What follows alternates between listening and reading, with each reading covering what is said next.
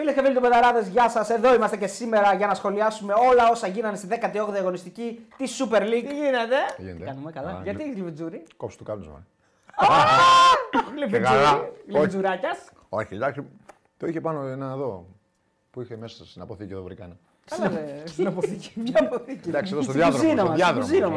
Ωραίο. Καλά, εσύ τώρα αθλητής πράγμα είναι όταν τρώγει λιβιτζούρι και ζάχαρη και τέτοια. Δεν έχει ζάχαρη το λιτζούρι. Α, δεν έχει. Είναι χωρίς ζάχαρη. Βγαίνουν και χωρίς ζάχαρη. Ζαχαρίνη. Λοιπόν, δέκατη όγδοη αγωνιστική. Μόλις τελείωσε το μεγάλο ντέρμπι. Ωραίο μάτσο. Υπάρχει μια πολύ μεγάλη διαφορά από ό,τι θα έχετε δει. Βγαίνουμε πολύ κοντά στο, στο τελείωμα των παιχνιδιών πλέον. Ναι, κάπου καρφί. καρφί. Πολύ γρήγορη. Λου... Πολύ γρήγορη. Λουκι Λουκ. Ο Λουκι Λουκ μασούσε και έφτιανε τέτοιο. Τι.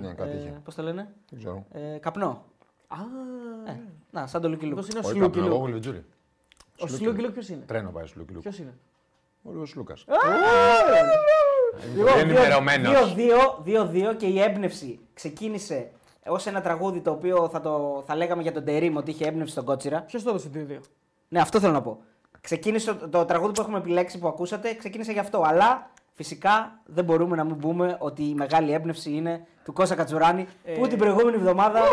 Ε, βρήκε ακριβές σκορ δύο δύο και όχι μόνο αυτό. Λιδωρήθηκε από εμάς. Ε, ναι, Πρέπει να λιδωρήθηκε. Υπολόγισα τα πάντα. Να κοροϊδεύτηκε. Τα υπολόγισα όλα. Στο μυαλό μου και είπα δύο δύο. Ε, συγγνώμη λίγο. Ε, υπολόγισα τα πάντα στο μυαλό μου. Και εμείς και το δώσαμε. Συγγνώμη. Εγώ, εγώ το δώσα χ. Ναι, αλλά όχι. Προγνωστικό. Βρήκα το σκορ. Στο προγνωστικό το δώσαμε χ και το πιάσαμε μετά από πάρα πολύ καιρό που δίνουμε χ. Χ καρφί του δώσανε πεταράδες. Δεν κατάλαβα. Εντάξει, εγώ αυτιόπισα, σε έλεγα στην εκπομπή παίκτη το χ. Το δύο δύο δεδομένα το πήρες, το παίξει χ. Πολύ απλό. Αφού λες αυτός ο καλός δύο δύο το δίνει, λες να παίξω χ. Για να προχωρήσουμε παρακάτω. Το τρία τρία, το ένα ένα, το μηδέν μηδέν είναι χ. Νομίζω. Έχει δίκιο. Έχεις δίκιο. Ρε φίλε, σε έκανα να δώσεις χ καρφί προγνωστικό. Ναι, σε ντέρμπι χ καρφί που ακούστηκε αυτό. Εμείς δεν δίνουμε πάντως, είναι αλήθεια. Άσε ρε μόνο, λέγε. Χ καρφί δεν δίνουμε. Εντάξει, έχουμε δώσει κι άλλες φορές. Κι άλλες φορές. Ελάχιστες φορές. Λίγες φορές, αλλά έχουμε δώσει.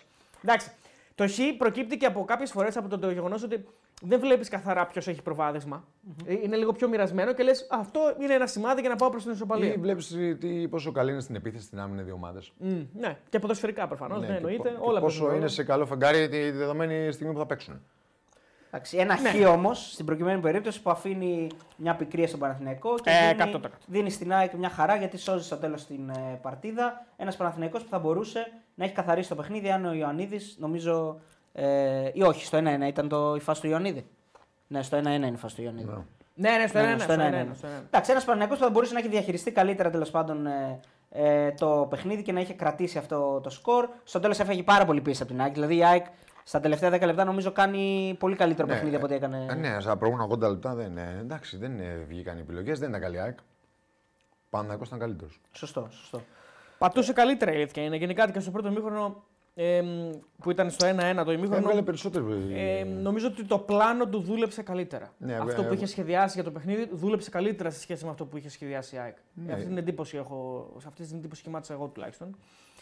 Και αν κάποιος νομίζω ότι άξιζε να κερδίσει το μάτς, ήταν ο Παναθηναϊκός, αλλά και αυτό ωριακά θα το πεις όμως. Μπορούσε να κερδίσει. Βάσει της απόδοσή του, θα ναι. μπορούσε να κερδίσει.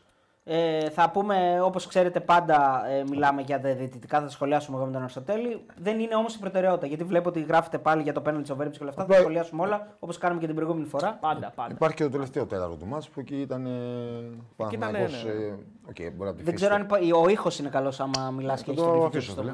Όχι, μπορείς να το έχεις στο χέρι σου. Και τι δεν το κάνω, το κρατάω. Ναι, λοιπόν, ε, όντως στο τέλος έφαγε πολύ πίεση ο Παναθηναϊκός, δεν το διαχειρίστηκε καλά. Αλλά όχι, μπήκε, είναι και ναι. λογικό. Παίζει και ο αντίπαλος και ο αντίπαλος είναι πιο πιεστικός, έβγαλε περισσότερη ζωντάνια, πήρε και βοήθειες. Δηλαδή από το εβδομήντα εννιά και μετά με Ελίασον, Πιζάρο, Γιόνσον, νομίζω ότι πήρε κάποιες βοήθειες, κέρδισε μέτρα, έμεινε πολύ πιο ψηλά στο γήπεδο. Ναι, οι αλλαγές τις δώσανε. Και ο Ελίασον τις έδωσε πράγματα και ο Μάνταλος. Ε, και ο Γιόνσον, ε, όλοι τις δώσανε πράγματα. Αλλά πριν τα τελευταία δεκαπέντε λεπτά νομίζω ότι η ΑΕΚ δεν ήταν καθόλου καλή. Ε, ο Παναθηναϊκός πάταγε καλύτερα, ήταν πιο οργανωμένος, έβγαλε περισσότερη προσωπικότητα στο γήπεδο. Έπαιξε πολύ ψηλά, πίεζε πολύ ψηλά την ΑΕΚ. Ε, δεν την άφηνε καθόλου να κυκλοφορήσει την μπάλα. Η ΑΕΚ έπαιζε μόνο με μεγάλες μπαλιές. Ε, ο Παναθηναϊκός ήταν πολύ ψηλά στο γήπεδο. Και νομίζω ότι έβγαλε όλα αυτά τα στοιχεία που πρέπει να έχει μια ομάδα που πάει να πάρει διπλό σε, μια, σε ένα ντέρμπι. Έβγαλε χαρακτήρα προπονητής σε ένα μάτς. Ναι, νομίζω ότι ήταν το χαρακτήρα του προπονητής της. Ήταν πάρα πολύ ψηλά. Έτσι δέχεται και τον και το γκολ, γιατί πάντα κάτι χάνεις, κάτι κερδίζεις. Έτσι έφαγε και τον γκολ. Ναι, το, το Λιβάι, το μια πρόβλημα. Κάθετη κίνηση ωραία του Λιβάι Γκαρσία. Και από... το δεύτερο του Λιβάι που ακυρώθηκε έτσι το τρώει ουσιαστικά. Και, πάλι το, είναι ψηλά, και το δεύτερο και... πάλι ψηλά. Είναι απλά και είναι κλέψιμο νομίζω. Είναι κλέψιμο το δεύτερο. Είναι μετάβαση γρήγορη το, ναι, ναι, το δεύτερο που, μα, που δίνει και το φάουλ που τα ακύρωσε. Ναι, ναι. Ε, γενικά όμως ο Παναθηναϊκός ήταν καλύτερος. Λειτουργήσε καλύτερα τις πλευρές. Ε, είχε καλύτερο passing game. Οι παίκτες του είχαν τεράστια και ένταση και ε, ενέργεια. Πολύ περισσότερο από την ΑΕ, πιο κοντινές οι αποστάσεις. Με την έμπνευση, ε, το Κότσιρα, έτσι. Ναι, ο Κότσιρα ήταν καλός στο κέντρο. Αυτό ήταν πολύ μεγάλη έκπληξη, ναι, κανένας δεν το περίμενε. Ήταν, έκανε καλό παιχνίδι. Ε, ε, και στην κυκλοφορία βοήθησε και στα ματσαρίσματα το κορμί του, γιατί νομίζω ότι γι' αυτό και, το, και τέριαξε και στην άκρη σήμερα που έχει πάει σε μονομαχίες το παιχνίδι της και ε, θέλεις κορμιά και θέλεις και ύψος. Δίνει την ασίστ στο δεύτερο γκολ. Ε, και νομίζω ότι γενικά έκανε μια αξιοπρεπέστατη εμφάνιση για ένα πρώτο παιχνίδι ντέρμπι που παίζει μόνος του αμυντικό χαφ. No. Σαν ε, ξάρι, γιατί πιο μπροστά ήταν ο Βιλένα, που και ο, και ο Βιλένα και ο Μπερνάρ ήταν καλοί, ήταν πολύ κινητικοί, είχαν πολύ, πολύ ψηλά στο γήπεδο, πηγαίνανε και να πρεσάρουν και να δημιουργήσουν. Και νομίζω ότι ο Παναθηναϊκός γενικά ήταν η ομάδα που ήταν πιο κοντά στο να κερδίσει ε, αυτό το παιχνίδι. Ναι, βασικά το, για μένα το χάνεις στο τέλος ο Παναθηναϊκός. Δηλαδή, περισσότερο το χάνει ο Παναθηναϊκός. Είναι το... και θα κάνει κάτι και καλά, ο αντίπαλος, έκανε τις αλλαγές της, ναι. Έκλεισε τον Παναθηναϊκό στα καρέ της στο τέλος. Ε, ίσως ανορθόδοξα πιο πολύ, αλλά ε, και σε πάει και η φύση να κρατήσει το αποτέλεσμα. Έπρεπε και ο Παναθηναϊκός να ήταν λίγα λεπταμένα να καθαρίσει να. πιο εύκολα κάποιες φάσεις, αλλά ε, συμβαίνει και... αυτό στο ποδόσφαιρο. Κέρδισε πολλά κόρνερ στο τέλος, πίεσε δηλαδή. Πολλά, πολύ. Ναι, και φάουλ και, και, και κόρνερ. Βρωμούσε, ναι. Βρωμούσε η κατάσταση στο τέλος για τον Παναθηναϊκό, δηλαδή ότι με τον ένα, με τον ένα ή τον άλλο τρόπο θα έκανε φάση ΑΕΚ, φαινόταν δηλαδή. Και στο τέλος θα μπορούσε να το γυρίσει η ΑΕΚ το μάτς. Η φάση του Ραούχο είναι γκολ ουσιαστικά. Ο Βαγιανίδης και, σώνει... μέχρι και να κερδίσει η ΑΕΚ. Νομίζω ότι ο Βαγιανίδης κάνει τεράστιο τεράστιο. Άμα στο τέλος πάρει το πρωτάθλημα ο Παναθηναϊκός για ένα βαθμό, ξέρω εγώ, δύο βαθμούς, αυτό το κόψει του Βαγιανίδη. Ναι, γιατί σουτάρει καλά. Ο Ραούχο μπάλα πήγαινε γκολ. Μέσα πάει προφανώς. Και η ΑΕΚ σε δύο λεπτά θα έκανε κάτι που το έχει ξανακάνει. Το έχει ξανακάνει και με δύο γκολ στην Πολύβη. Και παρόλο που δεν είχε κόσμο, αυτές οι αλλαγές, δηλαδή αυτή η φρεσκάδα, η ενέργεια, η ζωντάνια που μπαίνουν από τον πάγκο, βλέπεις ότι σου δίνουν μεγάλη όθηση καμιά φορά. Και νομίζω ότι στην ουσία οι αλλαγές αλλάξαν και το παιχνίδι υπέρ της ΑΕΚ. Ναι, ναι, ναι, σίγουρα, συμφωνώ. Εντάξει, και... το, το σημαντικό βέβαια είναι να πούμε εδώ ότι έχουμε και νέο κάτοικο στην κορυφή. Ε. Ε, Συγκάτοικοι, αλλά ουσιαστικά είναι μαζί, αν και το μεταξύ τους είναι ισοπαλία. Ε, τώρα προφανώς λόγω διαφοράς τερμάτων δεν ξέρω. Εντάξει, με... επέστρεψε ο Πάουκ ναι. ε, ξανά στην κορυφή, νίκησε τον το Μπάση, εκμεταλλεύτηκε αυτό το χ και ο Ολυμπιακός. Ναι, λόγω διαφοράς τερμάτων. Ε, εκμεταλλεύτηκε τη δικιά του νίκη, έτσι, μια πολύ δύσκολη νίκη. Θα πούμε και αναλυτικά διαμαρτύρια για διαιτησία, έχουμε και θεματάκια εκεί πέρα. Ε, μείωσε στους έξι βαθμούς από τους οκτώ που ήταν. Ναι, ο ΠΑΟΚ πρώτος με σαράντα ένα μαζί με τον Παναθηναϊκό βέβαια σαράντα ένα. Η ΑΕΚ έμεινε στους τριάντα εννέα, ανέβηκε στους τριάντα εννέα, αλλά έμεινε στο μείον δύο από την κορυφή. Το ίδιο είναι για την ΑΕΚ, απλά τώρα κυνηγάει και τους δύο. Κυνηγάει και τον ΠΑΟΚ και τον Παναθηναϊκό. Ο Ολυμπιακός πλέον στους τριάντα πέντε είναι στο μείον έξι από τους δύο πρώτους και στο μείον τέσσερα από την ΑΕΚ. Είναι αυτό που λέγαμε ότι οι αποστάσεις πολλές φορές δεν παίζουν και πολύ μεγάλο ρόλο όταν συζητάμε για τόσο νωρίς πλέον μες στη χρονιά. Με play-off, πάρα πολύ νωρίς. Και με play-off κιόλας προφανώς. Ε, θα τα πούμε φυσικά προφανώς και στη συνέχεια για τον ΠΑΟΚ και για τον Ολυμπιακό. Ο Άρης, ο οποίος πέρασε από το Αγρίνιο, ε, είναι στους τριάντα και αρχίζει να ξεχωρίζει από τους κάτω του λίγο. Ε, και ο Αστέρας συμπληρώνει την εξάδα με είκοσι έξι, ο οποίος πήρε μια νίκη σήμερα επί του Βόλου. Από εκεί κάτω οι υπόλοιποι, Ατρόμητος, Λαμία κτλ, κτλ, κτλ. Λοιπόν, θέλω να πω κάτι σημαντικό. Ε, αρχίζουμε να μαζευόμαστε χίλια οκτακόσια άτομα. Πάλι, πάμε όλοι like, subscribe. Και θέλω να πω, Κώστα και Ρουσοτέλη, ότι στο TikTok προσεγγίζουμε τους εκατό χιλιάδες. Βέβαια. Είναι πάρα πολύ σημαντικό αυτό. Γιατί είναι ένα milestone σημαντικό για το Μπεταράδες εδώ πέρα, για όλους εμάς. Γιατί φτάσαμε ήδη πενήντα χιλιάδες στο Instagram. Συγχαρητήρια. Και πες λίγο, στα, πες λίγο να κάνουν όλοι follow στο TikTok. Παιδιά, κάντε όλοι follow στο TikTok Μπεταράδες. Έτσι. Ευχαριστούμε πολύ, Κώστα. Έπρεπε ήδη να έχουμε κάνει. Για να φτάσουμε ογδόντα οκτώ χιλιάδες εννιακόσια νομίζω έχουμε να πάμε τώρα. εκατό χιλιάδες, πάμε εκατό χιλιάδες. Να πάμε εκατόν ογδόντα χιλιάδες στα κοντά τούρτα. Στο YouTube και oh, μετά να πάμε διακόσιες χιλιάδες. Να κόψουμε τούρτα να πάμε εκατό. Όχι, στο TikTok. Στις διακόσιες χιλιάδες στο YouTube όμως θα κόψουμε μια τούρτα. Okay. Αυτή φέρεις εσύ. Είναι αυτό που πρέπει να κόψουμε λίγο. Να κόψω γλυκό. Α, στο τέλος, μετά τα προγνωστικά, θα μοιράσουμε και τα δώρα μας, γιατί με τον Κώστα δεν κάνουμε ανταλλαγή δώρα. Οπότε στο τέλος, έφερες και τον Παντελή. Δεν μου το είπατε. Αλλά έχω να, έχω να του δώσω και για τον Παντελή. Όχι, εντάξει, ο Παντελής είναι το στούντιο, οπότε αυτά που δεν είναι για το στούντιο θα πάνε στο Παντελή. Θα πάνε στο Παντελή. Και ο Παντελής έφερε για τον Κάτσουρο. Ναι, αλλά και εγώ έφερα για τον Παντελή. Δύο για το στούντιο. Στο τέλος, μετά τα προγνωστικά για την επόμενη αγωνιστική. Έχουμε και προγνωστικά και για κύπελο σήμερα. Μαγικά, μαγικά. Λοιπόν, σιγά σιγά μπορούμε να μπούμε να αναλύσουμε, τα είπαμε λίγο συνοπτικά για το παιχνίδι. Ε, θα ξεκινήσουμε με τον ντέρμπι φυσικά, αυτό το δύο δύο και ε, να πω για ακόμη μια φορά ότι ήσουν από τους λίγους οποίους το έδωσες και το πιάσες. Σκορ ακριβές, ναι. Εγώ παιδιά σας είπα, το παιχνίδι θα έρθει δύο δύο. Το προπό δεν το έβγαλες αυτή την εβδομάδα όμως. Στον προπό δεν πήγες. Στον προπό δεν κέρδισα, έχασα. Κερδίσαμε εμείς οι δύο στο προπό. Yeah. Έπαιξα δύσκολα. Θα τα πούμε. Έπαιξα... Αστέρας Βόλος διπλό, ας πούμε. Πώς να κερδίσουμε. Εντάξει, δεν... θα μπορούσε να έρθει και διπλό πάντως. Ναι, άλλο αυτό. Τι ήρθε λέμε τώρα. Ναι. Εδώ εμείς παίξαμε ένα σοδίο στον τέρμπι και βγήκε χ. Εντάξει, το τέρμπι είναι φυσιολογικό ρε φίλε. Να παίξεις σοδίο και να βγει χ δεν είναι και τίποτα απίθανο. Μπορεί και να γίνει. Εννοώ. Παίξαμε να ξημερώσει και δεν ξημέρωσε. δύο χιλιάδες άτομα έχουμε αυτή τη στιγμή. Ευχαριστούμε όλους τους φίλους που είναι εδώ μαζί μας και μας δίνουν δύναμη να συνεχίσουμε να κάνουμε τη δουλειά μας. Πάμε και όλοι like όσοι δεν έχετε κάνει. δύο χιλιάδες εκατό. Και Κώστα, τι είδαμε σήμερα γενικά. Πάμε να πούμε λίγο πώς παρατάχθηκε αρχικά ο Παναθηναϊκός. Ναι. Παναθηναϊκός δεν νομίζω ότι είχε εκπλήξει πέρα από το Κότσερα. Οκ, okay, όλα τα άλλα είναι φυσιολογικά. Μόνο το Βέρμπιτς θα, δεν θα περίμενε. Κάποιος ίσως περίμενε τον ε, Αϊτόρ. Ε, νομίζω ότι έβαλε παίχτες που. Ο Βέρμπιτς είναι ένας παίχτης όμως που θα πάει στις μονομαχίες. Είναι ένα δυνατό παιδί. Ε, δεν θα κολώσει, έχει εμπειρία. Θα μου πεις και Αϊτόρ, αλλά ο Αϊτόρ ήταν και ένας παίκτης που τώρα έχει επιστρέψει. Νομίζω ότι πήγε σε μια πιο safe ε, επιλογή. Να. Βλέπει και τις προπονήσεις που εμείς δεν τις βλέπουμε. Πρώτο μήχρονο, ο Βέρμπιτς ήταν καλός. Είχε τρεις-τέσσερις τελικές στο πρώτο μήχρονο, άσχετα αν δεν τα κατάφερε να σκοράρει. Ε, ο Μαντσίνη ήταν καλός. Και γενικά ο Παναθηναϊκός ε, με άξονα τον Ιωαννίδη έπαιξε πάρα πολύ με τον Ιωαννίδη. Νομίζω ότι ο Ιωαννίδης ήταν ο κορυφαίος παίκτης του Παναθηναϊκού για άλλο ένα μάτς. Κατά τη γνώμη μου. Παρότι δεν σκόραρε, βοήθησε. Έφαγε ξύλο, έπαιξε ξύλο. Ε, κράτησε πάρα πολύ καλά την μπάλα, κέρδισε φάουλ, ε, μοίρασε το παιχνίδι και κρατούσε την μπάλα για να, κερδί, να ανέβει και η υπόλοιπη ομάδα στο γήπεδο ψηλά. Ε, πήγαν καλά και σχεδόν όλοι οι παίκτες του Παναθηναϊκού. Δεν νομίζω ότι ήταν κάποιος που υστέρησε φοβερά. Μπορεί να μην ήταν ένα μάτς με πάρα πολύ μεγάλη ποιότητα, αλλά είχε ένταση, είχε ρυθμό και είχε και κάποιες... είχε πολύ καλύτερη ένταση από τα μάτς του κυπέλου. Και, ναι, και ναι. Το ρυθμό. Εντάξει, καμία σχέση. Ε, Εκεί και τώρα ήταν και... βαρετό πονόματος. Ο Παναθηναϊκός ήταν ε, πάρα πολύ ψηλά στο γήπεδο και πίεζε την ΑΕΚ. Την ανάγκαζε μόνο να κάνει μεγάλη παλιά. Ε, όταν έπεφτε κάτω και τη δεύτερη μπάλα την έπαιρνε η ΑΕΚ και ε, ο Παναθηναϊκός και οι δύο ομάδες που προσπαθούσαν να μαζέψουν τις γραμμές κοντά και να μην αφήσουν χώρους. Ο Παναθηναϊκός το έκανε καλύτερα αυτό. Ε, δηλαδή ε, ε, μαζευόντουσαν πιο κοντά οι, οι ομάδες. Mm-hmm. Του Παναθηναϊκού η ομάδα πιο κοντά γραμμές, ενώ τη ΑΕΚ είχαν κάποιες ε, αποστάσεις και ο Παναθηναϊκός με γρήγορους κινητικούς παίκτες που είχε ε, έπαιζε στα μεσοδιαστήματα και πατάγε πιο εύκολα την περιοχή της ε, ΑΕΚ.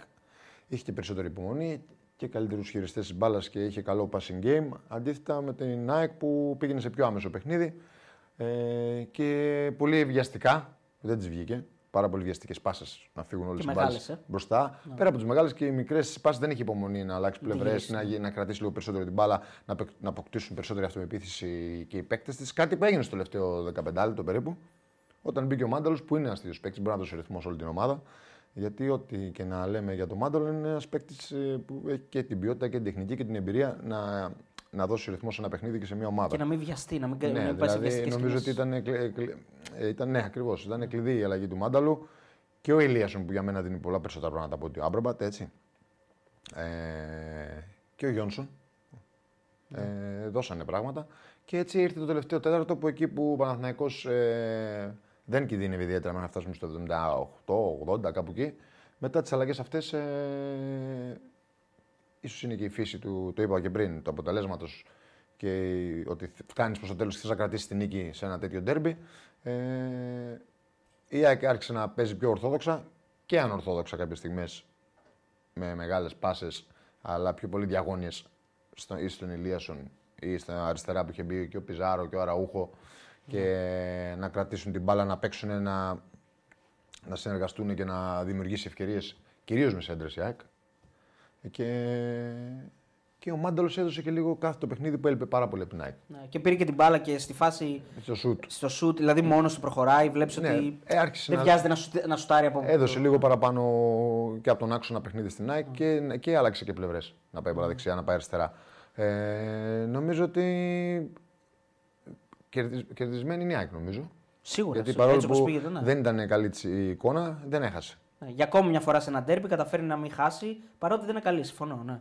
Ε, να πω εδώ. Ενώ ο Παναθηναϊκός με την τόσο καλή του εικόνα θα μπορούσε να ψάξει να βρει και τρίτο γκολ να τελειώσει το μάτς.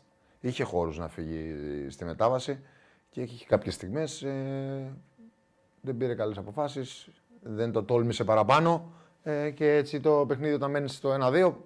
Πάντα μπορεί να γίνει μια στραβή. Βλέπουμε ότι για δεύτερη συνεχόμενο παιχνίδι ο Παναθηναϊκός μένει πίσω στο σκορ και καταφέρει να βρει απαντήσεις. Ε, στην περίπτωση με τον Ολυμπιακό να ισοφαρίσει και στην περίπτωση με την ΑΕΚ να ανατρέψει το σκορ. Αλλά στο τέλος, στην περίπτωση του Ολυμπιακού δεν καταφέρει να βάλει ένα δεύτερο γκολ για να νικήσει. Και στο τέλος εδώ με την ΑΕΚ δεν καταφέρει να κρατήσει αυτό το προβάδισμα που είχε για να πάρει τους τρεις βαθμούς. Να πω ότι ε, όσο εμείς μιλάμε για τα αγωνιστικά, εσείς μπορείτε να ψηφίσετε. Έχουμε βάλει ένα poll, ήταν πέναλτι του Βέρμπιτς. Μέχρι στιγμής χίλιες τετρακόσιους περίπου ψήφους. Ναι, το εξήντα επτά τοις εκατό, όχι το τριάντα τρία τοις εκατό. Και ε, να πω ότι έχουμε δυόμισι χιλιάδες άτομα αυτή τη στιγμή. Και συνεχίζουμε. Εγώ επιμένω σε αυτό που είπα στην αρχή, το πάνω κάτω το είπε και ο Κώστας, ότι το πλάνο του Παναθηναϊκού δούλεψε καλύτερα. Φάνηκε να προετοιμάζεται καλύτερα για το μάτς. Ε, να προετοιμάζεται καλύτερα, όταν λέω εννοώ το δικό του, το δικό του σχέδιο δούλεψε νομίζω σε, σε πιο μεγάλο βαθμό σε σχέση με αυτό της ΑΕΚ. Απ' την ΑΕΚ είδαμε αυτό το οποίο έχει πει και ο Κώστας και πολλές φορές, ότι υπάρχει μια επιμονή προς τον Λιβάι Γκαρσία. Το καταλαβαίνω βέβαια, γιατί είναι ένας παίκτης που εξαρτά, εξαρτώνται πολλά από το παιχνίδι της ΑΕΚ από αυτόν. Uh, αλλά υπάρχει μια επιμονή που ίσως έρχεται και εις βάρος κάποιων άλλων παικτών και της ομάδας σε κάποιες περιστάσεις. Ναι, και όταν πέφτει και η μπάλα κάτω και παίρνει δεύτερη μπάλα η ΑΕΚ, κακές επιλογές, βιαστικές αποφάσεις, ε, με δημιουργία χωρίς ποιότητα και από τον Τζούμπερ και από τον Κατσίνοβιτς. Κακά, ε, ας, ε, λίγα πράγματα στη κακά δημιουργία. Momentum και για τους λίγα δύο, πράγματα ο... στη δημιουργία ναι. και ο Άμπρεματ σήμερα. Και οι τρεις δεν δημιουργήσαν για... σχεδόν. Για τον Κατσίνοβιτς δεν είναι momentum. Είναι, είναι όλη χρονιά. Είναι όλη χρονιά. Ναι, είναι... δεν είναι, ε, δεν είναι πάρα πολύ στο αναστηλικό κομμάτι, αλλά δεν είναι αμυντικός. Δεν είναι, δεν είναι αρκετό. Θέλεις να πάρεις πράγματα και στην επίθεση. Δεν είναι αρκετό. Ο Τζούμπερ πες έχει κάτι. Έχει κανένα λαμπέζ, ναι, κάνει κάτι. Αλλά ο Άμπρεματ εντάξει. Κοίτα, δεν θα υπάρχει όμως μια εξήγηση για ποιο λόγο ο Άμπρεματ παίζει βασικός. Αλλήμονο. Είναι ένας παίκτης. Τώρα ο Κώστας θα μας το εξηγήσει καλύτερα. Προφανώς υπάρχουν κάποιοι λόγοι που παίζει ο Άμπραμπατ. Εντάξει, είναι ένας ποδοσφαιριστής που είναι πάρα πολύ έμπειρος, είναι πάρα πολύ καλά σωματικά από ό,τι μπορώ να καταλάβω. Ε, κρατάει καλά την μπάλα, οπότε δίνει χρόνο στην ομάδα να ανέβει, φαντάζομαι. Λειτουργεί σαν φόρο ουσιαστικά. Ναι, εντάξει, στα πλάγια. Στα τώρα δεν ξέρω αν είναι αρκετό αυτό για να παίζει. Εντάξει, ανάλογα τι θέλει να παίξει. Είναι θέμα του προπονητή και τι θέλει να διαλέξει. Yeah. Εντάξει, εμένα δεν μου αρέσει. Εντάξει, οκ, γούσταν αυτά προφανώς. Ναι, αλλά ο προπονητής ξέρει καλύτερα. Ναι. Κοίτα, όχι ότι ο Ελίασον βγάζει και μάτια φέτος, δηλαδή να πούμε ότι. Είναι, δηλαδή, δεν είναι όπως το Ιωαννίδη με το Σπόρα που λέγαμε πώς γίνεται ο Ιωαννίδης να μην παίζει. Δεν είναι έτσι, ας πούμε. Εντάξει. Δηλαδή δεν είναι ότι ο Ελίασον είναι καταπληκτικός φέτος. Ε, όσες φορές πάντως έχει χρησιμοποιηθεί, έχει βοηθήσει. Ο ναι, όχι, βοηθάει. Να, και ο Άμπραμπατ μπορεί να σου πει κάποιος, έχει κάνει κάποια καλά μάτς. Και στην Ευρώπη ακόμα που έχει πάρει τα περισσότερα παιχνίδια στην Ευρώπη βασικός. Ήταν κάποια μάτς που ήταν πολύ, πολύ καλός. Εντάξει, ε, προφανώς η ΑΕΚ τώρα συνεχίζει. Δεν είναι καλή η ΑΕΚ. Δεν είναι καλή, δεν είναι καλή, αλλά συνεχίζει. Ψάχνει να βρει κάτι από πέρυσι. Αλλά στο δεν ίδιο μοτίβο με πέρυσι. Αυτό θα έλεγα τώρα. Ότι επιμένει να κάνει πράγματα που της βγήκαν πέρυσι. Προς το παρόν δεν της βγαίνουν αυτά. Δεν της βγαίνουν και υπάρχει ο αντίπαλος, την έχουν διαβάσει. Ακριβώς. Ε, το, ε, το αντιμετωπίζουν πολύ εύκολα. Ε, πιο εύκολα από ότι πέρυσι, ενώ το, αυτό το man to man πέσει όλο το γήπεδο. Ψάχνουν να βρουν για αντίπαλους χώρους που αφήνουν οι παίχτες της ΑΕΚ. Γιατί, άμα δεις, ξεκινάει το μάτσα, κατεβαίνει ο Ιωαννίδης στο κέντρο και ο Κάλλινος τον ακολουθάει. Και όλοι οι άλλοι που είναι ψηλά είναι με τους παίκτες ψηλά. Ναι. Οπότε καταλαβαίνεις ότι η ΑΕΚ αυτό δημιουργεί χώρους. Ο αντίπαλος προσπαθεί να τους εκμεταλλευτεί. Ναι, και αυτό... έχουν διαβάσει ενώ καλύτερα την ΑΕΚ φέτος. Είναι λογικό. Πέρασε ένας χρόνος στο Αλμέιδα, είναι στην Ελλάδα και αυτό βλέπουμε ότι με αυτό το πράγμα αντιμετωπίζει δυσκολίες η ΑΕΚ. Επέλεξε να πάει στο Σιντιμπέ Ρώτα, με ανάποδο πόδι Ρώτα, Σιντιμπέ δεξιά. Ναι, δεν επέλεξε τον Πίλιο. Πάλι τον Πίλιο, ναι. Που για δεύτερο συνεχόμενο ντέρμπι που σημαίνει ότι ακόμα δεν, δεν έχει κερδίσει εκατό τοις εκατό ναι, για αυτά τα μάτς. Ναι, για αυτά τα μάτς.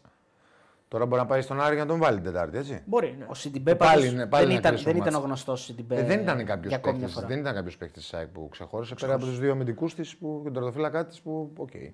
Ναι, ναι, ήταν normal, δεν υπήρχε. Και, και, και, και, και, και, και, και κλασική κουβέντα γίνεται και για αυτή την απορία που είχαμε πάνω. ότι η συναλλαγή του Πινέδα. Δηλαδή είναι κάτι το πρωτοφανές για. Ναι, αλλά ούτε. Ε, πιστεύω δίκαιο ούτε ο Πινέδα. Ναι, γι' για αυτό θέλω να το πω. Ούτε δηλαδή, ακόμα και ο Πινέδα. Εντάξει, έβαλε το Μάνταλο που λες θα μου δώσει στη δημιουργία θα μου δώσει παραπάνω πράγματα από ναι. τον Πινέδα. Η αλήθεια είναι ότι δεν συνηθίζεται σε μάτς που κυνηγάει η ΑΕΚ να ο Πινέδα να, να είναι μία από τις αλλαγές που ξέρεις, δεν είναι ρε παιδί μου στο ογδόντα πέντε ενενήντα. Ναι, αλλά νομίζω μπήκε ο Μάνταλος στη θέση του και είναι.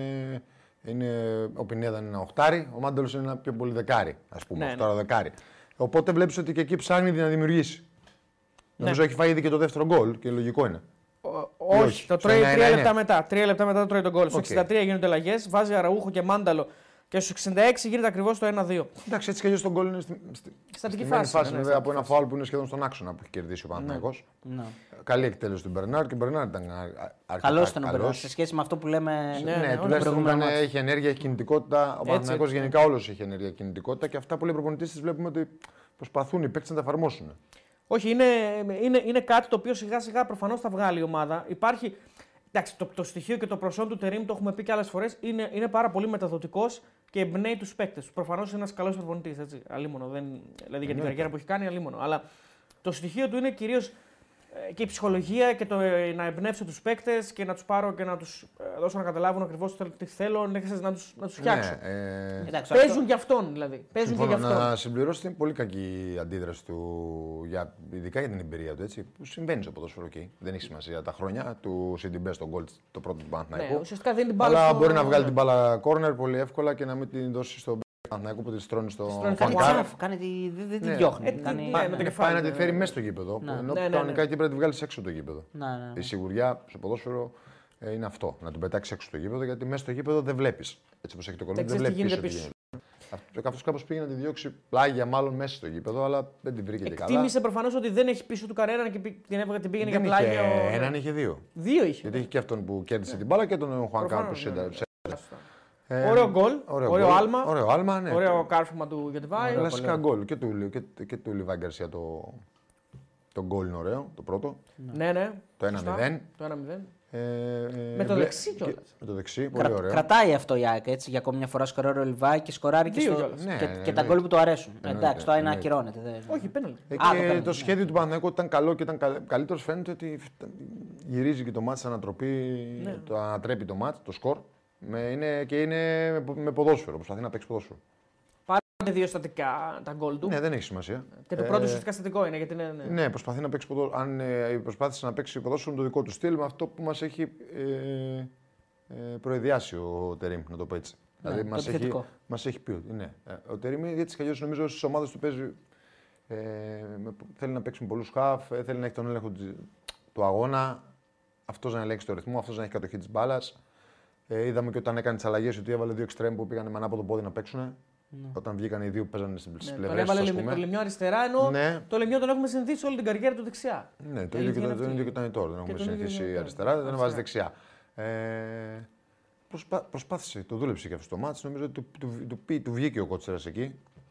Έλεγ, έλεγξε εκείνο το χώρο. Ερώτηση: ε, ο Κότσιρας εκεί, Κώστα, μπαίνει για το off-ball παιχνίδι του ή για το παιχνίδι του με την μπάλα στα πόδια? Για ποιο λόγο τον βάζει εκεί? Εντάξει, δεν είναι. Με την μπάλα στα πόδια ο Κότσιρας έχει μια σιγουριά, μια ασφάλεια. Δεν είναι, κάνει πολλά λάθη. Είναι καλός στις μεταβιβάσεις. Οπότε safe, μπορεί, μπορεί να τον βάλει και γι' αυτό. Και εκεί σε αυτός ο παίκτης που παίζει εκεί, ε, όπως είναι και ο Πέρεθ που παίζει εκεί ή οποιοδήποτε half.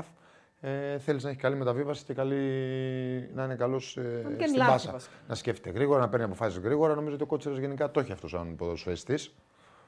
Και μετά είναι και το κορμί του και το ύψος του. Και τα...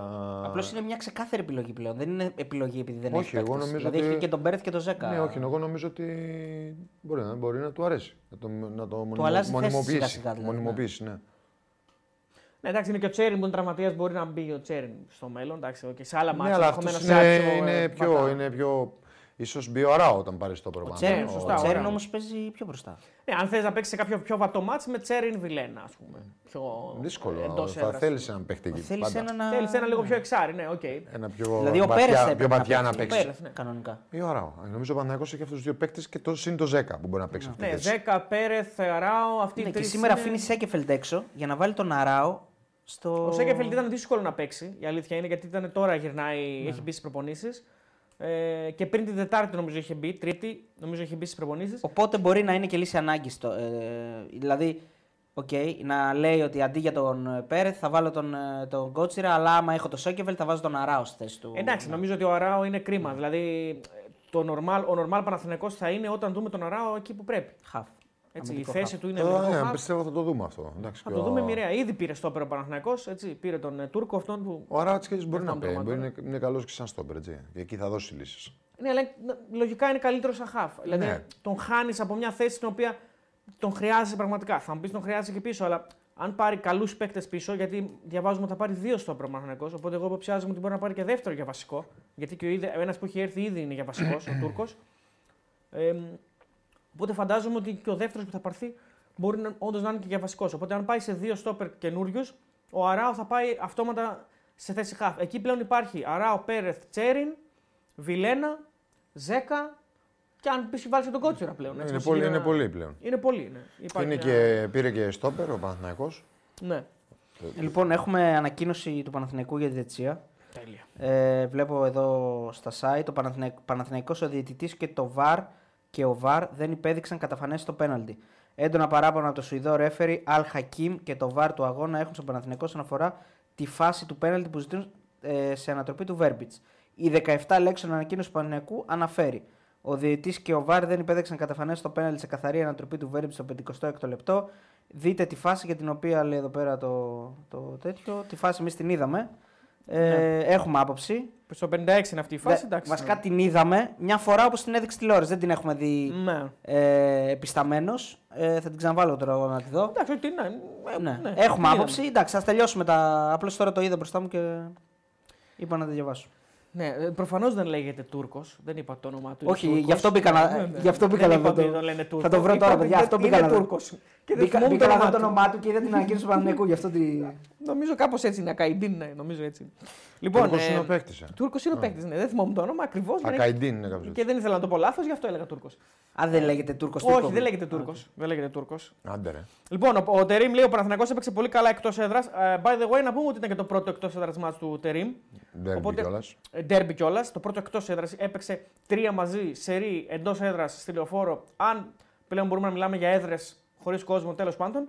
Ε, αυτό το ξενέρο το πράγμα. Το οποίο σήμερα ήταν η πρώτη φορά που το έζησε από την άλλη πλευρά. Ε, δεν είδαμε διαφορά όμως στην ε, οπτική του γωνία. Δεν είδαμε διαφορά στην οπτική του γωνία ούτε στην τακτική του προσέγγιση. Όχι, είδαμε το ίδιο πράγμα. Ψηλά, έπαιξε, να πιέσουμε ναι. ψηλά, να πάρουμε την μπάλα ξανά, να ξαναεπιτεθούμε. Ε, όχι σε όλο το εύρος του αγώνα, δεν νομίζω ότι μπορεί να το κάνει ακόμα σε όλο το παιχνίδι. Το έχει πει και ο ίδιος. Ναι, εμένα μου αρέσει πάντως το ότι δεν αλλάζει ανάλογα με τον αντίπαλο το πλάνο του. Αυτό το είπε από την πρώτη στιγμή. Ναι. Ότι δεν με ενδιαφέρει. Δηλαδή θυμίζει Αλμέιδα λίγο. Ναι, δεν με ενδιαφέρει με ποιον παίζουμε, δεν, δεν, είναι κάτι, δεν προσαρμοζόμαστε. Δεν θέλουμε να κάνουμε πέντε λεπτά, δέκα λεπτά και ο αντίπαλος να παίρνει αυτός πέντε δέκα λεπτά μέσα στο παιχνίδι και να λέμε α, τώρα είναι τα δικά του δέκα λεπτά. Διαχειριζόμαστε τις δυνάμεις μας και πάμε εμείς για το επόμενο δέκα λεπτό. Αυτό τώρα το λέει επειδή το είδε να το κάνει ο Παναθηναϊκός πριν ή το είπε απλά για να εξηγήσει το δικό του σκεπτικό. Δεν ξέρω τι από τα δύο ισχύει. Ναι. Νομίζω ότι δεν είχε προλάβει να δει, φαντάζομαι, παιχνίδια του Παναθηναϊκού τότε, όταν το είπε τις πρώτες μέρες. Οπότε μάλλον εννοούσε, δεν θέλω αυτό το πράγμα, το τσίκι τσίκι, λίγο εμείς, λίγο οι άλλοι. Ναι. Ο Παναθηναϊκός έπαιξε πολύ καλά εκτός έδρας, βρήκαμε ευκαιρίες, πετύχαμε γκολ. Λόγω τραυματισμών αναγκαστήκαμε να αλλάξουμε το σύστημά μας. Δεχθήκαμε γκολ στις καθυστερήσεις και νομίζω πως θα μπορούσαμε να έχουμε κερδίσει. Δεν πρόκειται ποτέ να χαρώ σε έναν αγώνα που δεν έχω κερδίσει. Βέβαια, ένα παιχνίδι στην έδρα Τσάκ, έστω και χωρίς κόσμο, είναι δύσκολο. Δεν καταφέραμε να κερδίσουμε την τελευταία στιγμή, οπότε δεν είμαι χαρούμενος. Αυτές ήταν οι πρώτες δηλώσεις του Τερίμ. Λογικά στο συνδρομητικό πρέπει να είναι. Ε, τρεις κόμμα ένα χιλιάδες και ευχαριστούμε πάρα πολύ. τρεις κόμμα δύο. τρεις κόμμα δύο, oh, ανεβαίνουμε διαρκώς. Τα like όμως. Πάμε τα like, παιδιά, λίγο, γιατί έχουμε τετρακόσια δώδεκα like. Πάμε τα like και μην ξεχνάτε, όπως είπαμε, πάμε και όλοι follow στα υπόλοιπα social media. Στο TikTok ειδικά. Στο TikTok ειδικά, σωστά. Καλά τα λες. Και στο Instagram φυσικά. Και στο Facebook, το οποίο Facebook έχει παλιώσει, δεν ασχολείται κανένας. Ασχολείσαι, Κώστα, με το Facebook εσύ? Ε, όχι. Όχι. Ξεπερασμένο, ε. Ξεπε... Δεν είχα τώρα. Τώρα έχω φτιάξει, δεν ασχολούμαι κιόλας. Η αλήθεια είναι ότι ναι, είναι πλέον... Ε... Να πούμε ότι... Είναι λίγο boomer. Η Real Madrid της ε, κέρδισε στο κλάσικο ε, την Μπαρτσελόνα με τέσσερα ένα. τέσσερα ένα. Ε, ναι, ναι, ναι, ναι. Στη Σαουδική Αραβία έγινε και κατέκτησε με πανηγυρικό τρόπο το δέκατο τέταρτο Super Cup της Ισπανίας, τέσσερα ένα. Μαγικά. Με χατ-τρικ του Βινίσιους του Junior. Θα πάρει και τον Μπεντζεμά τώρα πάλι πίσω. Ναι, λέει επιστρέφει στην Ευρώπη. Ευρώπη. Θα πάει στη Real. Όχι στη Real, λένε United ενδιαφέρει. United. Αλήθεια λες, Παναγία. Ναι, βαρέθηκε λέει. Καλά, τρεις μήνες, τέσσερις μήνες. Θα πάρει όσα θα πάρει. Λες να πέφτει παντόφλα. Πρέπει να πέφτει παντόφλα εκεί, Κώστα. Δεν ξέρω. Πιστεύω ότι πηγαίνουν εκεί ε, είναι ωραία τα λεφτά κτλ. Πηγαίνουν εκεί οι γυναίκες και τα παιδιά και αυτά γκρινιάζουν όλη την ώρα γιατί δεν έχουν τι να κάνουν εκεί. Μέσα σε ξενοδοχεία. Μέσα σε ξενοδοχεία όλη την ώρα, κάθε μέρα τι να κάνεις. Όσα και γυμναστήρα να έχει και πισίνες κτλ. Βαριέσαι. Ε, μετά γκρίνια, γκρίνια, γκρίνια. Λες... Τι να σου πω τώρα, ξέρω εγώ τώρα. Τι να έχω δέκα, τι να έχω είκοσι εκατομμύρια, δεν πάμε να φύγουμε. Ε, στην Ινδία πήγε ο Κώστας, δεν έχει άποψη για σώδικη. Στην Ινδία που έχει άποψη μα έχει πει. Στην Ινδία σου είπα. Ελά, πήγα δύο μήνες, ρε φίλε. Και πήγες και μόνος σου, δεν πήγες με οικογένειες. Ναι, όχι. Λοιπόν, να πούμε λίγο και τις δηλώσεις του Αλμέιδα στην κάμερα της Κοσμοτέ. Ε, λοιπόν, για το μάτς είπε: ήταν ένα ωραίο παιχνίδι. Ξεκινήσαμε και προηγηθήκαμε. Ο αντίπαλος μετά προηγήθηκε. Στο τέλος παλέψαμε να νικήσουμε. Ήταν ένα ωραίο παιχνίδι. Ε, πιστεύω πως ο αντίπαλος μας κέρδισε τις ε, συστατικές φάσεις. Το είχαμε δουλέψει, αλλά ο αντίπαλος ήταν δυνατός. Ωραίο αυτό, μπορούμε να το σχολιάσουμε. Είναι μεγάλη ομάδα. Μου άρεσε που οι παίκτες μου ήθελαν το κάτι παραπάνω. Για το τέλος, λέει, που την νικήσει η ΑΕΚ. Βλέπουμε πως η ΑΕΚ θέλει να συνεχίσει να παίζει ωραίο ποδόσφαιρο. Αυτό είναι η ΑΕΚ. Λέει. Ε, να σταθούμε στο ότι είχαν δουλέψει τις τακτικές φάσεις του αντιπάλου, αλλά παρόλα αυτά δεχτήκανε δύο γκολ. Ε, γιατί λέει ο αντίπαλος ήταν δυνατός σε αυτό. Δηλαδή, όσο και αν το δούλεψαν. Εντάξει, εννοείται παίζει και ο αντίπαλος, προσπαθείς να το αντιμετωπίσεις, αλλά έχει και ο αντίπαλος ε, να δουλέψει πράγματα, να εμφανίσει εκπλήξεις. Να... Και μετά στα, στα, στα, στα στατικές φάσεις παίζει ρόλο πάρα πολύ τα χτυπήματα. Mm-hmm. Αν τα χτυπήματα είναι όπως πρέπει. Ε, τα πράγματα είναι πολύ δύσκολα για οποιαδήποτε άμυνα στον κόσμο, όχι του Παναθηναϊκού και της ΑΕΚ. Ναι. Ε, θα ήταν, θα είναι, είναι πάρα πολύ δύσκολο. Παίζει μεγάλο ρόλο τα χτυπήματα, σε ποιο ύψος, ε, πόσο μέσα μπαίνει η άμυνα ή πόσο έξω είναι, αναλόγως όπου είναι το χτύπημα. Και μετά παίζει man to man, αν παίζει ζώνη κάθε ομάδα, τι επιλέγει να παίξει.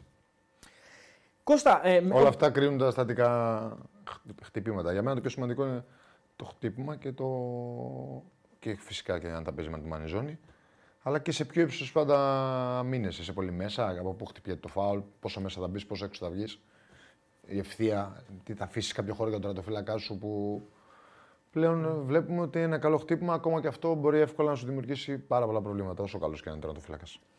Κώστα, με βάση την εικόνα του αγώνα, ποιο ήταν το σημείο που ο Παναθηναϊκός θα μπορούσε να έχει εκμεταλλευτεί περισσότερο για να κάνει μεγαλύτερη ζημιά, που υπερήχε και δεν το έκανε λιγάκι παραπάνω και αντίστοιχα για την ΑΕΚ. Δηλαδή, πού η ΑΕΚ θα μπορούσε να έχει πατήσει περισσότερο για, για να πάρει το μάτς.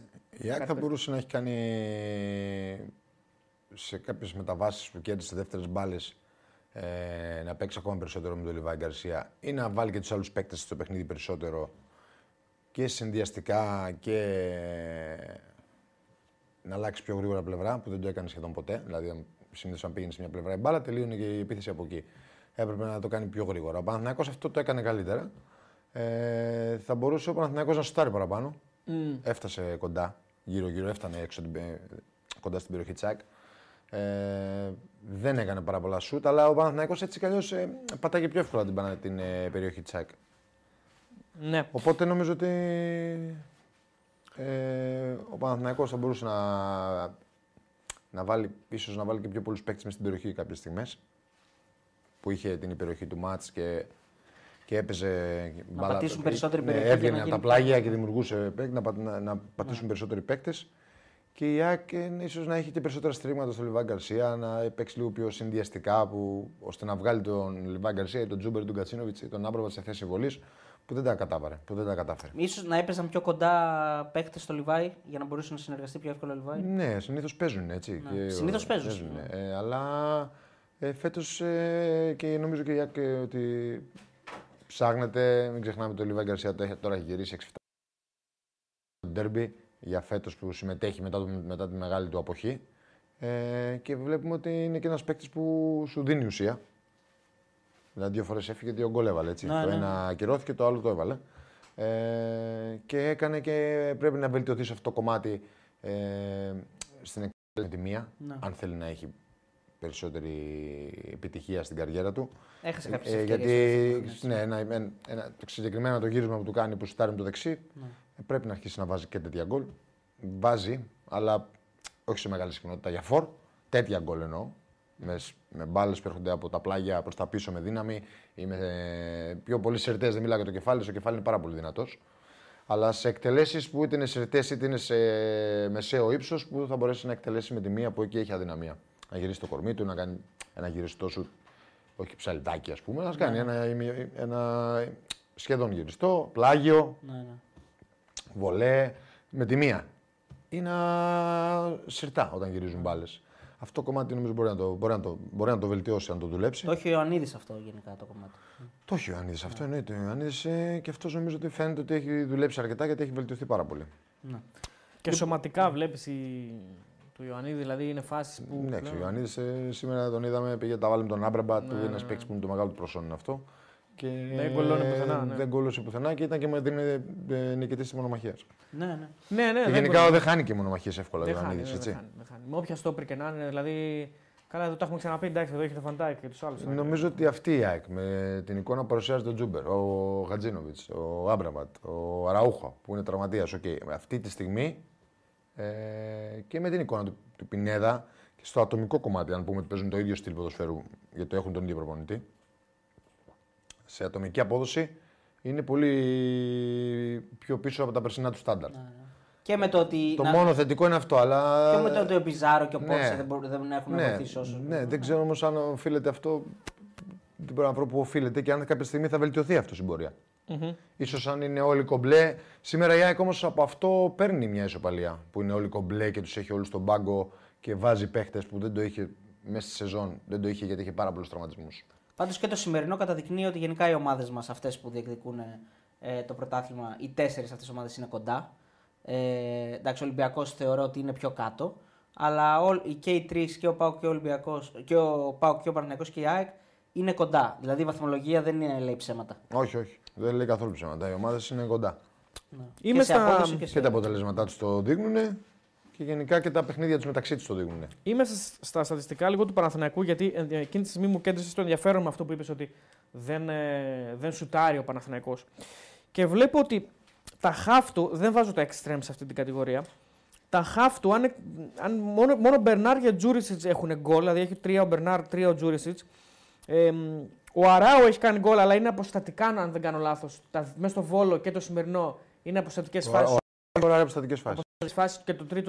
Πρώτο, το πρώτο του γκολ δεν το θυμάμαι να πω την αλήθεια. Ο Βιλένα. Ο Βιλένα είναι ο ένας σε ροή. Δηλαδή, σουτ. Το είδαμε αυτό. Ναι. Προχθές ήταν με το Βιλένα. Ακριβώς. Με τα... Ο Τσέριν έχει δύο. Πάνω το... Με τα Γιάννη, νομίζω. Δεν θυμάμαι. Τα Γιάννη. Του Βιλένα. Να. Τώρα τις προάλλες. Τα Γιάννη, ναι. Ε, η αλήθεια είναι ότι ναι, δεν είναι νούμερα τα οποία είναι τρελά, δεν είναι και τραγικά. Αυτό που μου κάνει εντύπωση είναι ότι ο Παναθηναϊκός έχει.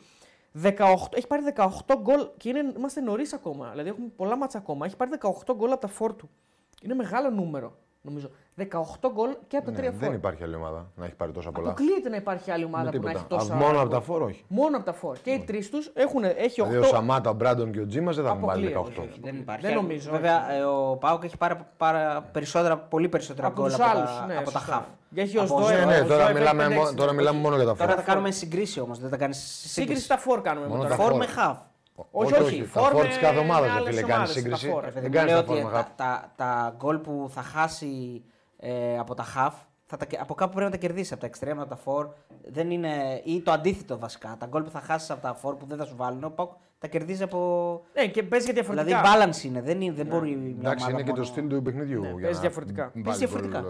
Βλέπουμε τώρα τον Λιβάν Γκαρσία γυρίσει και έχει βάλει σε επτά μάτς συνεχόμενα γκολ. έξι πόσα έχει βάλει. Ναι, ναι, ναι. Είναι και το στυλ που παίζει η ΑΕΚ. Ναι. Έχουν βρεθεί και οι χαφ του Παναθηναϊκούς σε, σε σημείο να σκοράρουν, αλλά δεν. Ναι, κάποιοι έχουν γκολ. Δηλαδή θυμάμαι τον γκολ του Τζούρις, ας πούμε, μέσα στην. Τώρα μιλάμε για πρωτάθλημα, έτσι. Δεν έχω βάλει τα ευρωπαϊκά. Mm. Ε, του Τζούρις τον γκολ με την ΑΕΚ, το θυμάμαι που είναι από πλάγια, μέσα στην περιοχή, βολίδα, στο παράθυρο, κλειστή γωνία. Έχει και κάποια τέτοια γκολ που είναι ωραία. Ε, αλλά κυρίως κουβαλάνε οι φορ. Δηλαδή ε, τα δεκαοκτώ γκολ του Παναθηναϊκού από φορ είναι ένα πολύ μεγάλο νούμερο. Είναι αρκετά μεγάλο νούμερο το οποίο. Δι, σου δίνει και λίγο μια, έτσι, μια αισιοδοξία για το μέλλον, δηλαδή ότι θα έρθουν και πιο εύκολα τα γκολ στην πορεία. Ε, ναι. Ούτε ο Άρης, ο Καλαβαρής είχε ένα φορ, μόνο δέκα γκολ, που είναι πρώτο σκόρερ εννοώ.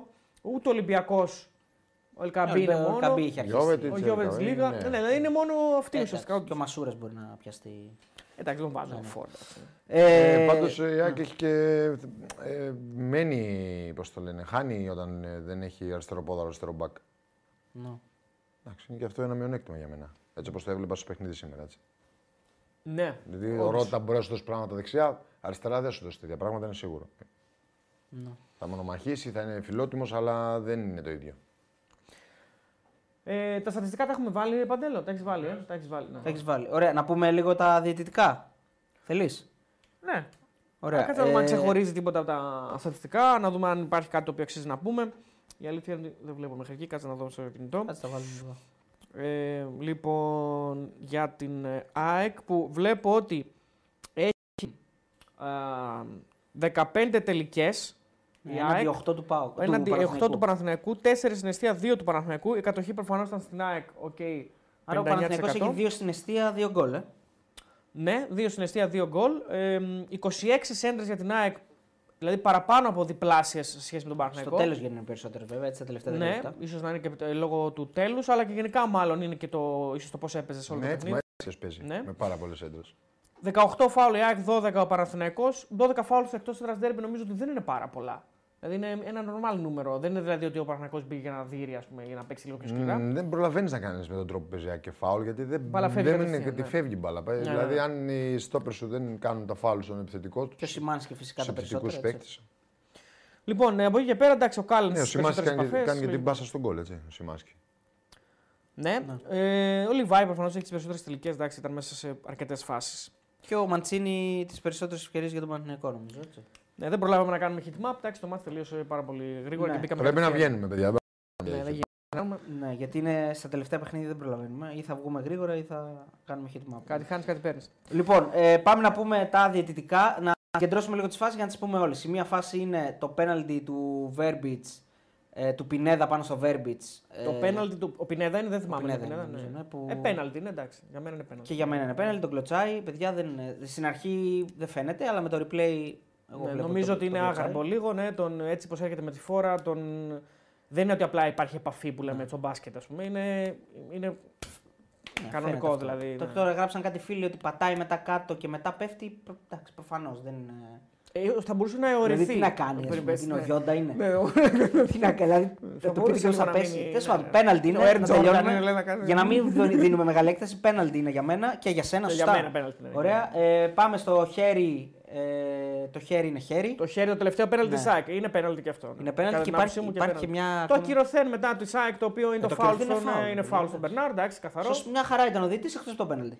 Που, ναι, το πέναλτι είναι, που έπρεπε ναι. Να το φωνάξει στο βάρ να το δώσει. Και γενικά νομίζω ότι δεν είναι τραγική, δεν, δεν, είναι, συγγνώμη, δεν είναι κακή η διαιτησία του. Ε, Εντάξτε, αν εξαιρέσει τη φάση αυτή. Αν είσαι Παναθηναϊκός. Αν πίσω από τον Παναθηναϊκός, ναι, εκεί όμως ο Παναθηναϊκός θα τα βάλει με τον Βαρίστα και όχι με τον ε, διαιτητή. Ο Βαρίστα είναι πέναλτι. Ο διαιτητής δεν είναι τυφλός. Ναι, μαζί σου, απλά μπορεί και να τη χάσει τη φάση. Επειδή μου, okay, ναι, πες ότι την έχασε. Okay. Ο Βαρίστας δεν τον ιδιοποίησε, δεν τον ιδιοποίησε. Προφανώς συμφώνησε μαζί του ότι δεν είναι πέναλτι και τελικά πάμε παρακάτω. Mm. Ε, αλλά γενικά ήταν ένας διαιτητής ο οποίος δεν σφύριζε πάρα, πάρα πολύ. Ε, σφύριξε όταν έπρεπε. Εντάξει, δεν είναι κάτι φοβερό σαν διαιτητής. Να πούμε και την αλήθεια τώρα. Εντάξει. Δηλαδή δεν είναι ένας διαιτητής που λέμε wow. Δηλαδή και... δεν έχει παίξει Hollywood. Ορίστε. Δεν έχει παίξει Hollywood ο διαιτητής. Hollywood δηλαδή. Δεν είναι star ο διαιτητής. Δεν είναι star, δεν είναι. Όχι. Είναι Σουηδός, ο οποίος είναι σε μια λίγα που. Που δεν έχει βάρ. Δεν πες έχει βάρ. Πες ότι. Αυτό που λέει, είναι η μοναδική πάνω. Λίγα από τις πρώτες τριάντα της ε, κατάταξης της UEFA που δεν έχει βάρ. Κατ' επιλογή της. Δεν θέλει να έχει βάρ, το, το έβαλε σε ψήφιση, ψηφίσαν να μην έχουμε βάρ, θα το ξαναψηφίσουν το φθινόπωρο που έρχεται νομίζω. Ε, Κάνουν χρήση τους ειδικού τους διαβατηρίου. Το παίζουν Σουηδοί. Καλύτερα, ρε φίλε, ναι. Δεν θέλουν το βάρ, θέλουν να παίζουν με το free, αυτό το παλιό, το παραδοσιακό. Μου σαν την καλτήλα. Καλά κάνουν τα παιδιά. Ένας λέει για ένα χέρι του Βαγιανίδη. Δεν ναι, δεν το θυμάμαι. Χέρι Βαγιανίδη και εγώ δεν το θυμάμαι, παιδιά. Ε, θυμίστε, παιδιά, το μάτσο το βλέπουμε μια φορά, δεν προλαβαίνουμε να το δούμε άλλες φορές. Θυμήστε μας που λέτε. Χέρι του Βαγιανίδη δεν θυμάμαι. Τώρα μπορεί και να Βαγιανίδη, κάνουμε λάθος. Δεν το θυμάμαι. Παιδιά, αν μας θυμίσουν τη φάση να θα, θα το προσπαθήσω, αλλά δεν το θυμάμαι. Ναι. Ε, λοιπόν, ε, τρεις χιλιάδες τριακόσια άτομα αυτή τη στιγμή μας βλέπουν. Ευχαριστούμε πολύ τους φίλους. Πάμε και ένα like όσοι δεν έχετε κάνει like, ένα share. Ναι, κάντε κάτι, ένα... παιδιά, γιατί έχει πολύ ψωμί η κουμπί ακόμα. Ψωμί. Έχει πολύ ψωμί. Α, επίσης να, να μείνουμε και στο θέμα Μπρινιόλι. Πρέπει να το συζητήσουμε. Έτσι. Βασικά πρέπει να το πούμε. Πρέπει να το πούμε το θέμα. Ε, ο Μπρινιόλι, ο οποίος ουσιαστικά είναι. Παρελθόνα του Μαρνέκο, θα γίνει παρελθόν τέλος πάντων, δεν θα, δεν θα ξαναπαίξει. Γιατί φέτος. Δεν πουλάμε τώρα να πάρουμε λεφτά. Αυτό είναι μια καλή ερώτηση. Θα μπορούσε ο Παναθηναϊκός να το εκμεταλλευτεί αυτό. Δεν ξέρω αν θα μπει σε αυτή τη διαδικασία. Ναι. Ε, θυμίζει την κατάσταση που είχε γίνει τότε με τον Νικοπολίδη. Η αλήθεια είναι. Ε, που ουσιαστικά ο Παναθηναϊκός είχε την ενημέρωση ότι έχει συμφωνήσει με άλλη ομάδα, ότι δεν τον έβαζε και μπλα μπλα μπλα. Έχει συμφωνήσει με άλλη ομάδα. Αυτό ξέρει ο Παναθηναϊκός. Από τη στιγμή που του είπε ο ίδιος ο Μπρινιόλι, είπε στους ανθρώπους του Παναθηναϊκού ότι θέλω να πάω αλλού και. Έχω, έχω... Στην αρχή είπε ότι συμφωνώ να ανανεώσω το συμβόλαιο. Δεν το κατάλαβα έτσι ακριβώς εγώ. Έτσι βγήκε.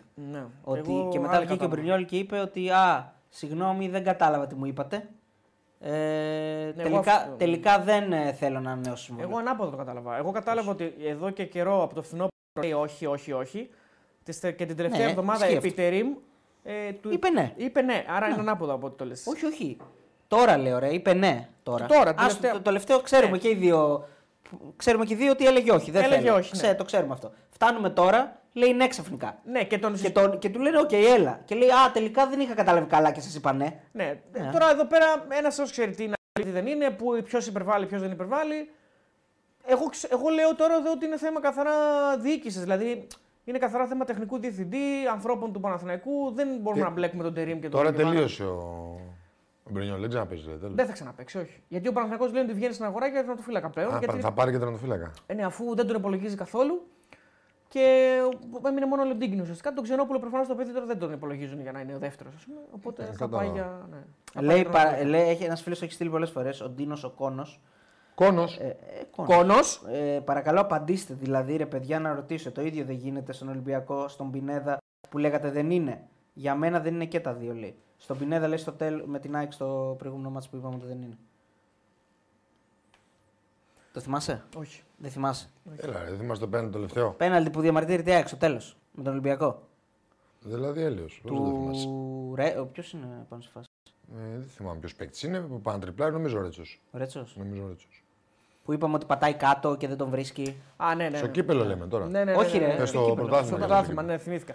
Ε, δεν είναι το ίδιο νομίζω. Ναι, δεν είναι η ίδια φάση. Εντάξει, αν θες να τη βλέπεις ίδια εσύ στο κεφάλι σου, φίλε, και το καταλαβαίνω. Όχι. Δεν, δεν, δεν έχω πρόβλημα με αυτό. Απλά εγώ δεν τη βλέπω ίδια. Δεν είναι αυτό ίδια. Βλέπει ίδια. Εγώ θεωρώ ότι εκτός ε, λίγων φάσεων οι οποίες είναι ε, πάρα πολύ σίγουρες, ο καθένας μπορεί τώρα από την πλευρά του και από το πόσο κίτρινα γυαλιά φοράει, τι πράσινα, τι κόκκινα, τι ασπρόμαυρα, να τα βλέπει όπως θέλει. Γι' αυτό το ποδόσφαιρο αγκαλιάζει τους πάντες και όλοι έχουν άποψη. Ε, εντάξει, για, δεν, για κάποιον είναι η ίδια φάση, για, μεν, για, μας, για μένα. Απλώς να, μπορού, να μπορούμε να ανταλλάσσουμε απόψεις ήρεμα και πολιτισμένα. Αυτό. Προφανώς. Ναι. Τώρα, εδώ οι ερωτήσεις που προκύπτουν για τον Μπρινιόλι υπάρχουν. Δηλαδή, διαχειρίζεται την κατάσταση σωστά ο Παναθηναϊκός που το άφησε να εξελιχθεί μέχρι τον Ιανουάριο. Κοίταξε, ρε φίλε, άμα είναι. Ζητάει κάτι εξωπραγματικό, δεν ξέρω. Για να ανανεώσει. Και ο Παναθηναϊκός κρίνει ότι δεν πρέπει να τα δώσει. Του τα έδωσε. Λέει. Ναι, αυτό δεν το ξέρω. Ε, το ρεπορτάζ λέει ότι του τα θα σου πω ακριβώς. Ναι, αν του τα έδινε από την αρχή, δεν θα έφτανε εδώ πέρα τελευταία στιγμή. Του τα έδωσε από την αρχή. Ε, τότε... Αυτό λέει το ρεπορτάζ του Παναθηναϊκού. Ε, δεν έχει λογική συζήτηση που κάνουμε. Ναι, βέβαια, δεν είναι το... λογικό αυτό που λες. Δεν ξέρουμε το... Το... αυτό που λέει το ρεπορτάζ. Άλλη πλευρά, δεν, δεν είναι λογικό γιατί αν εγώ έρθω σε σένα τον Αύγουστο που συζητάμε, ας πούμε, θέλουμε άλλο ένα χρόνο και σου πω θέλω αυτά και εσύ μου λες να τα δώσεις. Ε, τελείωσε η δουλειά. Άρα κάτι άλλο γίνεται. Δεν είναι λογικό. Ε, τώρα... Συγγνώμη λίγο που σας διακόπτω. Τώρα που είδα το ντονέι του το Αναστάση δύο ευρώ, τον ευχαριστούμε πολύ. Ένα πολύ ωραίο ντέρμπι μετά από καιρό. Ξέχασα ότι μας έχουν κάνει ακόμα ένα ντονέι και δεν το είπαμε. Ε, όχι, ρε. Πώς μπορούμε να το βρούμε. Κατάλαβες, σου λέω, δεν ξέρω τώρα. Αν τα δίνανε από καιρό, τότε θα είχαν συμφωνήσει. Αν μπει άλλη, έχει μπει άλλη ομάδα σου ή αν θέλει να πάει αλλού. Πάει άλλο. Πάλι. Oh. Δεν μπορούμε να το ξέρουμε εμείς. Πώς βλέπουμε τα ντονέιτ, παιδιά. πέντε ευρώ μας είχε βάλει το παιδί. Δολάρια ήταν. Το δολάρια ήταν. Και το, ναι, μετά το... Τι έλεγε. Το δεν θυμάμαι, αλλά ήταν δολάρια, το θυμάμαι. Ε, ε, sorry, φίλε, στείλ το ξανά, βάλε ένα ευρώ. Ε, βάλε ένα λεπτό. Ή βάλε μισό ευρώ. Ε, το ρεπορτάζ λέει ότι η πρώτη κουβέντα έγινε εκεί Οκτώβρη.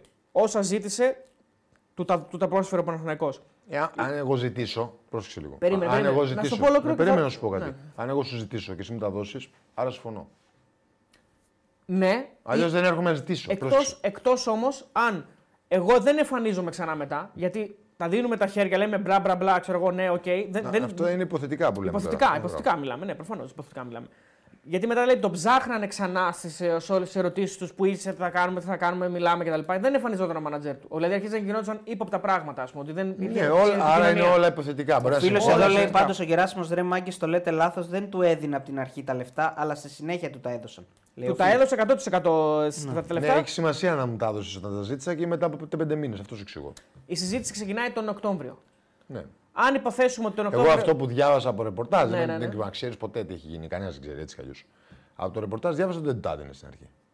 Οκ, okay, ας πούμε ότι δεν του τα έδινε στην αρχή. Ναι, άρα να συζητώ, τα βρήκαμε κάποιον άλλον. Κάποια στιγμή. Και όταν έρθει το Δεκέμβρη και μου τα έδωσες, εγώ έχω συμφωνήσει ήδη. Α, να μου okay. τα έδινες τότε, είναι πολύ απλό. Αν έχει γίνει έτσι. Αν έχει γίνει έτσι. έτσι. Κυρίες και κύριοι. Εγώ... Ποτέ δεν μάθουμε του προσέγγιου. Του ζήτησε όμως ε, σωστικά εκατό τοις εκατό πάνω από ό,τι κατάλαβα. Γιατί ο Μπρινιόλι από τα τριακόσια πενήντα. Αυτό, ούτε, ούτε, ούτε αυτό το ξέρουμε. Έτσι το διαβάζουμε. Ναι, γι' αυτό σου λέω. Είναι όλα ρεπορτάζ που εμείς. Πάντως μπράβο στον Παναγενικό. Δεν μπορούμε να μάθουμε την αλήθεια. Εγώ ξέρω ότι είναι ένας πάρα πολύ καλός στρατοφύλακας. Τον είχε με τριακόσια πενήντα, είναι μπράβο του. Δηλαδή του Παναγενικού. Ναι, είναι, πα, είναι πάρα πολύ καλός. Πήγαινε το live τώρα η Παντελίγια. Δεν μπορώ. Πρέπει τα σχόλια μετά το κλείσιμο να πίσω. Καταλαβαίνετε. Α, τώρα δεν πάνε, να έχεις δίκιο, σωστά. Αυτά. Είναι... Συναχωρήθηκα τώρα, χρήμα το παιδί, έδωσε λεφτά. Εγώ να πονάω γιατί, ρε φίλε. Και εφτά... Τι? Θα πούμε για το Παλτουόνα, ρε φίλε. Γράφει ένας εκεί. Αν φίλε μου... εφτάμισι κατουστάρικα ζητούσε. Με το που θα βλέπα από εδώ σου, αλλά τέλος πάντων. Τη γερούλης είσαι. Έλα. Για πες. Δεν είναι ειρωνία, φίλε. Με το κεφάλι σου εννοώ εσύ, αν το βλέπεις έτσι, δεν σε ειρωνεύει. Άλλος είναι το μεταξύ, δεν είναι αυτός που το στείλει. Ναι, δεν, συγγνώμη, δεν το λέω. Και γίνεται για τον έναν φίλο και τον άλλο. Όταν λέω με το κεφάλι σου εννοώ. Το με, το, με τον τρόπο που εσύ βλέπεις τα πράγματα. Μήπως δεν εννοείς με τα μάτια σου, επειδή τα μάτια είναι στο κεφάλι. Στο ευρύτερο. Ναι, εννοώ, ρε παιδιά, όπως το βλέπεις εσύ, και μπορεί να διαφέρει από το πώς το βλέπω εγώ. Εσύ βλέπεις ότι είναι η ίδια φάση. Εγώ βλέπω ότι δεν είναι η ίδια φάση. Δεν θα μπορέσουμε να βγάλουμε συνεννόηση όμως. Δεν έχει νόημα να συνεχίσουμε. Βλέπουμε διαφορετικά πράγματα. Οπότε. Ο Νικολογιάννης είπε ότι το Δεκέμβριο του έκανε διπλασιασμό στα επτακόσια χιλιάδες. Ε, δηλαδή ναι. Και πριν λίγες μέρες δέχτηκαν όσα θέλει. Άρα πριν λίγες μέρες ουσιαστικά κάναν την πρόταση που δέχτηκε ο. Ναι, δεν ξέρω τώρα. Εντάξει, δεν έχει σημασία και πολύ βέβαια. Αλλά γιατί ασχολούμαστε τώρα εμείς. Κοιτάξτε, ο Παναθηναϊκός είναι, είναι πάνω. Ναι, ο Παναθηναϊκός βασικό τερματοφύλακα. Ναι, ο Παναθηναϊκός είναι πάνω από πρόσφατα καταστάσεις. Άλλο το πώς πρέπει να συμπεριφερθεί σε παίκτες του. Αλλά αυτή τη στιγμή μιλάμε για έναν παίκτη που τελειώνει το συμβόλαιο του. Ναι, να κάνω μια ερώτηση. Είναι τόσο δύσκολο αν δεν, να, να, να συμπεριφέρεσαι πιο normal και να τελειώσεις μια χρονιά ε, τιμώντας το συμβόλαιό σου. Δηλαδή, εννοώ, το νορ... θα ήταν τόσο περίεργο να γίνει αυτό. Το normal που... Αν δεν έκανε τα λάθη, θα τελείωνε έτσι το, το συμβόλαιό του. Γιατί, Λε... τι ρόλο παίζουν τα λάθη. Έχασε την ενδεκάδα. Αυτό το λέω. Και μετά, και μετά που έχασε την ενδεκάδα, έγινε και αυτό και είναι και μια καλή αφορμή. Εγώ δεν είδα να χάνει την ενδεκάδα. Εγώ τον είδα πριν διαγωνιστικές, έπαιζε βασικός. Ε, άρα δεν έχασε την ενδεκάδα. Βάλε να δεις. Έπαιξε πριν το. Στο κύπελλο έπαιξε ο Λοντίγκιν και στο προηγούμενο έπαιξε ο Μπρινιόλι. Ακριβώς. Άρα δεν έχασε καμία ενδεκάδα. Εγώ δεν καταλαβαίνω ποτέ αυτό που το ελληνικό. Δεν έχασε την ενδεκάδα, ρε φίλε. Ο Λοντίγκιν έχει από τα τελευταία πενήντα μάτς του Παναθηναϊκού έπαιξε σαράντα πέντε. Πώς έχασε. Μα τώρα σου λέω κι εγώ. Μετά τον Ατρόμητο. Ποιο Ατρόμητο. Για βάλε μετά τον Ατρόμητο πόσα μάτς έπαιξε. Ένα. Ω, για βάλτε. Μετά τον Ατρόμητο έπαιξε σίγουρα. Που έπαιξε ένα, για βάλτε να δεις. Ε, έπαιξε σίγουρα. Πρέπει να δύο, δύο πρέπει να παίξει σίγουρα. Ε, ναι, δεν έπαιξε και πενήντα μάτς. Όχι. Ξαφνικά τώρα σου λες. Ναι, εγώ δεν καταλαβαίνω ποτέ γιατί. Είναι... Τα μοιράστηκαν νομίζω. Τα μοιράστηκαν. Ναι, μετά νομίζω το... για... Δεν καταλαβαίνω γιατί να μην τον έχεις. Δεν έχει αυτό, λογική αυτό. Ε, αυτό, αυτό ρωτάω. Αυτό ρωτάω. Ναι, αυτό λέω κι εγώ. Αφού, αφού δε, όταν ε, φτάνει μια διοίκηση να έρθει σε κόντρα με τον παίκτη και τον τελειώνει η διοίκηση, σου λέει: Εγώ δεν θέλω να είσαι εδώ με τη συμπεριφορά που έχεις. Δεν μ' αρέσει η συμπεριφορά. Εγώ δεν το καταλαβαίνω. Ε, ναι, πάντως, εγώ το καταλαβαίνω, δεν ξέρουμε ποιος έχει. Ο Μπιλόνις λέει: Ο Μπρινιόλι ζητούσε ένα, ο Μπρινιόλι ζητούσε ένα, εμείς του δίναμε τριακόσια πενήντα. Μετά εμείς του είπαμε ότι του δίνουμε ένα, αλλά αυτός μας είπε ότι θα το μιλήσουμε μετά. Του είπαμε εμείς επτακόσια και αυτός μας είπε ναι, αλλά τελικά αυτός είπε όχι. Α, πρώτος του Δεσσαϊκού ήταν. Αυτό τώρα είναι. Έτσι είπε. Πρώτος του Δεσσαϊκού. Καλά, δεν είναι. Μπορεί να μην είναι και τρολ. Έτσι όπως το έγραψε μπορεί να τρολάρει, yeah. Αλλά τα νούμερα μπορεί να είναι όντως. Τα νούμερα αυτά είναι. τριακόσια πενήντα εγώ ήξερα ότι έπαιρνε και το, το, το, το, ο Παναθηναϊκός έφτασε στα επτά και μισό. Το οποίο είναι μια πολύ γενναία αύξηση. Ο φίλος λέει εδώ έπαιξε μόνο στο πρώτο παιχνίδι του Τερίμ. Λέει ο φίλος. Έπαιξε σίγουρα. Το Τερίμ έπαιξε σίγουρα, ναι. Το θυμάμαι. Ε, συγγνώμη, το Τερίμ τώρα ήρθε. Τρίτη τέταρτο μάτς ήταν. Μετά τον Ατρόμητο μόνο με πάσα έπαιξε. Δεν το λέω το άλλο, Κατσούρ. Στο πρώτο μάτι του Τερίμ. Στο πρώτο μάτι του Τερίμ ήταν βασικός. Άρα τι λέτε σίγουρα δύο τότε. Ένα έπαιξε. Νομίζω ότι εγώ... Τέσσερα ήταν. Okay. Ε, δεν είναι τέσσερα. Ε, πώς δεν είναι τέσσερα. Ο Τερίμ έκανε πενήντα μάτς. Τέσσερα. Τέσσερα μάτς έκανε ο Τερίμ. Μετά τον Τερίμ. Μετά τον Τερίμ. Πώς νοιάζει με τον Τερίμ. Ο Τερίμ τώρα έφερε. Είναι και ο Βόλος. Αυτό λέω. Τέσσερα μάτς έπαιξε ο Τερίμ. Δεν έχει και άλλο παιχνίδι όμως μετά. Έχει και το Βόλο που νικάει ο τέτοιος. Ο Γιοβάνοβιτς. Δεν ξέρω αν είναι μόνο Βόλος βασικά. Μπορεί να είναι κι άλλο. Ρε παιδιά, λέω μετά τον Ατρόμητο πόσα μάτς έπαιξε. Ναι, και δεν μου ξέρω εγώ γιατί μου λες τον Ατρόμητο. Δεν το καταλάβει γιατί μου λες. Γιατί έκανε το, τα λάθη, τα δύο. Πέντε μάτς είναι, παιδιά. Έτσι πάει η κουβέντα. Είναι πέντε μάτς. Έπαιξε. Ένα ε... λένε τα παιδιά. Εσείς το λέτε... Βόλος Παναθηναϊκός. Έχει διαφορά αν έπαιξε ένα ή δύο. Ό, καμία. Όχι, καμία. Δεν έπαιξε στο Βόλος Παναθηναϊκός. Δεν είπα ότι έχει διαφορά. Εσείς το λέτε. Στο Παναθηναϊκός Πας Γιάννενα. Εμείς δεν είπαμε ότι έχει διαφορά. Εγώ είπα ότι έχασε τη θέση τους στην εντεκάδα, ρε παιδιά. Ναι, δεν φαίνεται κάπου να την έχασε. Ή άμα από τα πέντε παιχνίδια έπαιξε το ένα και τα δύο είναι κυπέλλου. Ε, καλά τώρα, εντάξει. Εντάξει, όχι, δεν είναι κυπέλλου. Ε, κυπέλλου δεν είναι τα δύο, ένα είναι. Το, το σημερινό μην το βάλεις όμως στη συζήτηση γιατί είχε γίνει ότι είχε γίνει και... Ναι, δεν είναι. Ε, Τέλος πάντων, τώρα. Ναι, θα το βάλαμε εμείς.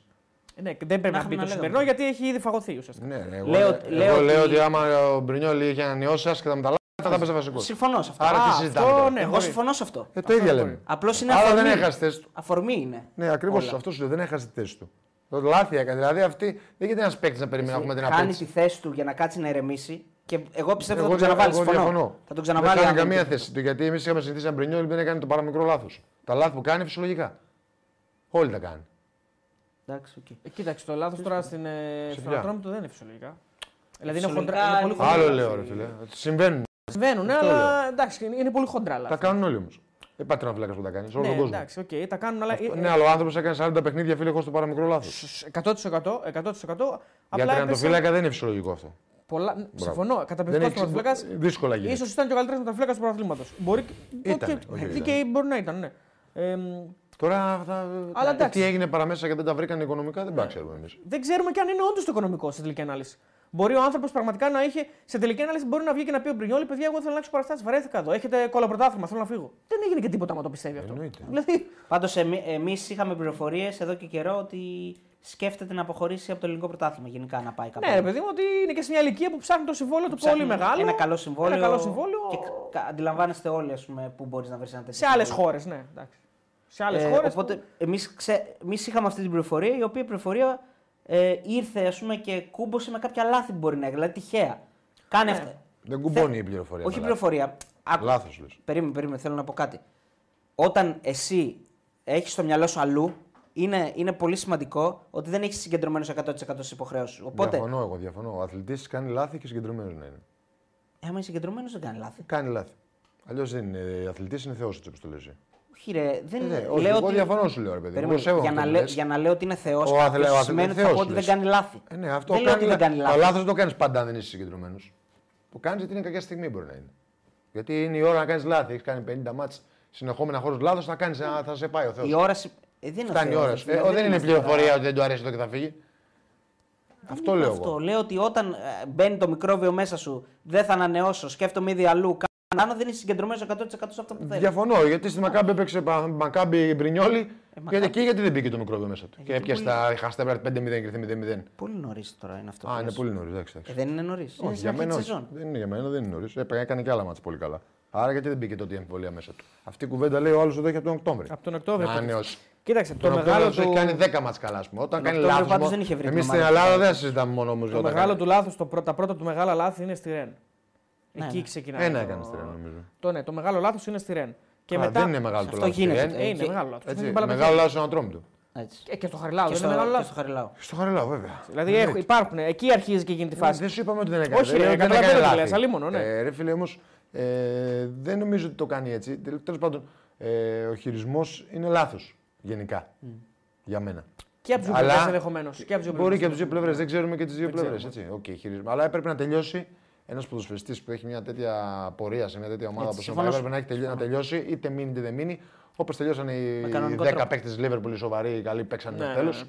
Και έτσι φύγανε το καλοκαίρι. Με φυσιολογικό τρόπο. Και τη Liverpool τη λέω γιατί είναι μεγάλη ομάδα. Να χειροκροτηθεί, τρία χρόνια στην ομάδα. Δείχνει την κατάντια μας γενικά. Δεν λέω αν έχει λάθος ή αν φταίει ο Παναθηναϊκός. Δείχνει την κατάντια γενικά. Συνέβαλε τα μέγιστα. Δεν γίνεται να φεύγουν έτσι παίκτες. Συνέβαλε τα μέγιστα στο να ο Παναθηναϊκός να έχει μια σταθερότητα πίσω όλα τα προηγούμενα χρόνια. Και κάποια λάθη ε, φέτος δεν μπορούν να, να αμαυρώνουν αυτό. Δηλαδή, okay, φεύγει, nice, αυτή nice. τη στιγμή φεύγει ε, με, με, τη χειρό, με τις χειρότερες των εντυπώσεων. Γιατί είναι αυτό που μένει στο τέλος. Δηλαδή, το πώς φεύγει. Ότι τώρα έξι μήνες θα κάθεται, στο, ε, θα κάθεται εκτός αποστολής και θα κάνει. Μπορεί να φύγει τώρα. Εντάξει, ναι, μπορεί. μπορεί να φύγει τώρα, θα δούμε.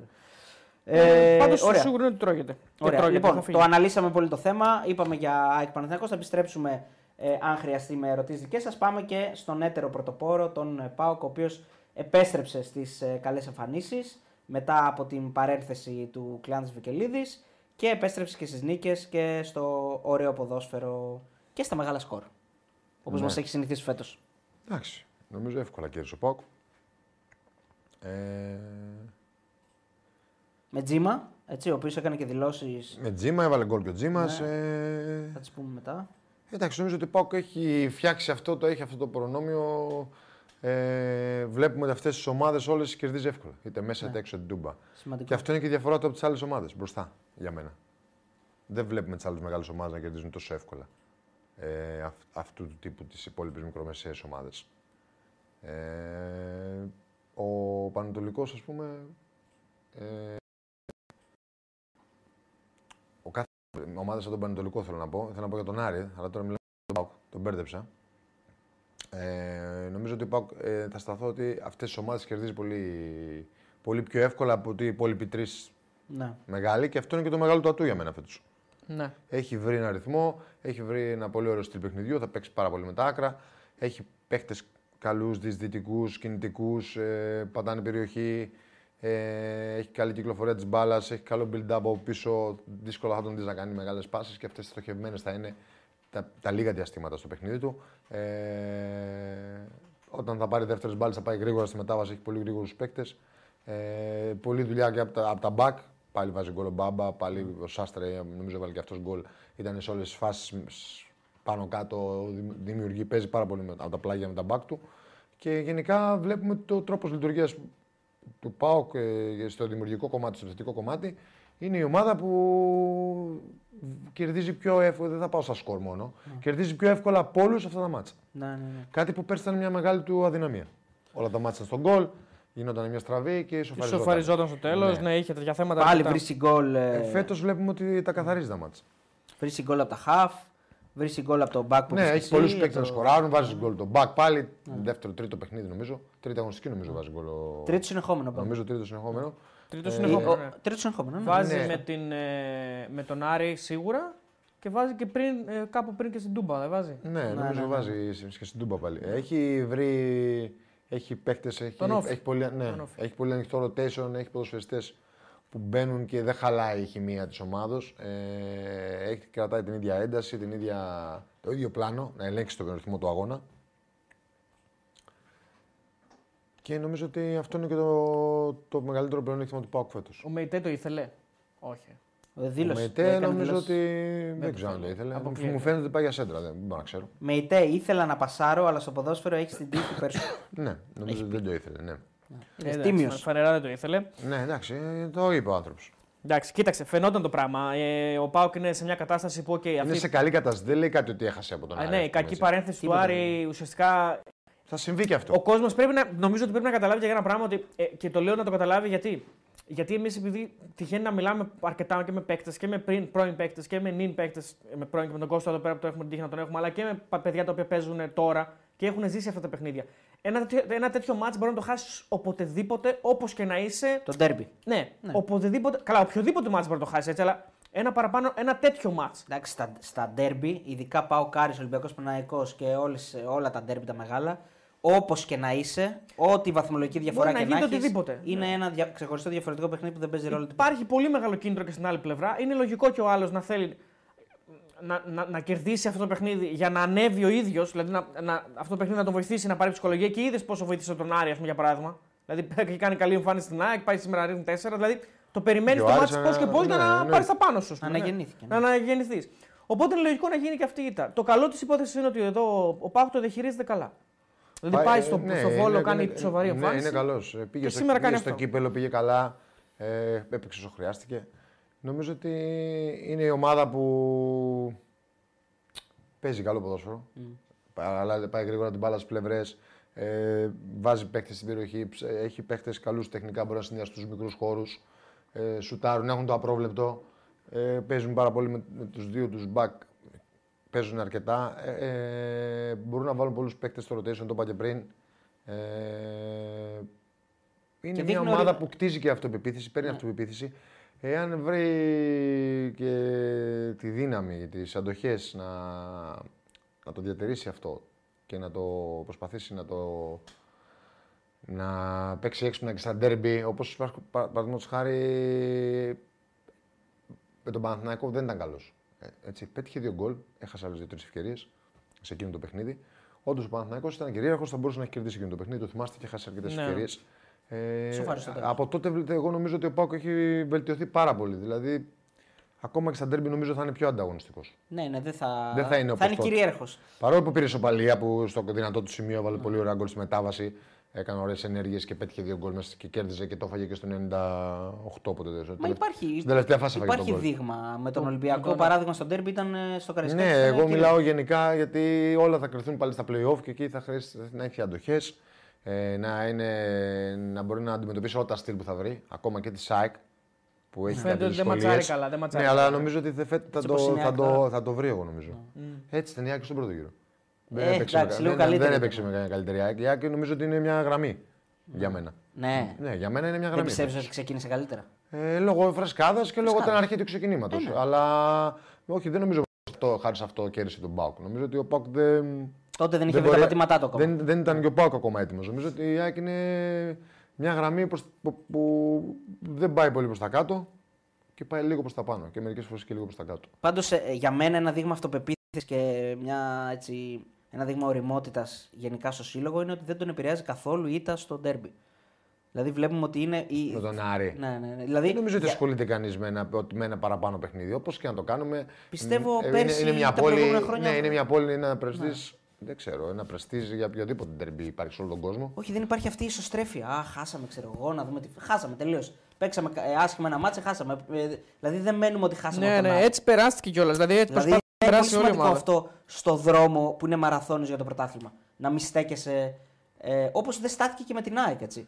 Και με την ΑΕΚ που ήταν άθλη, πολύ κακός. Δεν στάθηκε. Χάσαμε, κάναμε πολύ κακό. Δεν μπορείς να σταθείς παραπάνω. Δηλαδή πετυχαίνει στόχους σιγά σιγά. Πολύ σημαντικούς στόχους, ε, όπως είναι στην Ευρώπη, εντάξει, κάνει ιστορική φέτος πορεία και όπως είναι και το διπλό που κάνει στο Καραϊσκάκης, γιατί δεν στάθηκε την προηγούμενη εβδομάδα στην ήττα που κάνει μέσα στη Παπαρίνα. Εννοείται. Νομίζω ότι ο ΠΑΟΚ είναι μια ομάδα που εξελίσσεται, ε, βελτιώνεται. Νομίζω ότι οι παίκτες κάθε μέρα βάζει και τον Μάρκος Αντώνιος στο rotation, βλέπουμε πολύ πιο συχνά, που σημαίνει ότι αυξάνει, έχει άλλη μια λύση. Τον οποίον υπολογίζει περισσότερο στο. οκτώ. Προς το δέκα από ό,τι κατάλαβα. Μπορεί και προς το δέκα. Άρα αυτό τρεις, εξήγησε. Τρεις επιλογές στο δέκα πλέον. Ενώ, ενώ το παιδί. Τα παίχτες που έχει παίζουν όλοι στο δέκα. Άμα θες. Ε, και ο Τάισον μπορεί να παίζει. Όλοι, και ο Τάισον και ο Ζήφκοβιτς, όλοι. Αυτό τουλάχιστον είπε, νομίζω, μετά το Βόλο, αν θυμάμαι καλά, ο Λουτσέσκου, ότι τον υπολογίζει περισσότερο προς το δέκα. Ίσως μάλλον σε παιχνίδια τα οποία είναι λίγο πιο απαιτητικά, πιο δύσκολα, για να έχει δύο και τον Μάρκος Αντώνιο. Μπορεί. Επειδή έχει χαρακτηριστικά τα οποία θεωρεί ότι δεν έχουν οι άλλοι. Δηλαδή, ναι. Είναι πολύ σοβαρός, πολύ, πολύ, πολύ, τα τραξίματά του είναι πολύ στοχευμένα το που θα τρέξει και διαχειρίζεται καλά τις δυνάμεις του. Έτσι είπε ο Λουτσέσκου δηλαδή.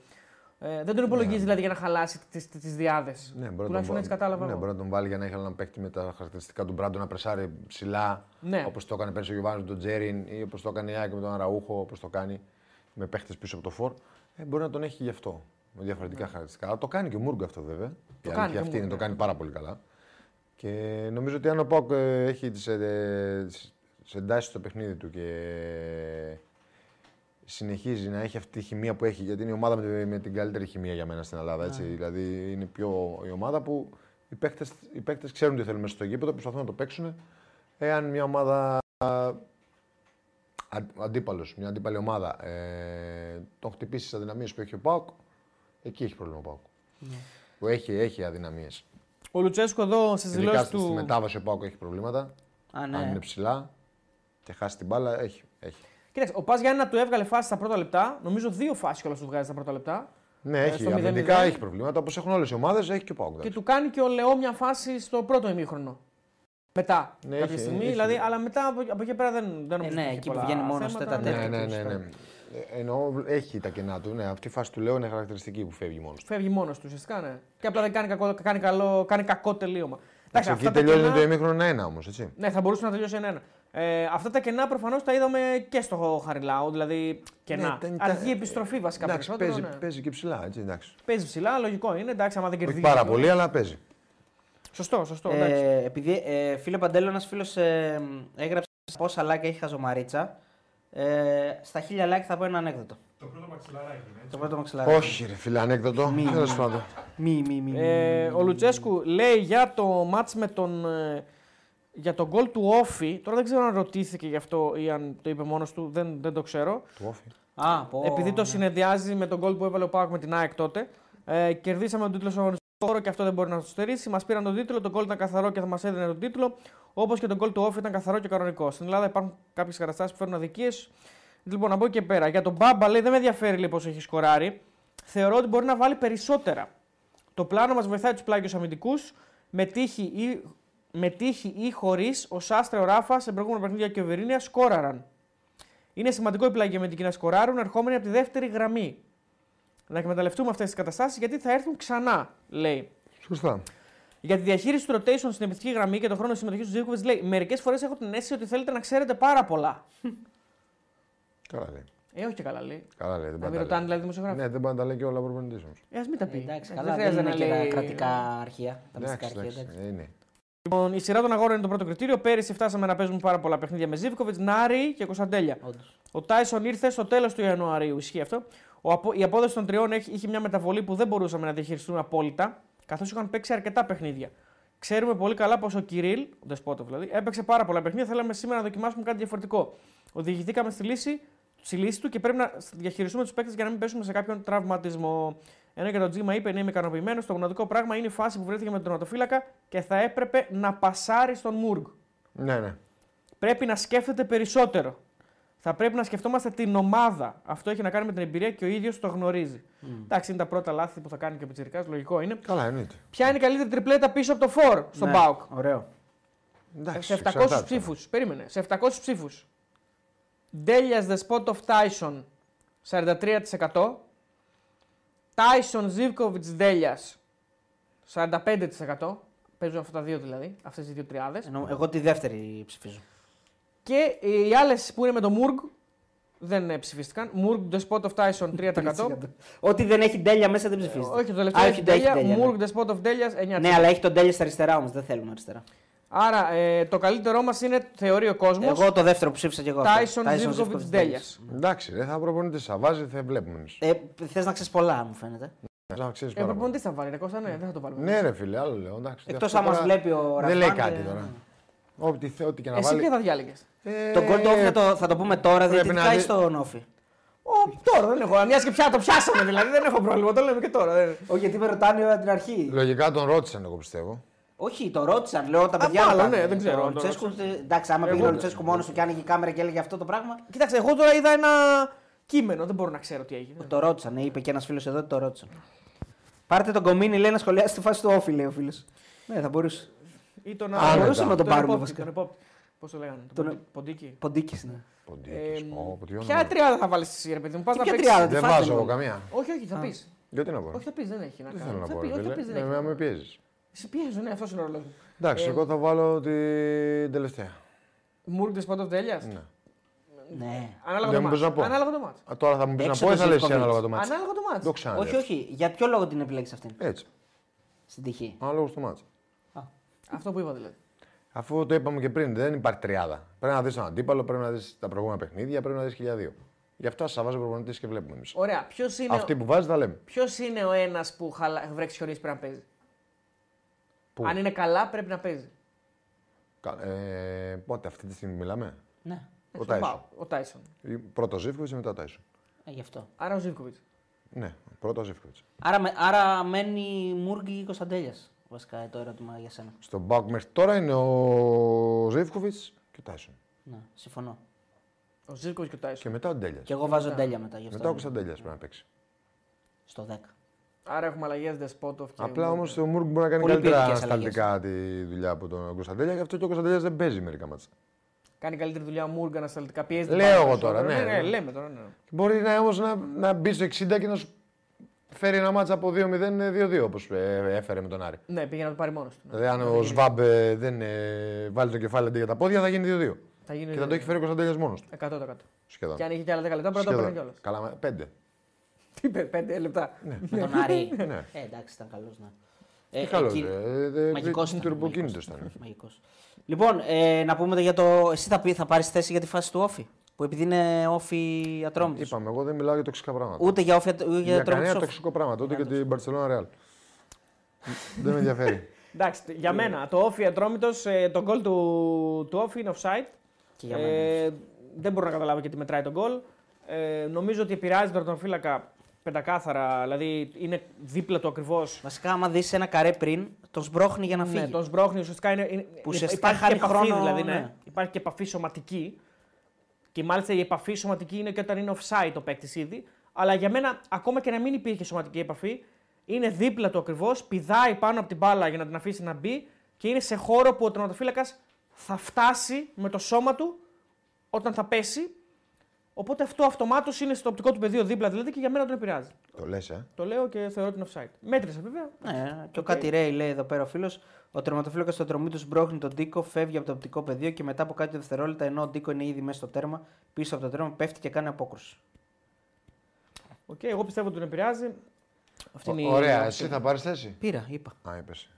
Δεν σε άκουσα, φίλε, συγγνώμη. Ε, τώρα από εκεί και πέρα. Μίλαν το καπέλο. Μίλαν. Μίλαν, βέβαια. Και η μπλούζα. Είναι Μιλανέζος. Η μπλούζα, εντάξει, την είδα.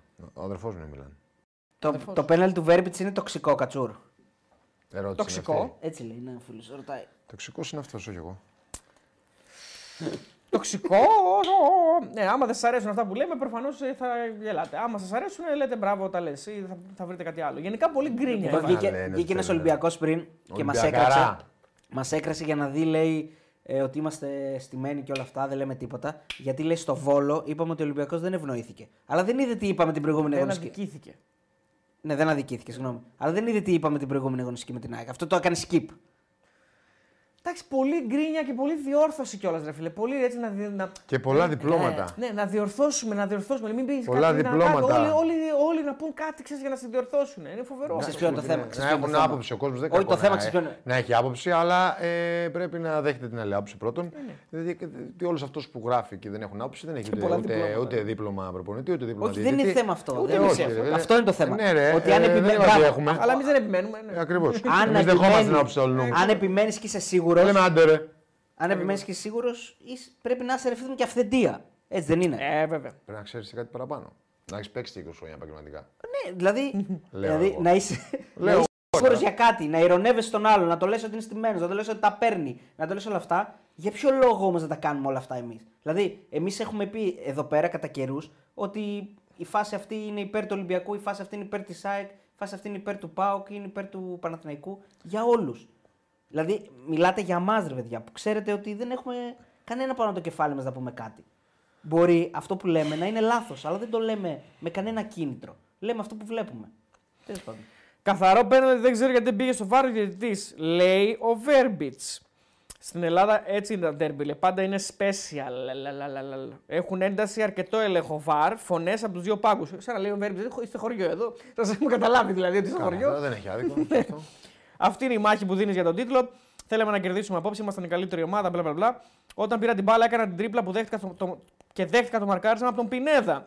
Πίστευα πως ο διαιτητής θα ελέγξει το βαρ, όπως έκανε σε άλλες περιπτώσεις. Αλλά δεν το έκανε. Δεν ξέρω ακριβώς πότε πάνε και πότε όχι. Για μένα ήταν καθαρό πέναλτι. Δηλαδή, να σου πω κάτι. Δίκιο δεν έχει τώρα σε αυτό. Εντάξει, ναι, οκ. Okay. Σου λέει, σου λέει ρε φίλε, με κλωτσάει ο άλλος. Γιατί δεν πας να το δεις, ναι, οκ. Okay.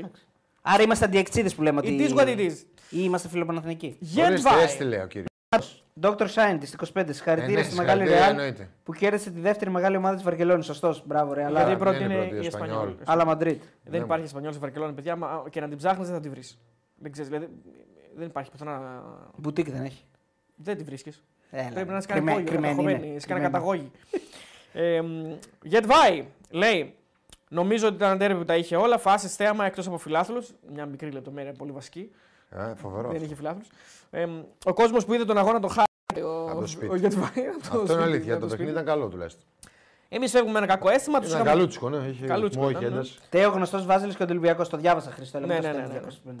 Ισχύει, ισχύει. Εγώ επιβεβαιώνω. Δεν θέλω να μιλήσω για το θέμα, αλλά είναι πράγματα που καθορίζουν τους αγώνες. Λέει ο Γετβάη. Είμαι χαρούμενος για τον γκολ, μπλα, δεν το κάνω συχνά, είναι κάτι όμορφο για τον αγώνα. Ο νέος προπονητής φέρνει νέα ενέργεια. Είμαστε σε καλή κατάσταση. Παιχνίδι με παιχνίδι είμαστε καλύτεροι. Ακόμα δεν έχετε δει τον καλύτερο Παναθηναϊκό. Σωστά. Λέει ο Γετβάη. Σωστά. Λέει ο Γετβάη. Σαν να μας λέει ότι, κοιτάξτε να δείτε, βοήθεια γειτόνι που λέγει ο Πόχρης. Ναι, ναι. Αυτό θα ακριβώς. Δούμε στο γήπεδο, φίλε. Θα γίνει. Κάσε να φέρεις τι μεταγραφάρες τώρα. Τώρα θα γίνει τη μάχη. Ακαϊντίν. Ακαϊντίν έχω, βασικός. Παικτάρα. Δεν πρέπει να τον έχεις δει ποτέ, ζωή σου να πεις μπάλα. Βίντεο μόνο, βίντεο μόνο. Ποτέ, ούτε βίντεο πιστεύω. Όχι, βίντεο έχω δει. Τώρα, επειδή το άκουσες το όνομα, κάτι σκύλες. Ε, ναι, βίντεο, ε, πού να δει. Δεν θα κάτσω να τη φερέρω, συγγνώμη, δεν προλαβαίνω εδώ τα ελληνικά. Random Τούρκο αμυντικό... Ε, αλλά ναι, τον είδα στα βίντεο, εντάξει δεν βγάζω άκρη από τα βίντεο. Φαίνονται κάποια πραγματάκια, κάποια στοιχεία ας πούμε. Αλλά... Και ποια είναι αυτά τα στοιχεία για να μας τα πεις και εμάς? Μου έκανε εντύπωση. Δεν έχει ο Παναθηναϊκός τώρα από τα στοιχεία. Ανεβαίνει πάρα πολύ με την μπάλα στα πόδια. Μάγνουσον, πάρα πολλές φάσεις. Ε, δεν ξέρω αν είναι ακριβώς Μάγνουσον, αλλά ε, τον, τον βλέπεις σε πάρα πολλές φάσεις να τον κουβαλάει μέχρι το κέντρο. Δηλαδή να, να, το να κέντρο. βρίσκει το χώρο και να ανεβαίνει. Δεν ξέρω αν, είναι, αν ήταν οδηγία στις ομάδες που έπαιζε ε, και αν θα, θα το κάνει εδώ ή αν του λέει ότι Ρίμ κάνει το ή μην το κάνεις. Αλλά φαίνεται να έχει την αυτοποίθηση να το κάνει αυτό με την μπάλα στα πόδια. Αυτό δείχνει ότι έχει και τεχνική κατάρτιση. Ένα στόπερ το οποίο κουβαλίζει την μπάλα μέχρι το κέντρο, ναι. Πάει να πει ότι έχει και αυτοποίθηση να το κάνει. Ή απλά δεν τον κόβει. Όχι, εντάξει. Εντάξει, άσε να τον δούμε. Να τον δούμε, εντάξει. Φαίνεται να είναι μια καλή λύση, θα φανεί. Τώρα την τουρκική αγορά την ελέγχει ο.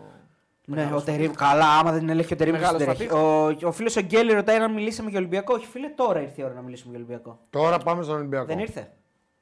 Ήρθε, ήρθε ναι, ο Ολυμπιακός, βέβαια. Ναι, τώρα λοιπόν, μια θρυλέοντας. Κοχονάτη νίκη του Ολυμπιακού, κόντρα σε όλους, ενάντια σε θεούς και δαίμονες, ενάντια στο θηρίο την Κηφισιά, το σκότωσε. Εντάξει, μια χαρά ήταν.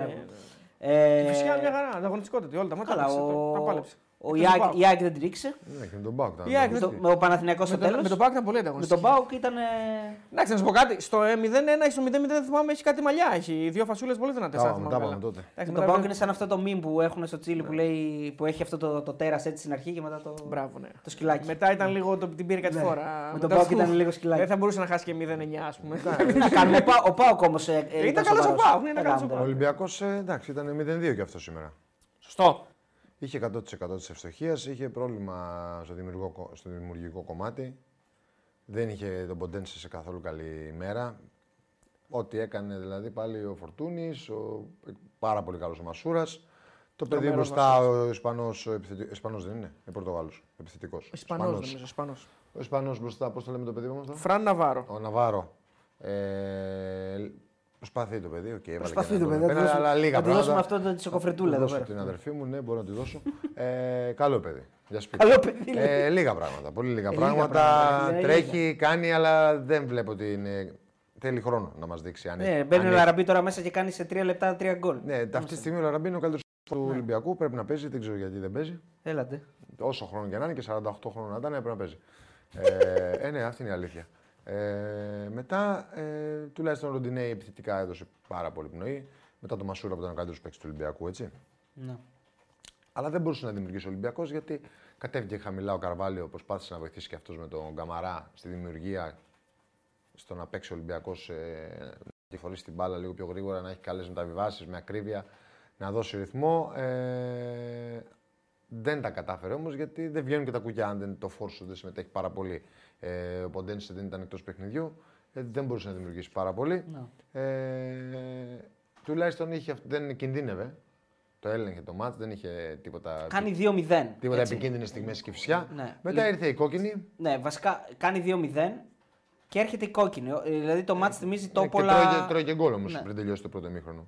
Ναι, ναι, το μάτς θυμίζει τόπολα. Εκεί που νικούσε δύο μηδέν και σοβαρίζει και δύο δύο. Και γίνεται αυτό το πράγμα ακριβώς. Ναι, μένει με δέκα και σοβαρίζει. Μια κακή επικοινωνία που επικοινωνία ναι. Είναι το νούμερο ένα για να παίξεις ποδόσφαιρο σε υψηλό επίπεδο. Πρέπει να έχεις άι κιου, να επικοινωνείς με τους συμπαίκτες σου και να διαβάζεις και τι γίνεται στο μάτς. Ε, μια κακή ε, επικοινωνία του Καμαρά με τον Τζοντζολάι. Φέρνουν το ένα δύο της Κηφισιά στην απέκρουση. Να. Γίνεται ένα δύο. Α, στο που βγαίνει ο Τσολάκης και ναι, δεν αφήνει. Τρακάρι με δυο δεν έχει παίκτες και φυσικά εκεί, είναι μόνο ο Καμαρά και ο ναι, Τσολάκης. Να πούμε ναι, ναι, ναι. Και για διαιτητικά, παιδιά, στο τέλος λέμε για διαιτητικά. Μην... Ε, μετά μπαίνει τον γκολ. Πολύ ωραίο σουτ. Μπαίνει τον γκολ, ένα δύο. Το καινούριο παίκτη αριστερό της Κηφισιάς.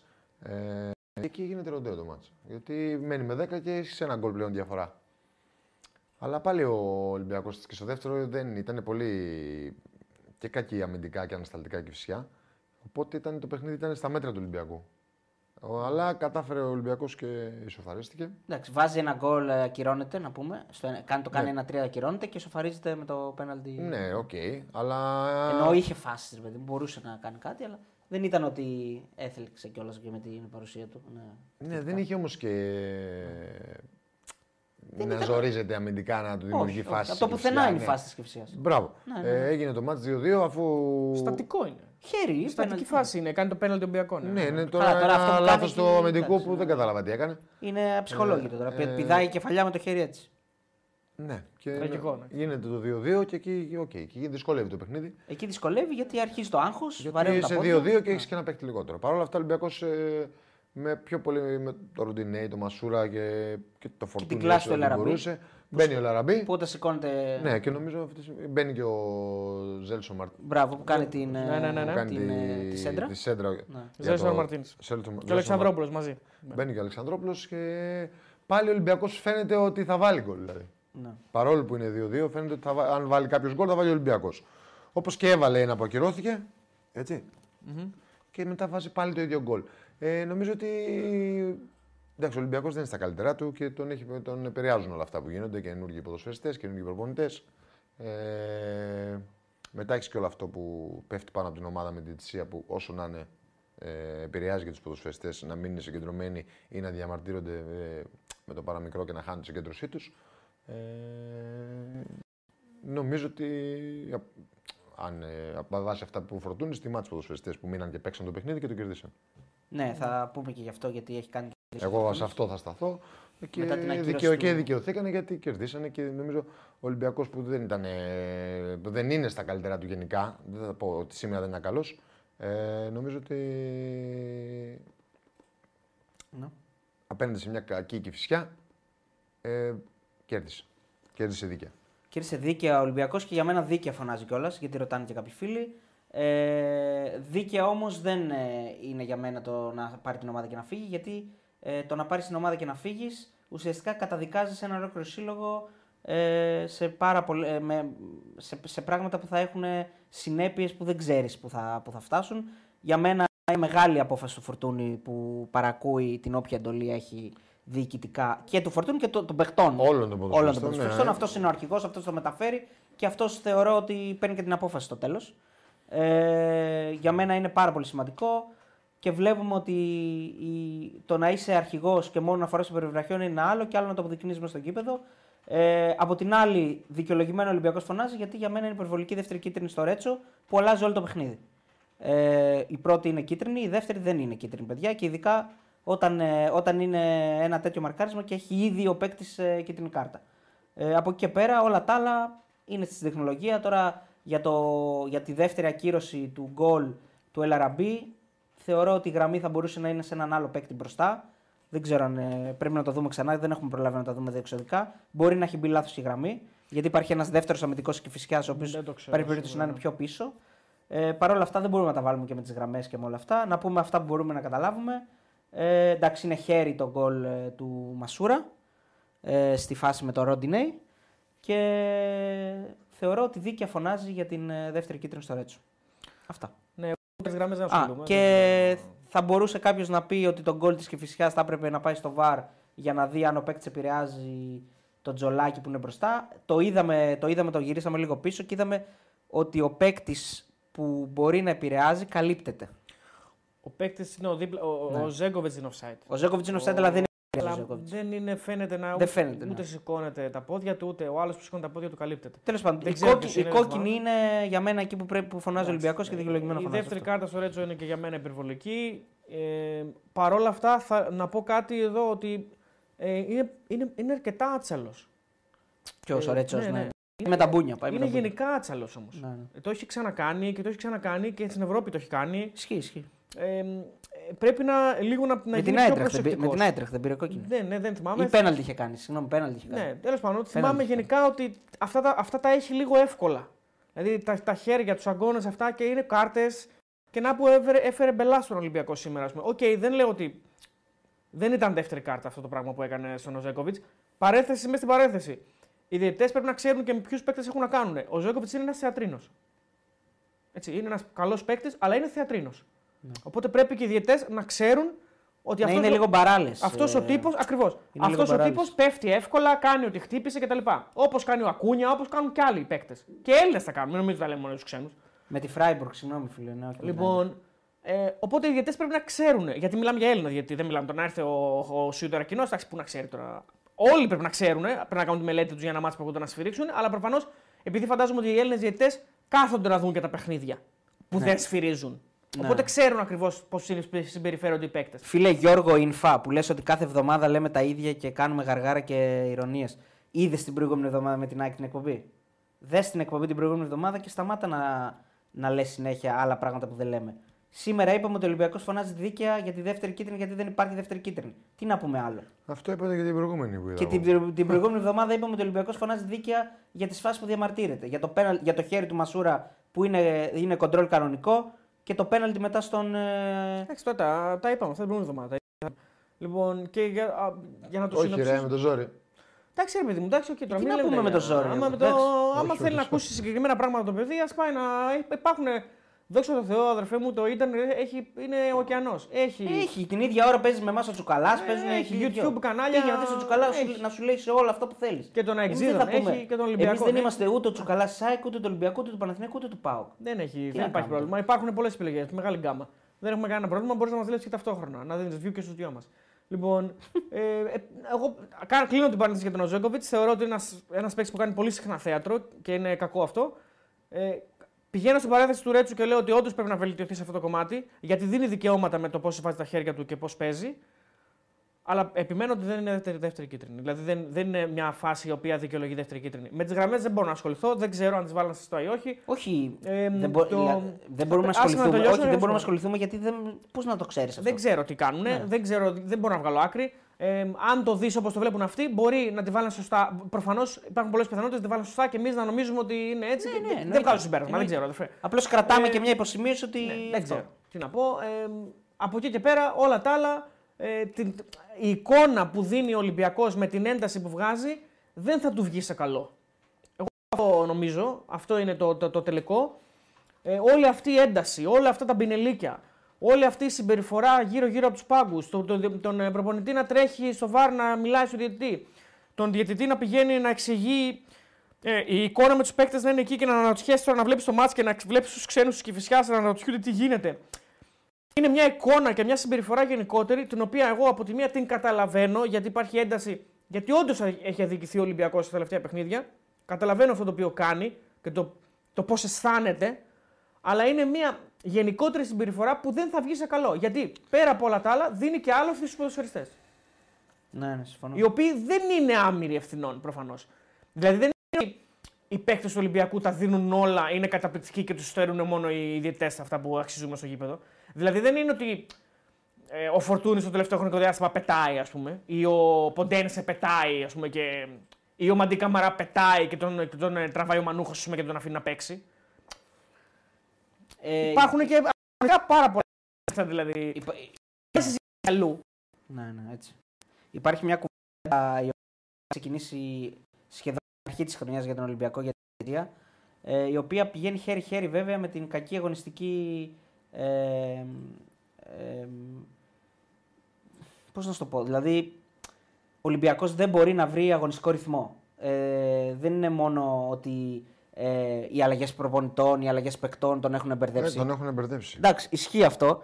Έρχεται, έρχονται και κάποια διαιτητικά λάθη τα οποία γιγαντώνο, ε, ε, γιγαντώνονται ε, και μέσα στο, μέσα στο σωματείο. Ε, και όλα αυτά το, το ένα προσπαθεί να καλύψει το άλλο. Δηλαδή έχει χαθεί η μπάλα από παντού. Και αν συνεχίζουν, αν συνεχίζουν στον Ολυμπιακό να επικεντρώνονται μόνο στη διαιτησία, δεν θα γίνει η ομάδα ποτέ. Όχι, η ομάδα δεν είναι καλή και δεν είναι καλή, λείπουν πράγματα πολλά από τον Ολυμπιακό και νομίζω ότι. Δεν του κάνει καλό συνέχεια αυτό το αλλαγή προπονητή για αλλαγές πολλών ποδοσφαιριστών στο ρόστερ. Ε, γιατί δεν φέρνει το βασικό που πρέπει να έχει μια ομάδα, ένα, ένα καλό σύνολο, δηλαδή επικοινωνία μεταξύ των ποδοσφαιριστών και να μπορούν να επικοινωνούν με κλειστά μάτια που λέμε, που αυτό γίνεται μόνο όταν μείνουν αρκετό καιρό, αρκετό χρονικό σημείο, αρκετή χρονική περίοδος μαζί οι ποδοσφαιριστές, δηλαδή να αρχίσουν να είναι μαζί. Και με τους προπονητές τους και, και, και, και, και. Κάτι που το είχε κτίσει ο Ολυμπιακός, ε, για τον ΑΒ λόγο δεν συνεχίστηκε ε, και πρέπει να το ξαναβρει αν θέλει να φτιάξει ακόμα περισσότερο την εικόνα του, την αγωνιστική. Συμφωνώ. Ε, ε, θα... Μισό λίγο. Ναι. Ε, αυτό που λέτε παιδιά για το χέρι, ότι είναι κολλημένο του Μασούρα δεν έχει σχέση. Οποιαδήποτε επαφή υπάρχει, έστω και μικρή ανεπαίσθητη με χέρι και καταλήγει γκολ, γκολ από χέρι δεν μπορεί να μετρήσει. Είναι δεδομένο αυτό, όπως και να έχει. Κολλημένο να είναι. Το λέει και ο Θάνος εδώ. Όπως, ναι. όπως και να είναι. Δηλαδή, ακόμα και να μην. Δηλαδή, ένα με το σώμα του να είναι. Αν ακουμπήσει το χέρι του και πάει μέσα, δεν μπορεί να μετρήσει. Οποιαδήποτε μικρή ανεπαίσθητη επαφή με χέρι, ακυρώνεται mm. τον γκολ. Άρα δεν έχει, δεν δεν έχει σχέση, σχέση αν είναι κολλημένο. Το λέει και ο Θάνος εδώ, ο Θάνος σαράντα έξι, αν ακουμπήσει το χέρι και κολλητό να είναι και ακριβώς. Ό,τι θέλει να είναι και βάλει γκολ, τον γκολ δεν μετράει, είναι χέρι. Οπότε για αυτή τη φάση Ε, νομίζω είναι εύκολη η απόφαση. Ναι, το εντάξει, okay. Και δεν ναι, νομίζω ότι γκρινιάζει για αυτή τη φάση. Τώρα. Όχι, όχι, δεν είναι. Εντάξει, okay. Είναι όλα μαζί. Είναι το ένα μετά το άλλο. Ε, είναι και τα γκολ τα κυρωμένα στο, στο Βόλο. Είναι και ό,τι έγινε στο Καραϊσκάκη με την ΑΕΚ. Εντάξει, μην τα λέμε και με συνέχεια. Τέλος πάντων, ναι. Ε, τα λέμε. Τα λέει η Ελλάδα. Ναι, okay, τα βλέ, τα... Ε, όλοι, όχι η Ελλάδα, όχι και η Ελλάδα, δεν ασχολείται η Ελλάδα με το ποδόσφαιρο. Αυτοί που ασχολούνται. Να πω εδώ βέβαια ότι σε συνδυασμό με αυτά δεν πρέπει να ξεχνάμε τα αγωνιστικά. Ο Ποντένσε είναι ανύπαρκτος, το είπαμε και την προηγούμενη φορά. Εκτός από, από τα πρώτα παιχνίδια τα οποία ήρθε και έδωσε έτσι αυτόν τον αέρα της Premier League, μπήκε, έμπαινε, δεν έκανε. Θέλω να λες τις βαριές λέξεις. Άλλος το λέει θεατρίνο, τα ανύπαρκτος δεν είναι για το επίπεδό μας αυτές οι λέξεις. Ποιο πράγμα. Για τους ποδοσφαιριστές δεν είναι για το επίπεδό μας. Μπορείς να πεις ότι δεν είναι καλός. Το δεν είναι καλός δεν είναι το ίδιο. Για τον Οζεκοβίτς. Μπορεί να πεις ότι κάνει θέατρο. Το ίδιο λέμε. Το ίδιο ακριβώς. Είναι ακριβώς το ίδιο. Είναι ένας θεατρίνος ο οποίος. Εγώ δεν το λέω με κακία. Λέω καλός παίκτης ο οποίος κάνει θέατρο συνέχεια. Το ανύπαρκτος. Λέω, okay. λέω ότι δεν βοηθάει τον Ολυμπιακό. Έχει έρθει για να βοηθήσει. Είναι μια μεταγραφή για να βοηθήσει. Δεν βοηθάει. Πες αυτό, δεν σου είπα εγώ τίποτα. Δεν σου είπα να μην πεις αυτό. Σου είπα να μην λες ανύπαρκτος. Κοίταξε, Κώστα, εμείς εδώ πέρα είχαμε ένα προφίλ από την αρχή. Έτσι μιλούσαμε. Δεν θα κάτσω να σκέφτομαι να κάνω δεύτερες σκέψεις. Όχι, ρε, μίλασε όπως θες. Εγώ θα πω αυτό που έλεγα πάντα, ότι ελεύθερα μιλάμε. Είναι ένας θεατρίνος ο οποίος έχει έρθει εδώ, βγάζει το ψωμί του, μια χαρά είναι. Ναι, καλός παίκτης είναι. Θέλω... Πάρα πολύ καλός παίκτης είναι. Δεν λέω ότι δεν είναι καλός παίκτης. Απλά κάνει θέατρο συνέχεια. Και ο Μπαράδας έκανε θέατρο συνέχεια και ήταν πάρα πολύ καλός παίκτης. Έκανε θέατρο σε κάθε φάση. Δηλαδή, φάση παραβάση έκανε θέατρο. Ναι, έχει πολλούς λόγους. Ο Κούνια έκανε φάση, φάση παραβάση έκανε θέατρο. Να... Τι να κάνουμε τώρα. Να... Αυτοί, αυτοί κάνουν θέατρο. Ναι. Να, να απαντήσουμε λίγο και στο Βουτσά εδώ πέρα το φίλο που λέει πέναλτι στο Ροντινέι παρόλο που είναι offside ο κανονισμός. Λέει πέναλτι αφού δεν ακουμπάει την μπάλα. Δεν ξέρω αυτόν τον κανονισμό. Εγώ βλέπω ότι ο παίκτης είναι offside. Και μετά γίνεται το πέναλτι. Αυτό βλέπω. Δεν ξέρω αν βλέπω κάτι άλλο εγώ και μπερδεύομαι. Έχεις άποψη σε αυτό. Όχι, δεν το. Δεν... Είναι ένα γκολ που ακυρώθηκε. Ναι, όχι, βασικά όχι δεν ήταν γκολ. Το πέναλτι που του λέει ο Μανούχος είναι πέναλτι, ναι, αλλά ναι. Να δούμε αν είναι offside κτλ. Ε, είδα πέναλτι και είδα και offside. Που είδα δηλαδή και τις αυτά είδα κι εγώ. Ναι. Τώρα εντάξει, δεν, δεν, δεν, τι να κάνω. Και είναι σαν την πρόσθεση και την αφαίρεση, σαν τις πράξεις, τι, τι είναι πρώτο. Όταν έχεις να κάνεις μια σειρά ναι. πράξεων, τι γίνεται Εξε... πρώτο. Μπορεί να έχουν πάει σε άλλο επίπεδο. No. Ε, να έχουν διαβάσει όλους τους κανονισμούς απ' έξω. Ποτέ no. δεν ξέρεις, φίλοι. Ποτέ δεν ξέρεις. Λοιπόν. Ε, Ωραία. Θρύλε θα είμαι Ολυμπιακέ, μου λέει ο Φούξη. Λοιπόν, ε, μην σας επηρεάζουν την κουβέντα, λέει τα σχόλια τύπου διαιτησία. Εντάξει, παιδιά, εμείς, ε, κάνουμε, εμείς πάντα σχολιάζουμε ναι, τη διαιτησία. Δεν, ε, δεν επηρεάζουν την κουβέντα μας. Στην κουβέντα μας πάντα υπάρχει και η διαιτησία. Εντάξει, υπάρχει το... όμως σε ένα μικρό. Σε ένα νορμάλ επίπεδο. Εντάξει, ναι, όχι άλλη μόνο. Ε, λοιπόν. Από εκεί πέρα προέκυψαν κάποιες δηλώσεις του κ. Κούγια πάλι, ε, ο οποίος είναι σε τρομερή κατάσταση, είναι πολύ φορμαρισμένος. Ε, και την Κυριακή έκανε πολλά πράγματα και μεσοβδόμαδα και Κυριακή πάλι. Νομίζω ότι έτσι θα πάμε. Σταμάτωση. Νομίζω θα πάμε μεσοβδόμαδα, Κυριακή, Τετάρτη Κυριακή θα πηγαίνουμε. Έτσι θα το πάει. Mm. Τάπα. Ε, άλλωστε έχει και πολύ καλή. Έχει διεισδυτικότητα και σε, πολιτικά, σε πολιτικές εκπομπές. Έτσι πρωινές, mm. ε, μεσημεριανές. Νομίζω ότι θα παίξει μπάλα και εκεί. Ε, ε, βλέπω ότι πάλι σήμερα. Ε, μίλησε για μηνύσεις και για τα λοιπά. Δεν ξέρω αν βγαίνει, βγάζει κάπου αυτό. Δηλαδή, μηνύσεις στους διαιτητές δεν ξέρω αν μπορεί να βγει κάτι. Γιατί και ο κύριος Μπέος νομίζω το έχει κάνει, αλλά δεν πρέπει να βγει και κάτι από αυτό. Ε, είναι, εδώ τώρα είναι το αστείο, ε, γιατί πριν από λίγο καιρό είχαν απεργία διαιτητές, αν θυμάσαι. Mm-hmm. Και επιστρέ, επι, έχουμε επιστρέψει και μηνύσεις στους διαιτητές. Δηλαδή, υπήρχε, υπήρχε μια συμφωνία γενικά στο ποδόσφαιρο να στηριχτούν οι διέλληνες διαιτητές και να συνεχίσουμε. Mm-hmm. Υπήρχαν κά, δηλαδή, κάποιες διασφαλίσεις από την ΕΠΟ.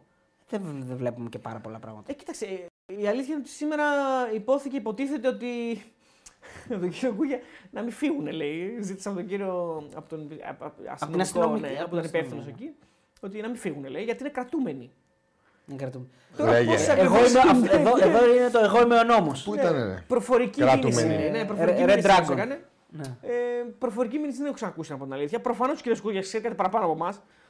Προφορική μήνυση δεν έχω ακούσει. Ποτέ. Και δεν θέλω να ακούσω τον. Ναι, αλίμονο. Λέω, ποτέ μην το ξαναπείς γιατί δεν θέλω να ακούσω. Γιατί μπορεί, και γιατί να, μπορεί να είναι και τσα... μήνυση από το chat, δηλαδή να μπει στο ναι. chat και να. Ναι. Μήπως γίνεται να κάνει από τον κοβ. Μπαμπαμ, κοβ τη λέει. Μπαμπαμ, δεν ξέρω. Φύγαν διαιτητές πάντως από ό,τι άκουσα μετά. Χαίρε κάτι μηνύσεις. Ναι, δεν ήταν κρατούμενοι τελικά. Χαίρε κάτι μηνύσεις. Οπότε ναι. Whatever, τώρα τέλος πάντων. Φύγανε τελικά. Έτσι άκουσα ότι φύγανε. Ε, από εκεί πέρα, εντάξει, ο Ολυμπιακός θα το συνεχίσει αυτό και όσο συνεχίζουν να γίνονται και πράγματα θα το συνεχίσει και θα το οξύνει σίγουρα. Εντάξει. Τώρα έχει η Κλάνης Βικελίδης την επόμενη αγωνιστική. Ναι, οπότε... ε, καλά, τώρα έχει Ολυμπιακό, Παναθηναϊκό και μετά. Παναθηναϊκό τώρα, κάτσε. Ναι, ναι, έχει, έχει το κύπελο που όλα θα παιχτούν πάρα πολλά στο κύπελο πιστεύω. Για και, και για τις δύο ομάδες. Ε, τώρα για τις δύο συγκεκριμένες, Ολυμπιακός Παναθηναϊκός δηλαδή. Και για την ΑΕΚ με τον Άρη και ε, για τον Ολυμπιακό με τον Παναθηναϊκό. Ε, τελειώνει ένας στόχος. Για, τους, για δύο ομάδες. Ποιος θα, ποιος θα επηρεαστεί περισσότερο αν αποκλειστεί από αυτές τις τρεις βασικά? Βγάλει τον Άρη, γιατί ο Άρης έχει ούτως ή άλλως ένα στόχο πλέον. Ε, για τις τρεις, ποια, ποια ομάδα θα επηρεαστεί περισσότερο αν αποκλειστεί? Τον Άρη τον επηρεάσει σίγουρα να αποκλειστεί. Α, τον Άρη, ο Άρης δεν δείχνει το πρωτάθλημα. Βάζω τους τρεις που είναι. Ναι, ναι, τον επηρεάσει όμως τη χρονιά του γενικά. Ε, σίγουρα, ναι. Γιατί είναι ο βασικός στόχος. Αυτό σου λέω. Ε, τις άλλες τρεις, νομίζω και τις τρεις ε, το ίδιο θα είναι. Το ίδιο λες. Ναι. Εγώ πιστεύω ο Παναθηναϊκός θα επηρεαστεί περισσότερο. Ο Παναθηναϊκός. Αν αποκλειστεί. Εγώ όχι, δεν το νομίζω. Εγώ νομίζω ότι και οι τρεις. Ε, εγώ αν έλεγα κάποιον θα έλεγα τον Ολυμπιακό. Θα επηρεαστεί περισσότερο. Θα χάσει ένα στόχο που ίσως μπορούσε να διεκδικήσει, ας πούμε. Ναι, γιατί αυτός είναι και πιο πίσω στο πρωτάθλημα από όλους. Ναι, δεν του λέει κάτι του Ολυμπιακού να πάρει το κύπελο, αυτό θέλω να πω. Δηλαδή... Μισή το λες αυτό. Μπορεί, εγώ, α... αυτό και... εγώ λέω ότι λέει να πάει ένα τρόπαιο, είναι ένα τρόπαιο. Τι εννοείς. Μα, okay, δεν είπα ότι δεν θα πάρει το πρωτάθλημα. Απλά λέω ότι ένα τρόπαιο είναι ένα τρόπαιο. Ναι. Εντάξει, απλώς ο Ολυμπιακός ρε παιδί μου είναι ακόμα και σε ένα στόχο μέσα. Δηλαδή ο Ολυμπιακός θεωρητικά. Δεν λέω. Και άλλοι δύο, ο Παναθηναϊκός και Άκρη είναι σε ένα στόχο. Όχι, έχει την Ευρώπη ο Ολυμπιακός. Ναι, εντάξει, η Ευρώπη δεν είναι στόχος, δεν θα πάρει το. Δεν είναι στόχος να το πάρεις μόνο, να κάνεις μια καλή πορεία. Ναι, εντάξει, δεν νομίζω ότι γίνεται αυτό τώρα. Αυτό θα γίνει μαγικά. Γιατί αυτό δεν υπάρχει. Φερεντσβάρος παίζεις. Ε, εντάξει, οκ. Okay. Δηλαδή ο Ολυμπιακός αυτός που βλέπουμε τώρα δεν μπορεί να περάσει Φερεντσβάρος. Αυτός που βλέπουμε τώρα με τίποτα. Με τίποτα. Ούτε με σφαίρες αυτός που βλέπουμε τώρα. Με την, και... την Ούγκρικη ομάδα της Φερεντσβάρος. Εντάξει, οκ, okay, θα δούμε. Εδώ είναι. Το, τα... απλά δεν θα νομίζω ότι θα είναι αυτός, δεν θα γίνουν πολλές μεταγραφές. Θα γίνουν μεταγραφές, εντάξει, σίγουρα. Ε, Καλά, δεν ξέρω, αν, παιδιά, αν, δεν ξέρω τη Φερεντσβάρο. Δηλαδή, αν με Φερεντσβάρο πετάει, θα το, το, μπορεί να τον περάσει. Αν με Φερεντσβάρο είναι χάλια και είναι στο επίπεδο του. Να, αν παρουσιαστεί αυτό ο Ολυμπιακό, θα περάσει Φερεντσβάρο σίγουρα. Δηλαδή, αυτός απλά είναι δεκαόρθι. Αυτός που είναι τον τελευταίο μήνα. Απλά δεν νομίζω ότι θα παρουσιαστεί αυτός ο Ολυμπιακό. Για τον Τζικίνιο έχεις άποψη που παίζει την Μπενφίκα και. Εντάξει, καλός ποδοσφαιριστής είναι, αλλά δεν ξέρω πάρα πολλά. Αλλά άσε, να τον δούμε. Θα μάθω τις επόμενες μέρες σου πω. Θα πάρεις τον, τον τέτοιο. Ναι. Θα πάρουμε, κάτι θα πάρουμε. Κάτι θα πάρεις να μάθεις. Έτσι με φύγα, έπαιζε. Έχεις εκεί τους δικούς του. Ναι, έπαιζε, έπαιζε.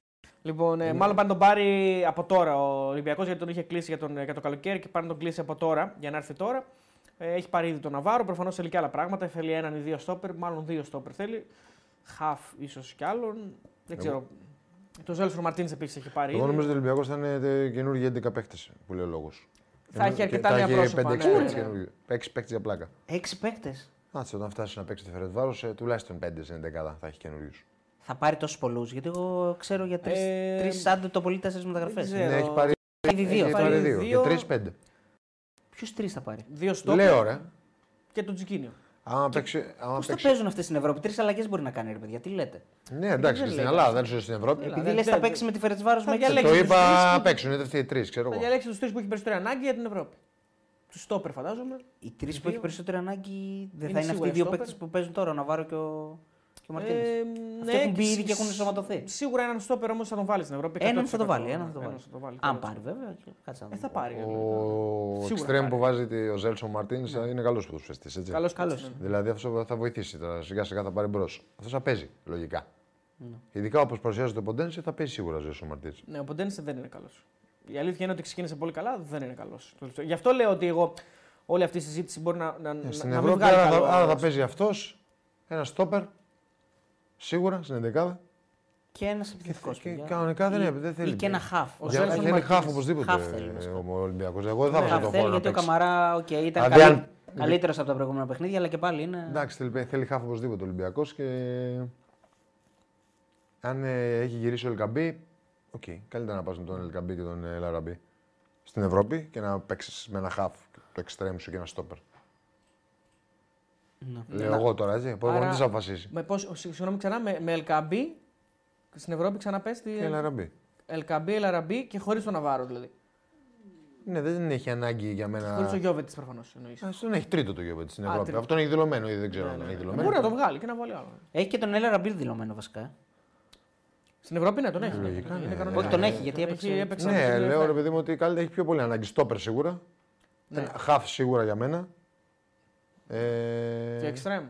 Και τον Ζέλσον Μαρτίνς. Και τον Ζέλσον Μαρτίνς. Ναι, εκτός, τι να σου πω, έτσι το βλέπω εγώ. Ο Τσικίνιο είναι οχτάρι. Ότι ξέρεις. Νομίζω. Μπορεί και δε... ναι, μπορεί να παίζει και δεκάρι. Και οχτάρι, άρα, δεκάρι. Εντάξει, μας κάνει αν τον πάρουμε. Ε, ναι, για ναι, μας κάνει. Θα δούμε. Και ο Ναβάρο μας κάνει. Στον γήπεδο το θέμα είναι. Καλά, εκατό τοις εκατό. Και μπορεί να είναι και καλή παίκτης. Αυτό που λέμε. Μπορεί να μην είναι και καλή. Όχι, και καλή να είναι, μπορεί να μην αποδώσουν γιατί όλο το κλίμα μπορεί να. Ναι, και λένε τα παιδιά εδώ έχουν δίκιο ότι πάνε να πάρει και τον Αλ Μουστράτη, έτσι. Τον, από την Μπράγκα, τον αμυντικό χάφ. Αυτός είναι καλός παίκτης. Αυτός είναι καλός παίκτης. Αυτός θέλει παίκτη εκεί, οπωσδήποτε. Αμυντικό χάφ είναι αυτός, καθαρό εξάρι. Άμα τον πάρει αυτό, αλλάζουν πολλά. Αυτός θα παίξει σίγουρα μαζί με τον Έσε, θα δυναμώσει ο Ολυμπιακό να ξέρεις. Λένε ότι έχει συμφωνήσει με τον Αλ Μουστράτη και ότι περιμένουν την Μπράγκα. Και πήγε να πάρει και άλλο παίκτη από την Μπράγκα, έτσι, τον Όρτα, ο Ολυμπιακός κάποιες μέρες πριν. Άρα μάλλον εκεί υπάρχει κανάλι. Κάνει δουλίτσα ο καινούριος ο... Πες το να, Πέδρο, ο Άλβες. Ναι. Άλβες. Πέδρο Άλβες. Μάλλον ο Κορδόν δεν υπάρχει πλέον. Ναι, ναι. Ή δεν φαίνεται, δεν ξέρω. Ε, Θρύλος τριάντα δύο, Κατσουράνης, όχι Κατσουράνης με Κωνσταντίνα και δίνει δύο ευρώ.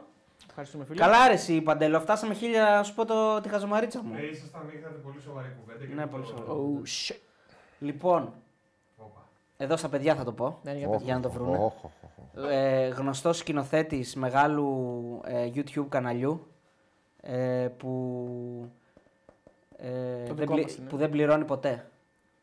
Το δικό μας κανάλι είναι αυτό. Ε, δεν ξέρω τώρα. Τι είπε, τι είναι αυτό, quiz ή ανέκδοτο τώρα. Quiz, ο ανέκδοτο. Το λεγόμενο πιαστήρι, γιατί πρέπει να το πιάσεις. Καταλάβεις. Σκηνοθέτης γνωστού, σκηνοθέτης, ε, γνωστού ε, YouTube καναλιού είναι... που δεν πληρώνει ποτέ. Παντελής Τζαμπατζής. Ναι! Ήταν πολύ εύκολο. Παντελής Τζαμπατζής. Ε, ήταν πολύ εύκολο. Ήταν πολύ εύκολο, ναι.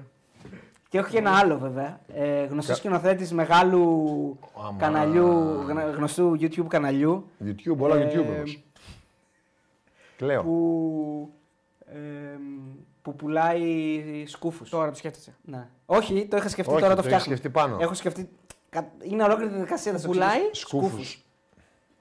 Σκούφους. Συγκεκριμένα σκούφους. Ή γενικά και κασκόλ, ας πούμε. Μ' αρέσει αυτό το αφίδρομο. Έχει συγκεκριμένα σκουφοειδή. Πω, πω, πω, πω.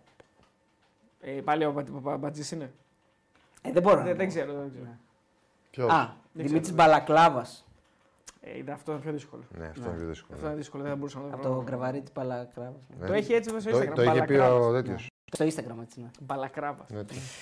Λοιπόν, λοιπόν, λοιπόν, έχουμε και άλλα μάτς να πούμε.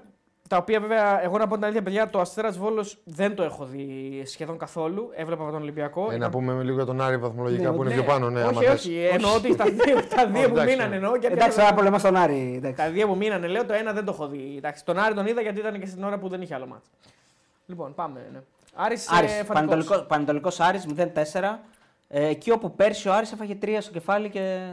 Ναι, και είναι και το, το δεύτερο διπλό της χρονιάς ουσιαστικά. Είναι, από αυτή την άποψη και μόνο είναι σημαντική νίκη. Ναι. Πέρα από ότι είναι και πριν την Άκη. Βασικά δεν είναι μόνο η νίκη σαν νίκη, είναι η εμφάνιση. Για μένα είναι η καλύτερη του φετινή εμφάνιση, σίγουρα εκτός έδρας καλύτερη. Μπορώ ναι, να πω... την ΑΕΚ. Με μια ομάδα που ανέβαινε, εντάξει. Τι νοείς πάνω okay. του, νίκησε και έβαλε τέσσερα γκολ. Κάτσε, περίμενε. Εμφάνιση λέμε τώρα. Εντάξει, εντάξει. Άλλο, τώρα, άλλο παιχνίδι. Το κυπέλλο το πρώτο με την ΑΕΚ, άλλο τώρα ναι, Πανετολικός, έτσι. Το λέω ότι ε, με την ΑΕΚ είναι πιο απαιτητικό μάτς, άρα η εμφάνιση ναι, είναι, πιο, είναι πιο απαιτητικό, αλλά ο Άρης δεν είχε προβλήματα σε αυτά τα μάτς. Προβλήματα είχε σε αυτά που έπρεπε να δημιουργήσει και να κερδίσει. Με τον Αστέρα, με την Λαμία, με τον Γι' αυτό δεν έχει νίκη εκτός έδρας. Γιατί δεν μπορεί να δημιουργήσει και να κερδίσει. Ναι, ή όταν δημιούργησε και κέρδισε, okay, okay, είχε κενά στην άμυνα τουλάχιστον. Καταλαβαίνω τι λέτε. Ναι, μαγικός και... ήταν σήμερα, εντάξει, δεν υπάρχει. Εντάξει, ο Άρης έκανε ρωτήσει πρώτη φορά στη χρονιά. Νομίζω ότι είναι κομβική η στιγμή για τον Άρη. Δεν έχει ξανακάνει ποτέ τέτοιο ρωτήσεων. Δηλαδή, αν ήταν εικόνα. Ε, από, από λαϊκή αγορά, ας πούμε, ναι, που, που, που, που βουτάς μέσα στο τέτοιο για να πιάσεις πράγματα. Ο Μάντιος θα ήταν ναι, μέσα έτσι και θα τον κρατούσαν τα πόδια. Μπράβο. Για να θα τον είχαν έτσι μέσα και θα ψαχούλευε. Ναι, το παίζει και άσο ήταν στην δεκάδα, λες δεν μπορείς να συνοηθούν αυτοί. εκατό τοις εκατό. Δηλαδή δεν μπορείς να συνοηθούν. Ναι, ναι, και ο Πανετολικός είναι πολύ ανεβασμένος με τον Πετράκη. Είναι καλός. Προχθές παραλίγο να πάρει βαθμό που λέει ο λόγος μέσα στη Λεωφόρο. Ήταν καλός τον Παναθηναϊκό. Λόγος, ναι. ε, ε, με τρεις Έλληνες για πρώτη φορά, δεν ξέρω από πόσα χρόνια μετά στην ενδεκάδα. Ναι, είχε... από την εποχή του Πανα... Πρίτα, σίγουρα. Παναγίδη. Ούτε τότε πρέπει. Ε... Είχαμε Πρίτα Σιφάκι. Ε, δύο. Μπορεί να είχαμε, αν ψάξουμε να βρούμε κάτι. Έγινε Λαζαρίδη. Λαζαρίδη, τρεις. Παναγίδη Φετβατζίδη Χουντεσιώτη. Παναγίδη Φετβατζίδη Χουντεσιώτη. Νομίζω ότι είναι ιστορική στιγμή. Στην πορεία θα μπορούσε να έχει. Αν είχε και τον Λάζαρο Χρυστοδουλόπουλο, νομίζω ότι θα, κάναμε, θα μπαίναμε μπόνους. Ναι, ναι. Όχι, μπήκαμε ήδη μπόνους. Ο Λάζαρος ναι, δεν παίζει ναι, καθόλου, δεν έκανε αποστολή. Οπότε... Ναι, δεν νομίζω. Ότι υπολογίζεται δηλαδή. Δεν υπολογίζεται. Βλέπω, δηλαδή. Δεν υπολογίζεται. Ε, νομίζω ότι. Με ένα μάτι δεν μπορούμε να βγάλουμε συμπεράσματα, αλλά είναι το πρώτο μάτι που κάνει τόσο μεγάλο rotation ο Άρης. Και λες τώρα, μα είσαι ο Μάντζης, μήπως να βάλω αυτούς την Τετάρτη με την ΑΕΚ. Ναι, ήταν τόσο καλή που λες. Ναι. Ήταν τόσο καλή που λες. Οκ. Okay. Εντάξει. Αλλά ο Ρόουζ για μένα είναι ένας παίκτης στο ίδιο επίπεδο. Για μένα μπορεί να είναι και καλύτερος από τους άλλους δύο κεντρικούς αμυντικούς του Άρη. Και όταν είχε έρθει το έλεγα, δηλαδή όχι τώρα που τον είδα, γιατί ξανά παίξει τον Άρη. Τώρα πιστεύεις ότι μπορεί να είναι καλύτερος από Μπράμπατς και Φαβιάνο. Ναι, ναι. Όταν είχε έρθει, η άποψή μου ήταν ότι δεν ναι, ναι. είναι ένας, ένας κεντρικός αμυντικός που, είναι, που ήταν χειρότερος από αυτούς τους δύο που έφερε ο Άρης, παιδί μου. Ήταν στο ίδιο επίπεδο. Και για μένα, και επειδή είναι και καλύτερος με την μπάλα και καλύτερος, mm. μπορώ να πω. Ε, ε, ο Μοντόγια που δεν έπαιξε όλο το μάτς, νομίζω. Έπαιξε ε, αλλαγή. αλλαγή ε, σαν χαφ, νομίζω ότι είναι το καλύτερο χαφ που έχουμε δει φέτος του Άρη, για, για τη δική μου άποψη, έτσι. ε, ο αυτός που αντικατέστησε το πεδίο Ζαμόρα των Μωρών, τουλάχιστον στάθηκε αξιοπρεπέστατα. Ναι, στην κορυφή της επίθεσης. Έβαλε και γκολ. Ε, κάτι έκανε. Δύο έβαλε. Ένα. Ένα, δύο. Ένα έβαλε. Ο Ζαμόρα, το τελευταίο νομίζω. Ε, το τελευταίο. Ναι. Α, όχι δύο. Α, ναι, ναι, όντως. Ναι, ναι, ναι. Ε, και κάνοντας αυτό το rotation που ακόμη και ο Φετβατζής που είχε καιρό να παίξει ήταν καλός στο πρώτο ημίχρονο. Ναι, αυτό είναι η ερώτηση τώρα. Πώς είδες αυτό το Φέτφα. Πολύ καλός ήταν. ήταν. Πάρα πολύ καλός ήταν. Κέρδισε εκεί τα φαουλάκια, το έκανε. Ήταν καλός. Έκανε πολύ ωραία. Έκανε και ένα σουτ που το έβγαλε όλο στη γραμμή. Γκολ θα πήγαινε, θα βάζα και γκολ. Ναι. Ε, τα είχα σημειώσει τώρα για τον Άρη. Δεν τα έφερα. Όχι, στη γραμμή το χάνει στο δεύτερο ημίχρονο άλλος. Δεν το χάνει ο Φετβατζής. Στο πρώτο χάνει. Ο Φετβατζής κοντράρει. Δεν είναι στη γραμμή όμως. Όχι στη γραμμή, ναι, κοντράρει. Είναι κοντά. Ενώ ότι στη γραμμή τώρα παιδί μου τα μπαίνει γκολ. Πάντως στη γραμμή χάθηκε το άλλο. Ο Σαβέριο που μπαίνει κι αυτός βλέπει με πολύ ωριμότητα. Δείχνει τι, περι, τι περιμένεις τόσο καιρό δημιουργικά από τον ε, Μενέντες και τον Κάρλσον. Ε, αυτό περιμένεις, αυτό που κάνει αυτός σε τόσα λίγα παιχνίδια, να έχει ουσία. Έχει συμμετοχή στα πρώτα, και στο πρώτο γκολ, νομίζω. Και στο δεύτερο γκολ έχει συμμετοχή. Ε, και γενικά έχει πολύ ουσία στο παιχνίδι του. Κάνει αυτά που περιμένεις να κάνει ένας εξτρέμ. Πέρα από τον γκολ που βάζει, είναι αυτός που δείχνει ότι είναι σε πιο καλή κατάσταση και θεωρώ ότι τον. Ε, Θεω, ε, θεωρεί και ο προπονητής ότι είναι ο βασικός του ένας εξτρέμ. Και ο άλλος είναι ο Σουλεϊμάνοφ. Ναι, αριστερά ο Σαβέριο και δεξιά ο Σουλεϊμάνοφ. Έτσι ναι. θα το πάει λογικά. Ναι, έχει. Ε, και κάνοντας αυτές τις μεταγραφές και κάνοντας αυτό το rotation σήμερα, ε, βλέποντας ότι μπορεί να χρησιμοποιήσει και το Μοντόγια στα χαφ, κατά τη γνώμη μου, νομίζω ότι δυναμώνει πολύ και να έχει κάποιος από τον πάγκο που μπορεί να αλλάξουν τη ροή του αγώνα. Πλέον. Ναι, δεν το είχε ο Άρης καθόλου μέχρι τώρα. Αυτό τώρα έρχεται, έρχεται γιατί είχαμε πει για το roster του Άρη το οποίο δεν ήταν ε, όπως το περιμέναμε. Έρχεται τώρα όμως κυρίως λόγω της παρουσίας του Σαβέριο, ακριβώς. ο οποίος ήταν, δεν υπήρχε στο roster του Άρη, ήταν τραυματίας κτλ. Των μεταγραφών κυρίως. Των μεταγραφών του Rose, ο οποίος εντάξει, είναι γνωστός, γνωστός καλός παίκτης, και του Φέτφα, ο οποίος είναι καλός παίκτης, το ξέραμε και αυτό. Την επιστροφή του Μανού. Και την επιστροφή του Μανού. Και υπάρχει επίσης και ο Βέλεθ, ο οποίος. Υποτίθεται, υποτίθεται τώρα θα είναι έτοιμος, ας πούμε, μέσα στον Ιανουάριο. Μπορεί να βοηθήσει και στα χάφ ο Βέλεθ. Ο οποίος είναι και. Ναι. Δηλαδή είναι μια τετράδα στόπερ, η οποία αν τη βάλεις κάτω, λες είναι, είναι αρκετά καλή. Ναι, τετράδα. Ο Βέλεθ μπορεί να παίξει εξάρι, ας πούμε. Μπορεί να παίξει εξάρι. Ναι. Ναι. Άνετα, οκ, okay. το έχει κάνει. Το έχει κάνει, ναι. Και στον Παναθηναϊκό ε, το έχει κάνει. Σου δίνει πολύ ναι, να είναι ο προπονητής ευέλικτος, να μπορεί να βάλει αναλόγως στο παιχνίδι και κορμιά. Αριστερό μπακ δεν έχει. Αυτό που πάμε για τον Τερίμ και τον Κότσιρα που μπορεί να το κάνει. Ναι, αριστερό μπακ έχει. Το Φεράρι δεν έχει κανέναν άλλο. Βάζει το Μοντόγια, θα μου πεις. Θα μου πεις θα βάλει το Μοντόγια αναγκαστικά. Που στέκεται σε ένα επίπεδο. Στέκεται, ναι. Αλλά καλύτερα να έχεις ένα αριστερό μπακ δεύτερο καλό. Υποτίθεται είναι μέσα σχεδόν να πάρει ο Άρης από την ναι, ε... Δεν ξέρω αν αποκλειστεί βέβαια θα πάρει. Δεν έχει προβλήματα. Πάλι έχει το Μοντόγια μπαλάντα. Ήταν ο Ντουμπάτζο. Πολύ καλός. Ναι, ο Ντουμπάτζο είναι καλός. Ο Ντουμπάτζο ξεχουράστηκε σήμερα. Ναι, ο Ντουμπάτζο, ο Φαβιάνο Κουέστα. Και ο Μωρόν. Ο Μωρόν ήταν τιμωρημένος. Ο Νταρίντα πάλι κάνει ένα πάρα πολύ καλό μάτσο. Δίνει και την πάσα εκεί πέρα ωραία. Δηλαδή δείχνει ότι και αυτός τα στάνταρ. Και βλέπουμε ότι όταν τον βοηθάει η ομάδα και γίνεται καλύτερη η ομάδα, φαίνεται και πολύ ακόμα και αυτός. Παίζει με αυτοπεποίθηση. Λογικό, γιατί βλέπει ότι η ομάδα βελτιώνεται και γίνεται καλύτερη. Νομίζω ότι όλα είναι για τον Άρη θετικά αυτή τη στιγμή μες στη χρονιά. Ε, ξεκαθαρίζει ότι θα είναι άνετα πέμπτος και κυνηγάει και προς τα πάνω. Uh-huh. Παρόλο που δεν φαινόταν αυτό στην αρχή της χρονιάς. Είναι στο μείον πενήντα από τον Ολυμπιακό αυτή τη στιγμή. Ναι. Έτσι, άνετα μισό λεπτάκι λίγο. Γιατί... Στο συν είναι τέσσερα από τον Αστέρα ναι, και στο συν. Ναι, νομίζω ότι δεν, ναι, δεν νομίζω ότι θα, θα κινδυνεύσει. Θα μου πεις: OK, για τον Άρη μιλάμε. Να. Αλλά ο Άρης νομίζω ότι ε, έχει βελτιωθεί πάρα πολύ. Εγώ να πω ότι την αλήθεια μου. Γιατί έχει, συγγνώμη λίγο, γιατί έχει τώρα τον Ολυμπιακό εντός έδρας, μετά πάει έξω στην Κηφισιά και μετά πάει έξω στις Σέρρες. Άμα δεν πάρει κανένα από αυτά τα παιχνίδια. Πάει, μπορεί να πάει και έκτος. Ναι, τον βλέπω πολύ, σε πολύ καλή κατάσταση. Τώρα είναι σε πολύ καλή κατάσταση. Απλώς, ναι, οπότε, για πες, δεν αριστεί. Βλέπω ότι θα έχει προβλήματα ο Άρης αυτή τη στιγμή. Είναι σε καλή κατάσταση, αυτά αλλάζουν, οκ. Okay. Ναι. Αλλά έχει, έχει και ρόστερ, έτσι, πλέον. Ναι, ναι, έχει πιο πολλές επιλογές. Ε, σίγουρα αυτό ισχύει, θα φανεί και στην πορεία. Ε, πολύ σημαντικό ότι παίζει πλέον και ο Μανού. Το είχε υποσχεθεί ο Μάντιος ουσιαστικά ότι το παιδί αυτό θα μπει να παίξει κάποια στιγμή και μπήκε σήμερα δεκαπέντε λεπτά. Ε, σιγά σιγά, ναι. Ε, σιγά σιγά νομίζω ότι θα του δίνει και όλο ένα και παραπάνω χρόνο. Είναι πάρα πολύ σπουδαίο για τον Άρη να παίξει ο Μανού αυτό που. Γιατί μιλάμε, ότι μιλάμε για ένα παιδί το οποίο είναι, είναι βασικός. Δηλαδή θα γίνει βασικός στον Άρη. Έχει και μεγάλο συμβόλαιο. Έχει και μεγάλο συμβόλαιο στον Άρη. Εντάξει, τώρα δεν μπορεί να γίνει βασικός. Κυρίως πας τώρα να τον. Ε... Τώρα δεν μπορεί να γίνει, αλλά. Να τον επαναφέρεις. Να τον επαναφέρεις για να είναι έτοιμος ε, στην καινούργια χρονιά να δώσει πράγματα αρκετά. Συμφωνώ. Απλά είναι ένα παιδί το οποίο σίγουρα είναι αυτή τη στιγμή ε, ένα, ένα, ένα, ένα πολύ πολύ μεγάλο στοιχείο περιουσιακό προφανώς, αλλά και ποιοτικό. Για μένα είναι το, ο πιο ποιοτικός παίκτης του Άρη, ας πούμε, σε αυτό το κομμάτι του να δημιουργήσει καταστάσεις, γιατί ήταν και ένα θέμα για τον Άρη γενικά, το να δημιουργήσει. Ε, Εντάξει, γενικά παίρνει πράγματα από τους παίκτες του τώρα. Και αυτό παίρνει, το πιστώνει το Μάντζιος, ότι η ομάδα την έχει, έχει φτιάξει. Δύο αρκετά. Πράγματα θέλω να πω και να, να, να, να σε ρωτήσω. Το ένα είναι, δίνουμε ένα credit παραπάνω στο Μάντζιο, το, το γεγονός ότι σήμερα παρουσιάζει αυτή την ομάδα, παρουσιάζει ναι, μια, μια ενδεκάδα η οποία είναι. Ουλογικά δεν έχει γίνει ούτε σε προπόνηση. Έχει και γίνει δε... μια εβδομάδα. Μια εβδομάδα, ναι, αυτό. Ούτε μια εβδομάδα. Την, την ναι. έπαιζε λογικά τη, τώρα, τη δούλευε αυτήν την εβδομάδα. Πόσο να δουλεύει. Είχε το παιχνίδι τη Άκο. Μιλάμε για τρεις μέρες δουλειά. Δεν είχε και να κάνει προπόνηση. Και δεν θα ξαναγίνει αυτή η δεκάδα λογικά ποτέ. Μπα, άμα πέρασε στο κύπελλο, μπορεί να ξαναγίνει. Μια χαρά πήγε. Ναι, θέλω να πω επειδή μου ότι είναι μια δεκάδα η οποία είναι και λόγω τραυματισμών κτλ. Δηλαδή, δεν ήταν ο Πάρντου διαθέσιμος, μπορεί να τον έβαζε και να μην έβαζε κανένα. Όχι, εγώ νομίζω ότι. Εντάξει, άλλο τώρα. Ο Πάρντου και αυτός πήρε τις ευκαιρίες του. Δεν απέτυχε και πολλά, ναι. Ναι, προσπάθησε το παιδί, δεν είναι. Ναι, αλλά... Έδειξε μια σοβαρότητα ο, ο Άρης. Αυτό είναι το. Εκεί θέλω να σα σταθώ. Είναι, είναι έργο προπονητή αυτό. Δηλαδή, είναι ότι περνάει ο προπονητής. Ναι, νομίζω ότι είναι καθαρά έργο του Μάντζιου η βελτίωση του Άρη. Όχι το σημερινό καθαρά. Ότι μπήκατε εσείς οι καινούργοι όλοι. Και είχαν το κίνητρο να το δείξουν.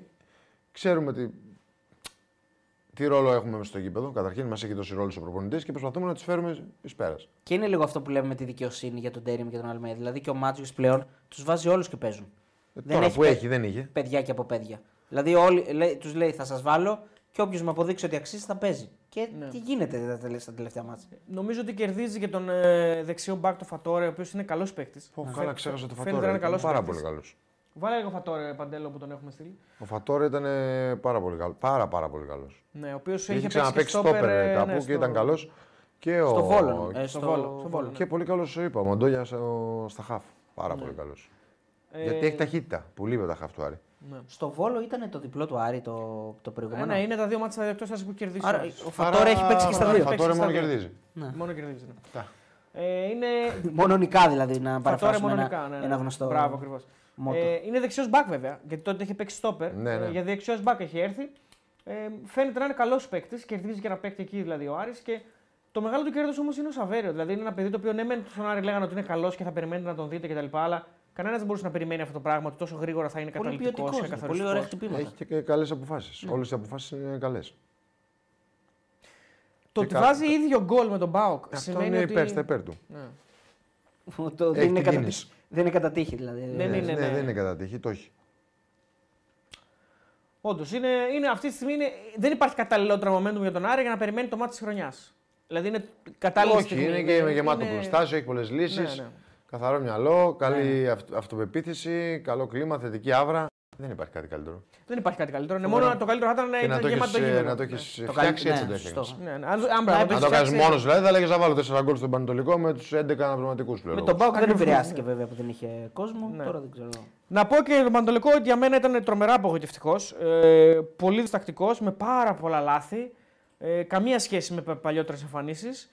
Δεν εκμεταλλεύτηκε αυτή την έλλειψη συνοχής του Άρη. Δεν την έκανε να φανεί και αυτό είναι δική του αποτυχία νομίζω. Και επιτυχία του Άρη αλλά και δική του αποτυχία.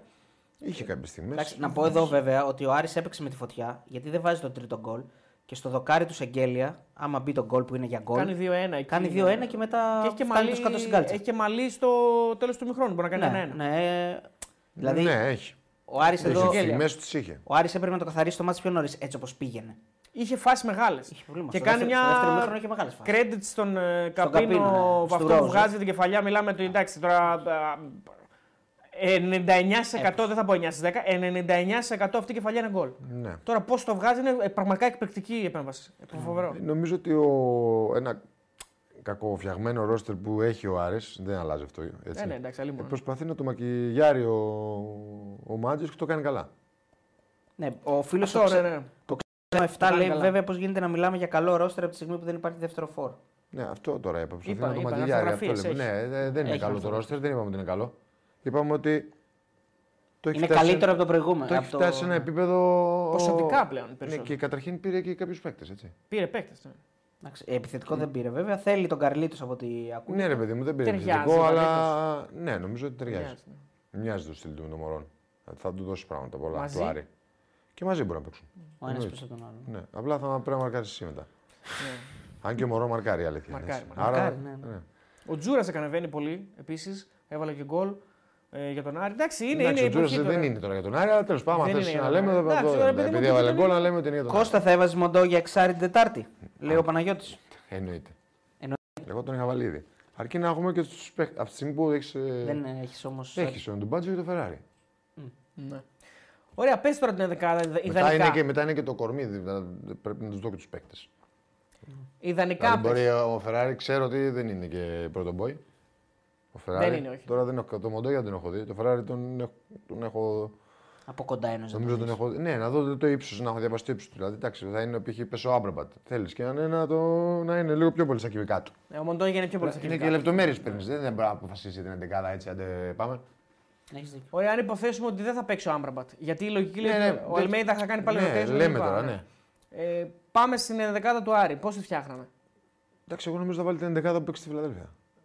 Την ενδεκάδα που βρέθηκε στην. Ναι, δεν νομίζω να βάλει το Μοντόγια. Άρα, Φαμπιάνο, Μπράμπετς, Μοντόγια, Ντουμπάτζο, Κουέστα προφανώς. Ναι, θα βάλει, δεν θα νομίζω ότι θα πάει σε αυτό το μάτσο ναι, να βάλει το Μοντόγια. Ζούρα, δεν, δεν έχουμε Ζουλ. Δεν, έχουμε δεν υπάρχει Ζουλ. Απ, ξέχασα. Χτύπησε. Ναι. Άρα... Μπορεί να βάλει τον Τζούρας εκεί. Τζούρας θα βάλει έτσι κι αλλιώς. Έπαιζε ο Τζούρας. Έπαιζε. Νταρίντα, Ζουλ, Τζούρας. Άρα τώρα να πάει με Τζούρας, Νταρίντα και Φερστράτη ενδεχομένως. Που επιστρέφει. Είναι τραυματίας. Όχι, Ντουκουρέ. Ντουκουρέ ίσως. Αν βάλει Ντουκουρέ δεν έχει και πολλές ελπίδες πρόκρισης. Νομίζω ότι νομίζω θα... νομίζω θα βάλει το Μοντόγια.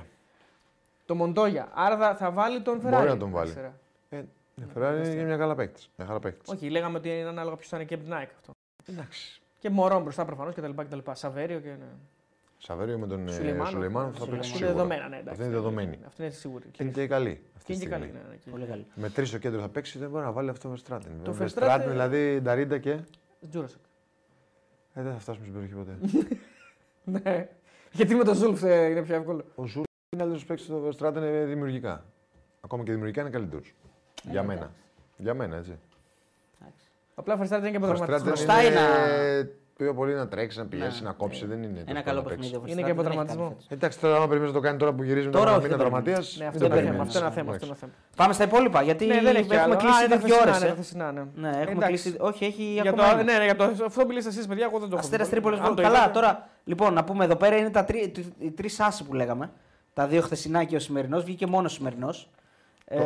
Δεν λέμε τώρα. Λέμε τα υπόλοιπα τρία παιχνίδια που μένουν για να πάμε να δώσουμε. Α, ναι, Ατρόμητος Όφι ήρθε χ. Ατρόμητος Όφι ήρθε χ. Κρίμα για τον Όφι, πραγματικά. Δύο. Καλύτερος. Δηλαδή, ένα, αποτέλεσμα, ένα αποτέλεσμα. Ναι, ήταν καλύτερος. Είχε και δοκάρι. Εντάξει, άχαστο τώρα αυτό που κάνει ο Μπάκιτς πέρα δεν υπάρχει. Έχει κάνει μεταγραφή ο Όφι σήμερα. Ε, έχει πάρει ένα Γερμανό μεσοπιθετικό, τον Μπακού, κάπως έτσι. Ε, μπα, ε, μπακού, κάπως έτσι. Okay, να τον δούμε και αυτό. Ε, ναι, ήρθε σήμερα, στο είδα τώρα πλάνα δηλαδή από το αεροδρόμιο. Ε, κρίμα για τον Όφι. Από τη μία άξιζε να, να πάρει την, την νίκη. Από την άλλη ο Ατρόμητος αυτό που κάνει είναι απίστευτο. Παιδιά, αρνείται ναι, να ο χάσει. Ο Ατρόμητος δεν έχει, έχει πάρα πολύ καιρό. Χάνει, χάνει και γκολ πριν τον γκολ ο ναι, ναι, ναι, ναι. Δεν αξίζει βέβαια κάτι από το μάτς. Όχι. Ο Όφι είναι καλύτερος. Το κλέβει, το κλέβει ε, κανονικά. Το κλέβει. Αλλά βγάζει, βγάζει έτσι αυτό το, μια στόφα... Ε, νικητή, ρε παιδί μου, ότι με τον Ήλιτς δεν χάνω. Ακόμα και κακός να είμαι, ναι, θα παίρνω κάτι. Μια χαρά, μια χαρά είναι αυτό. Ο Ατρόμητος είναι πάρα πολύ καλά. Θα κυνηγήσει, νομίζω ότι θα παλέψει όπως είναι για την τετράδα, για την εξάδα. Μέχρι τέλους, ναι, μέχρι τέλους το πάει. Η Λαμία τώρα από την άλλη. Η Λαμία χάσε τις Σέρες. Ναι. Δεν το είδα το μάτς καθόλου. Ε, εγώ λίγο το είδα. Εντάξει, ε, ο Πασεραϊκός νομίζω ότι είχε τις στιγμές. Ναι. Δηλαδή είχε τα γκολ, ε, δεν είναι τόσο καλύτερος. Πως... Απλά και η Λαμία δεν ήταν καλά. Δεν ήταν καλά. Φαίνεται πόσο σημαντικό είναι για μια ομάδα σαν τον Πανεπιστημιακό ένας παίχτης ποιότητας όπως ο Γουάρντα μπαίνει μέσα στα δύο, στα δύο παιχνίδια που έχει παίξει. Ναι. Έχει βάλει, έχει δύο assist και ένα γκολ στα δύο παιχνίδια. Ναι, εντάξει, θα βοηθήσει, ε, έχει ποιότητα. Θα βοηθήσει. Σίγουρα δεν είναι, δεν ξέρω αν το λέγαμε μαζί. Ή, ή, ή τρεις assist και ένα γκολ. Ε, δεν νομίζω ότι το έχει δώσει τρεις assist σε δύο μάτς. Κάτσε, το, το... στο προηγούμενο παιχνίδι δεν έβαλε δύο assist. Στο προηγούμενο παιχνίδι είναι το ένα ένα με τον. ένα ένα ήταν. Ε, μία assist. Είναι μία assist. Μία assist. Και σήμερα έχει γκολ και assist. Δύο assist και ένα γκολ. Καλά, το δεύτερο είναι σαν γκολ. Απλώς χτυπάει μπάλα πάνω στον Άλεξ και μπαίνει. Έχει γκολ και τίποτα άλλο. Έχει σουτ πάνω στον Άλεξ. Εντάξει, το, δεν το, ναι, δεν, δεν, δεν, δεν, Άλεξ δεν, μετράει, το δίνεις, δεν, δεν το δίνει σε κάτι. Ναι, εντάξει, σου λέω ρε παιδί μου ότι είναι μέσα στον γκολ αυτό. Θέλω να πω. Ε, εντάξει. Σου λέω. Σίγουρα, ναι, σε λέω. Σε λέω. Ε, είναι είναι, είναι, είναι ένας πολύ ποιοτικός παίκτης, ο οποίος ξέρουμε τα θέματα που έχει γενικά. Ε, αλλά σίγουρα θα βοηθήσει. Τώρα ο Παύλο Γκαρσία είναι και ένας προπονητής που έχει ξανασυνεργαστεί μαζί του, αν δεν κάνω λάθος, στον ΠΑΟΚ. Αν έχει συνεργαστεί. Ναι. Και ίσως να είναι και από αυτούς ξέρεις, που μπορούν να, το, να βρουν το κουμπί του. Και εννοείται. Από τη στιγμή μάλιστα, που δέχτηκε να τον φέρει κιόλας. Εντάξει, ε, είναι τρίπο... μεγάλη νίκη για τον Πασαρακό. Πολύ μεγάλη. μεγάλη. δεκαοκτώ βαθμοί, στο συν έξι πλέον. Καλό μαξιλαράκι. Ναι. Από την Ιταλιάδα. Ναι, είναι νίκη που τη χρειαζόταν πάρα πολύ. Γιατί η τελευταία ήταν. Ναι. Καιρό είχε να κερδίσει. Και μεγάλη νίκη για τον Αστέρα, για, θα πω εγώ. Ή, βασικά κακή ήταν για τον Βόλο γιατί δεν ήταν, κακ... ήταν κακός. Ναι, ναι, ναι. Δηλαδή δεν άξιζε να χάσει. Αλλά με αυτά και με αυτά ο Βόλος ξαναεπέστρεψε στα χαμηλά και είναι τρίτος από το τέλος. Να, ε, σωστά, να πω και το προπό. Ο Αστέρας ναι, κερδίζει στο τέλος με μια φάση που ελέγχθηκε. Πολλές φορές. Φάνηκε ότι. Εγώ δηλαδή με γυμνό μάτι που το είδα ότι αλλάζει βέβαια η φάση ξανά. Ε, θα μπορούσε να είναι και offside. Δεν ξέρω τώρα τι, δω, τι είδαν εκεί πέρα και τι δεν δώσαν. Ε, είναι γκολ μετά γιατί αλλάζει η φάση ξανά, γίνεται σέντρα και το βάζει ο Μιρτέλο. Εντάξει, κλασικός Αστέρας εντός έδρας. Ακόμα και εδώ δεν είναι καλός, παίρνει κάτι στην έδρα του. Ναι, πάει καλά. Είναι έκτος και παλεύει να μπει στην εξάδα. Είναι τέσσερις βαθμούς κάτω από τον Άρη, παιδιά, έτσι. Προς έξι βαθμούς έχει. Σωστά. Λοιπόν, λοιπόν το ε, προπό, να σας πω. Τι πιάσαμε, τι κάναμε, ναι. Στο προπό κέρδισε τα δύο παιδιά εδώ. Γιατί, Ατρόμητος Σόφι. Πήρε ένα πόντο εγώ, ένα πόντο ο Αριστοτέλης. Το είχαμε παίξει εμείς οι δύο χ. Λαμία Σέρες, το χάσαμε όλοι. Τι δώσαμε. Ε, εσύ είχες δώσει Άσο, εμείς οι δύο χ. Ε, μακριά ήμασταν όλοι. Ε, Αγρίνιο Άρης, διπλό. Εγώ το χάσα, εσείς το πιάσατε. Ναι. Και Κηφισιά Ολυμπιακός το πιάσαμε. Ε, Τρίπολη Βόλος. Το πιάσα εγώ. Και ο Αριστοτέλης. Ναι, σωστό. Εγώ το είχα παίξει διπλό, εσείς το είχατε παίξει Άσο. ΑΕΚ Παναθηναϊκός το πιάσαμε εμείς οι δύο, το χάσες εσύ τη τελευταία στιγμή, το παίζεις Άσο δύο, εμείς Άσο χ. Και πάω και έναν Άσο, αλλά σημαίνει ότι εσείς με τέσσερα. Ναι, τέσσερα. Περίμενε. Ο, λοιπόν, ο Τεό. Τέσσερα εγώ, τέσσερα Αριστοτέλης. Ένα, δύο, τρία, τέσσερα, πέντε. Πέντε εσύ, πέντε Αριστοτέλης. Εγώ τρία. Και τον Πάοκ. Και τον Πάοκ. Και τον Πάοκ. Ωραία, και πώς πάμε στις νίκες τώρα. οκτώ εφτά εφτά. οκτώ εγώ, εφτά εσείς. Πού το. Πίσω το έχεις βάλει και αυτό. Να δω. οκτώ εφτά εφτά. Εντάξει, καλά, υπάρχει ανταγωνισμός. οκτώ εφτά εφτά ανταγωνισμός υπάρχει. Σαν το πρωτάθλημα είμαστε δηλαδή. Σαν το πρωτάθλημα. Μήπως θέλετε να δώσουμε προπό. Θέλουμε να δώσουμε προπό και μετά θα δώσουμε κύπελο και έχουμε να αλλάξουμε και τα δώρα για να τελειώσουμε γιατί κλείνουμε πάνω να κλείσουμε δυόμιση ώρες. Πάμε γερά με τσαμπουκά. Α, ωραία. Λοιπόν, ανοίγω στοίχημα ε, για να δούμε και το πρόγραμμα. Έχουμε ντέρμπι και την επόμενη αγωνιστική. Θεό. Έχουμε Άρης Ολυμπιακός και έχουμε και ωραία παιχνιδάκια. Άρης Ολυμπιακός είναι φωτιά είναι το μάτς. Λοιπόν, βρήκα ε... τον λόγο που χάνω. Ποιος? Στο προπό. Ποιος είναι? Άμα βάζω τη μέση στο κάπα, χάνω πάντα. Τώρα το βάλω στην άκρη. Λοιπόν, είκοσι του μηνός, ε, δηλαδή το Σάββατο, πεντέμιση ώρα. Η αυλή ανοίγει τη δέκατη ένατη αγωνιστικής με το Λαμία Κηφισιά. Ωραία, ωραία, ωραία. ένα ενενήντα παίζει το Άσος της Λαμίας, ξανά εντός έδρας Λαμία. Περίμενε, κάτσε. Ναι, τρία κόμμα πέντε το χ και τέσσερα είκοσι το διπλό. Λαμία Κηφισιά. Λαμία Κηφισιά. Εσύ θα δίνεις και τα προγνωστικά σου, αν θες παράλληλα. Λαμία Κηφισιά, μα θέλω θα το δίνω, ναι. Αν θες. Ε, εγώ εδώ θα πω. Χ. Ωραία.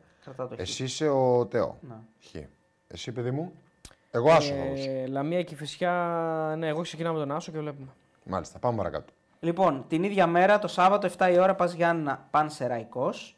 δύο μηδέν πέντε παίζει το Άσος του Πας. τρία δέκα το Χ και τέσσερα είκοσι το διπλό. Άσος. Και εγώ Άσος. Χ θα δώσω εγώ εδώ. Εσύ, Χ. Χ. Ωραία. Πάρα πολύ ωραία. οκτώ η ώρα την ίδια μέρα. Τρία παιχνίδια το Σάββατο. Τέλειο Σάββατο αυτό, μ' αρέσει. Όφι Πανετολικός. Όφι Πανετολικός. ένα ενενήντα τρία ο Άσος, τρία πενήντα το Χ και το διπλό τέσσερα μηδέν πέντε. Άσος εγώ. Ε, εδώ θα δώσω εγώ Άσο. Τι είπες ρε. Ναι, ναι. Εσύ μικρέ. Άντε μοριοφάρα. Ε... Χ. Χ. Παρακάτω. Λοιπόν, πάμε στην Κυριακή τέσσερις η ώρα, Βόλος ΠΑΟΚ. Διπλό. ένα τριάντα το διπλό, πέντε εβδομήντα το Χ στο στοίχημα. Και εννιά εβδομήντα πέντε ο Άσος, διπλό κι εγώ. Κι εγώ διπλό. Ε, Ατρόμητος ΣΑΕΚ, πέντε και μισή ώρα. Διπλή μάτς. Άσοχη. Ατρόμητος. ΑΕΚ. Αριστοτέλης. Άσοχη είναι. Ένα σαράντα παίζεται το διπλό της ΑΕΚ. τέσσερα εξήντα πέντε το Χ στον στοίχημα και οκτώ είκοσι πέντε ο άσος. Διπλό δίνω εγώ. Κι εγώ διπλό. Παρακάτω. Παναθηναϊκός Αστέρας Τρυπόλεως. δώδεκα και μισή το διπλό. πέντε ενενήντα το Χ και ένα είκοσι πέντε ο άσος. Ε, άσος. Άσος. Άσος κι εγώ. Άσος, άσος, άσος. Mm. Τελευταίο μάτς, ε. Mm-hmm. Διπλό. Ε, Άρης Ολυμπιακός, διπλό ένα ενενήντα τρία. Χ τρία μηδέν πέντε. Ε, τι λέω, Χ τρία πενήντα. Και άσος τέσσερα μηδέν πέντε. Εγώ θα δώσω εδώ τη διπλή, τη διπλή μου, ασοχή. Εσύ είσαι ο, τεό, ασοχή, ε. Εσύ. Ε, διπλό. Διπλό. Εγώ εδώ θα δώσω τη διπλή μου και εγώ δεν έχω βάλει διπλή. Θα δώσω... Παίζεις Τετάρτη, ε, και παίζουν Κύπελλο και δύο Τετάρτη, ε. Ναι. Θα δώσω άσο δύο. Τι, δεν πάει. Έτσι πάει. Μαγικά. Λοιπόν, να πούμε αυτά, ότι αλλάξαν, ναι, θα δώσουμε και για Κύπελλο, αλλάξαν οι αποδόσεις μακροχρόνια. Ε, βασικά αλλάξανε, δεν θυμάμαι. Παναθηναϊκός παίζεται πρώτο φαβορί δύο ογδόντα πέντε, έτσι ήταν. Πρώτο φαβορί ο Παναθηναϊκός δύο ογδόντα πέντε. Η ΑΕΚ ήταν. Ε, κοίτα. Νομίζω η ΑΕΚ ήταν πρωτοφορή, μετά την νίκη στο Καραϊσκάκη, νομίζω ήταν η ΑΕΚ. Πάντως ο Παναθηναϊκός ήταν πρώτος πάλι. Νομίζω η ΑΕΚ ήταν, αλλά δεν μπορώ να κάνω λάθος. Η ΑΕΚ τρία, ο ΠΑΟΚ τρία και μισό και ο Ολυμπιακός επτά, νομίζω δεν έχουν αλλάξει. Τέλος πάντων, αυτές είναι οι, οι αποδόσεις μετά και την ε, λήξη της δέκατης όγδοης αγωνιστικής στον στοίχημα και πάμε στο κύπελλο.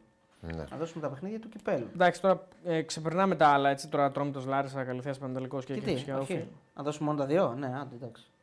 Ε, ό,τι θέλετε εσείς. Εντάξει, το Κηφισιάοφ βέβαια. Ναι. Ε, Συγγνώμη, το Κηφισιάοφ. Το Καλυθέα Πανετολικός έχει ψωμί. Ε, γιατί mm. ο Πανετολικός έχει κερδίσει τρία δύο και μάλιστα με ανατροπή. Οπότε ο Καλυθέα έχει ελπίδες. Και το Ατρόμητος Λάρισα δηλαδή ανοιχτό ένα ένα είναι το πρώτο μας. Ε, okay. ε, θα τα δώσουμε εμείς, θα κάνουμε, μάλλον θα προλάβουμε να κάνουμε ένα... Αύριο δεν θα κάνουμε. Ε, αύριο όχι, αλλά... Αύριο όχι. Ε. Όχι, δεν μπορώ αύριο. Εντάξει, ε. για πάμε τώρα να πούμε για τα μεγάλα τα μάτς. Θα το κάνουμε την Τρίτη μάλλον. Τρίτη... Τι, θα τα δούμε, ναι. Τα έμποροι έχει κανονίσει. Ε, δεν τίποτα παίζει. Ε... Άρη ΣΑΕΚ. Λοιπόν, Άρη ΣΑΕΚ, τέσσερα δέκα παίζει το άσος, τρία τριάντα το Χ και ένα ενενήντα οκτώ το διπλό. Εσύ, ε, Κώστα, εμείς θα τα πούμε. Άρη ΣΑΕΚ. Προγνωστικό μόνο, ναι. Όχι προπό. Ναι, προπό, τι να παίξουμε στο κύπελλο. Ε, το πρώτο μάτσο έληξε μηδέν μηδέν, ε. μηδέν μηδέν, κατόλου μου κατόλου. Βλέπω γκολ-γκολ στο δεύτερο μάτσο. Γκολ-γκολ λοιπόν βλέπει ο μεγάλος Κώστας και αυτό πληρώνει ένα ενενήντα. Ε, να κρυφθεί στην παράταση ενδεχομένως. Δεν ξέρω, αυτό δεν mm. μπορώ να το ξέρω. Να κρυφθεί στην παράταση γκολ, λοιπόν. Γκολ. Ο επιλογή Κώστα να κρυφθεί στην παράταση. Όχι, δεν είναι δικιά μου επιλογή, δικιά σου. Στο πέντε ενενήντα. Ε, πέντε ενενήντα, ε. Πρόκριση Άρη στην, στην κανονική διάρκεια τρία ενενήντα. Μάλιστα. Πρόκριση ΑΕΚ στην κανονική διάρκεια ένα ενενήντα πέντε. Εντάξει. Άρη στην παράταση δεκαέξι και μισό. ΑΕΚ στην παράταση εννιά εβδομήντα πέντε. Άρη στα πέναλτι δέκα εβδομήντα πέντε. Το ίδιο και η ΑΕΚ στα πέναλτι δέκα εβδομήντα πέντε. Πολύ μου αρέσει αυτό που είπες. Ωραία. Ολυμπιακός Παναθηναϊκός. Ε, το ίδιο ώρα. Θα πάω εδώ. Goal, το, goal. Το μάτς το προηγούμενο είναι επτά. Αυτό είναι εννιά. Ολυμπιακός Παναθηναϊκός. δύο είκοσι επτά ο άσος του Ολυμπιακού. τρία τριάντα πέντε το διπλό του Παναθηναϊκού και το Χ τρία είκοσι το στοίχημα. Ε, ένα ενενήντα τρία το goal goal, εδώ βλέπουμε στο στοίχημα.gr. Να κρατήσει την παράταση πέντε ενενήντα επίσης τα ίδια. Ο Ολυμπιακός στην κανονική διάρκεια δύο είκοσι δύο. Φαβορεί δηλαδή για την πρόκριση είναι ο Ολυμπιακός. Μπράβο. Παναθηναϊκός στην κανονική διάρκεια τρία είκοσι πέντε. Ολυμπιακός παράταση δέκα και μισό, μετά δεκατέσσερα και μισό ο Παναθηναϊκός, στα πέναλτι. Εντάξει, okay, το ίδιο. Λοιπόν, και μακροχρόνια στον στοίχημαν. Πρώτο φαβορί να πάρει το κύπελλο είναι η ΑΕΚ τρία και μισό. Δεύτερο φαβορί να το πάρει είναι ο ΠΑΟΚ τρία εβδομήντα πέντε. Ο Ολυμπιακός τρίτο φαβορί τέσσερα και μισό και ο Παναθηναϊκός ε, τέταρτο φαβορί πέντε και μισό. Ο Άρης παίζεται στο δώδεκα. Ναι. Ήρθε η ώρα να αλλάξουμε δώρα. Ναι, αυτά εγώ θα τα δώσω στον Παντελή εδώ. Αυτά τι είναι? Δεν μπορώ να σου πω. Αυτό αλλοιώνει τη φωνή. Αλήθεια λες. Και αυτό κάνει... Α, αυτό θα, θα μας φανεί χρήσιμο. Αυτό είναι του Παντελή δηλαδή. Ε, όχι, αυτά είναι εδώ για το στούντιο. Αυτά θα είναι ωραία, το έχουμε εδώ άμα... Ναι, ναι, ναι, για το στούντιο. Ναι, για το στούντιο. Mm. Άμα γίνει καμιά γκέλα. Μα... Αυτό είναι ένα, για να το δουν και φίλοι για να καταλάβουν, είναι σαν ένα τηλεφωνάκι που έχει πάνω κάτι κουμπιά και βγάζει ήχους. Δηλαδή έχει έναν ήχο που λέει goal. Voice, voice change. Κοντά στο μικρόφωνο. Ναι, έχει έναν ήχο που λέει baby. Κακό αυτό. Ερε... Έχει ένα ήχο sci-fi. Αυτό θα είναι για, για την διαιτησία θα είναι αυτό. Έχει, για ό,τι λέει έρχεται, έρχεται μήνυμα ναι. ή κάποιος λέει έχει ήχο. Ναι, ναι. Άμα μπορέσω να το ανοίξω ποτέ. Αυτό είναι μοσκίτο. Κουνούπι. Για ενοχλητικούς που στέλνουν μηνύματα. Αυτό είναι game over. Λάγα. Game over. Δεν μπορώ να ανοίξω. Δεν μπορώ να ανοίξω. Να ρε, έτσι ανοίγει. Δεν κατάφερα. Αυτό είναι άλλο. Ναι, είναι άλλο. Δεν πειράζει. Όχι, κάτι αραβικά έχει πίσω. Όπα. Από την Κίνα το έφερα. Όχι, όχι. Από την Κίνα, αραβικά λέω. Αλλάζει φωνή αυτό, ε. Αυτό είναι ωραίο. Άμα θέλουμε να πάρουμε τηλέφωνο κανένα. Όχι, κλανιά είναι αυτό. Αυτό είναι ωραίο, άμα θες να πάρεις τηλέφωνο κανένα. Αυτό είναι το άλογο. Για κάνε το άλογο. Για μίλα λίγο. Μεγάλε Κώστα Κατσουράνη. Μεγάλε Κώστα Κατσουράνη. Καλό αυτό. Το το έφερα στο φίλο μου το σκηνοθέτα. Αυτό είναι άμα θες να απειλήσεις κιόλας. Για κάνε. Εσύ είσαι εκεί μου μιλάτε για τη διαιτησία. Κάπως έτσι. Είδες, γι' αυτό το έφερα αυτό, να το έχουμε εδώ. Πώς λεγόταν αυτός που πήρε τον Γκάρι, ρε. Πώς λεγόταν, ρε. Ο Αρδίζογλου. Ναι, ο Δάκης Αρδίζογλου. Ο Δάκης Αρδίζογλου είναι. Τα δωρεά είναι επιμέλεια της Αμαλίας. Νικό μου. Γεια σου, Έλληνα. Σε ευχαριστώ πάρα πολύ. Αυτό είναι από μένα. Και μια σοκοφρετίτσα, ε. Εγώ σοκοφρέτα θα φάω. Λοιπόν, κάτσε να ανοίξουμε και μετά θα πάρεις το δικό σου. Γεια σας, είμαι ο Δάκης Αρδίζογλου. Αριστοτέλης, α, λέει και πάνω το όνομα.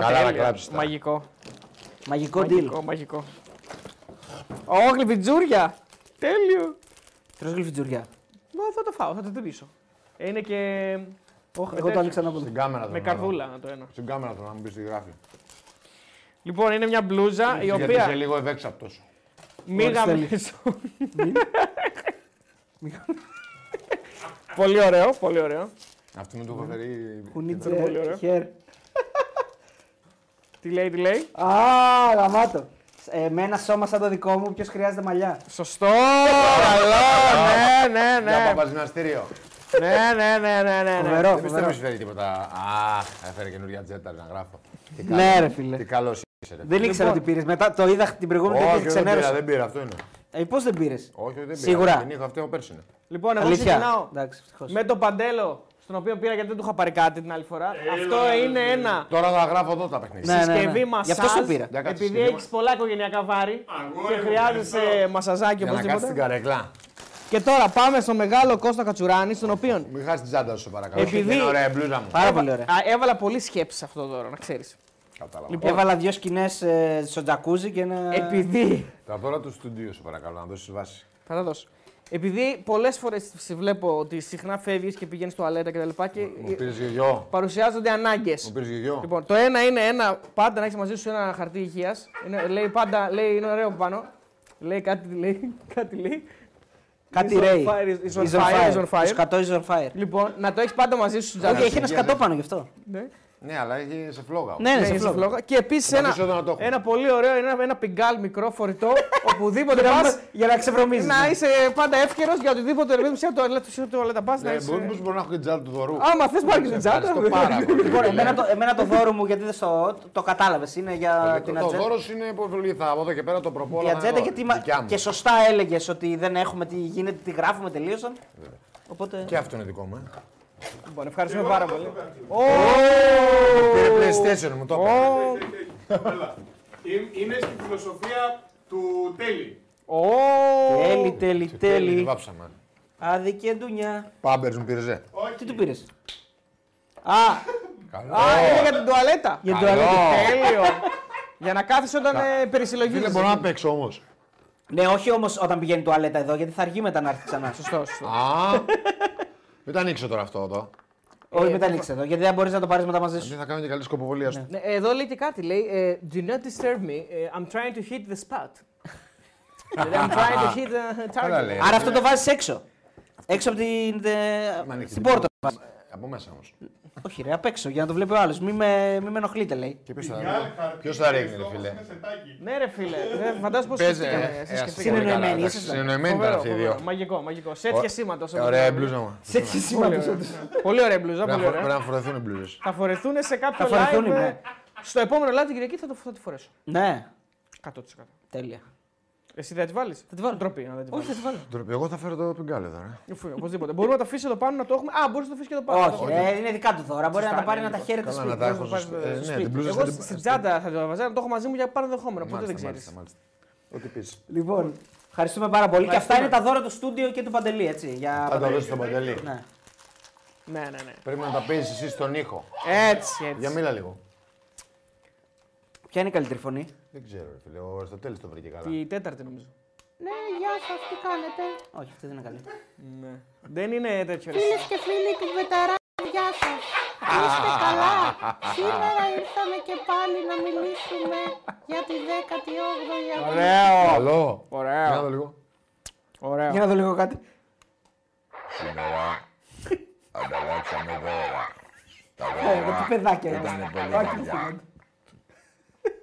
Ωραίος. Αυτοί εδώ οι δύο μου πήρανε πράγματα μόνο για τουαλέτα. Ενώ εγώ σκέφτηκα τα κορμιά τους και τις εγγραφούζες. Γεια σας, καλό βράδυ. Θα τα πούμε Τετάρτη με τους συναρπακτικότερους αγώνες που έχουν παιχτεί ποτέ στην Ελλάδα. ΑΕΚ Άρης, Άρης ΑΕΚ και Παναθηναϊκός Ολυμπιακός. Ολυμπιακός Παναθηναϊκός. Ντάρθ Βέιντερ από τα Λίτλ. Εντάξει, μια χαρά είναι. Ευχαριστούμε πάρα πολύ, Κώστα. Ε, ευχαριστούμε και την Αμαλία που επιμελήθηκε. Που επιμελήθηκε, ναι. Ε, Εντάξει, ευχαριστούμε πάρα πολύ. Λοιπόν, ε, θα μας πείτε και στα σχόλια πώς σας φάνηκε για το πρώτο part της μεγάλης συνέντευξης του Τάσου Κατσαμπή. Ε, αύριο θα γίνουν και κάποιες διορθώσεις, γιατί είχα, είχαμε ένα bug σε κάποια διαστήματα στη συνέντευξη, μαύριζε λίγο η οθόνη. Αλλά... Πού μαύριζε? Ε? Ε, λίγο, λίγο σε, σε κάποιες στιγμές στη, στη συνέντευξης. Θα διορθωθεί όμως αύριο αυτό. Και ερχόμαστε μαζί σας live την Τετάρτη έντεκα η ώρα, εννιά η ώρα είναι το τελευταίο παιχνίδι. έντεκα θα δούμε. έντεκα ναι, μπορεί να έχουμε παρατάσεις. Να, έχουμε παρατάσεις. Ε, να γίνουν oh. ωραία παιχνίδια. Ας ελπίσουμε να μην έχουμε. Ας ελπίσουμε να μην έχουμε. Και για την... μας δηλαδή, όχι για το θέμα, μας για το θέμα, για μας να μην οδηγήσουμε. Καλή εβδομάδα, με υγεία παιδιά, να μην φανατιζόμαστε, ξαναλέμε, να αγαπάμε τις ομάδες μας ε, ωραία yeah, και να αγαπάμε και το... Και το ποδόσφαιρο. Τσιλαριστά. Τσιλαριστά, ρε παιδιά, τσιλαριστά. Τα δώρα που θα τερματίσει, μην τα κάψει την μπαταρία Μπόγρης. Θα ζηλεύω, ε, κανόνισε. Τα δώρα είναι για σένα, είναι για δεν είναι για άλλες εκπομπές. Είναι γι' αυτό, είναι γι' αυτό. Είναι μόνο για τη δικιά μου. Έτσι, σωστό, σωστό. Λοιπόν, ευχαριστούμε πάρα πολύ. Γιατί τώρα να την είδε ο Μπόγρης, θα πάρει τον αυτό, θα γίνει της πόψη εδώ. Αν τον αφήνω όμως, πες. Μια οικογένεια, μια οικογένεια. Μια οικογένεια μας. Εντάξει, εσύ τα κάνεις κουμάντο. Ναι, ναι, ο Παντέλος θα κάνει κουμάντο. Όπου θέλει τα δίνει. Όπου θέλεις τα δίνεις, φίλε. Λοιπόν, φιλιά, καλά, καλά. Τα λέμε Τετάρτη έντεκα η ώρα. Φιλιά. Συγγνώμη.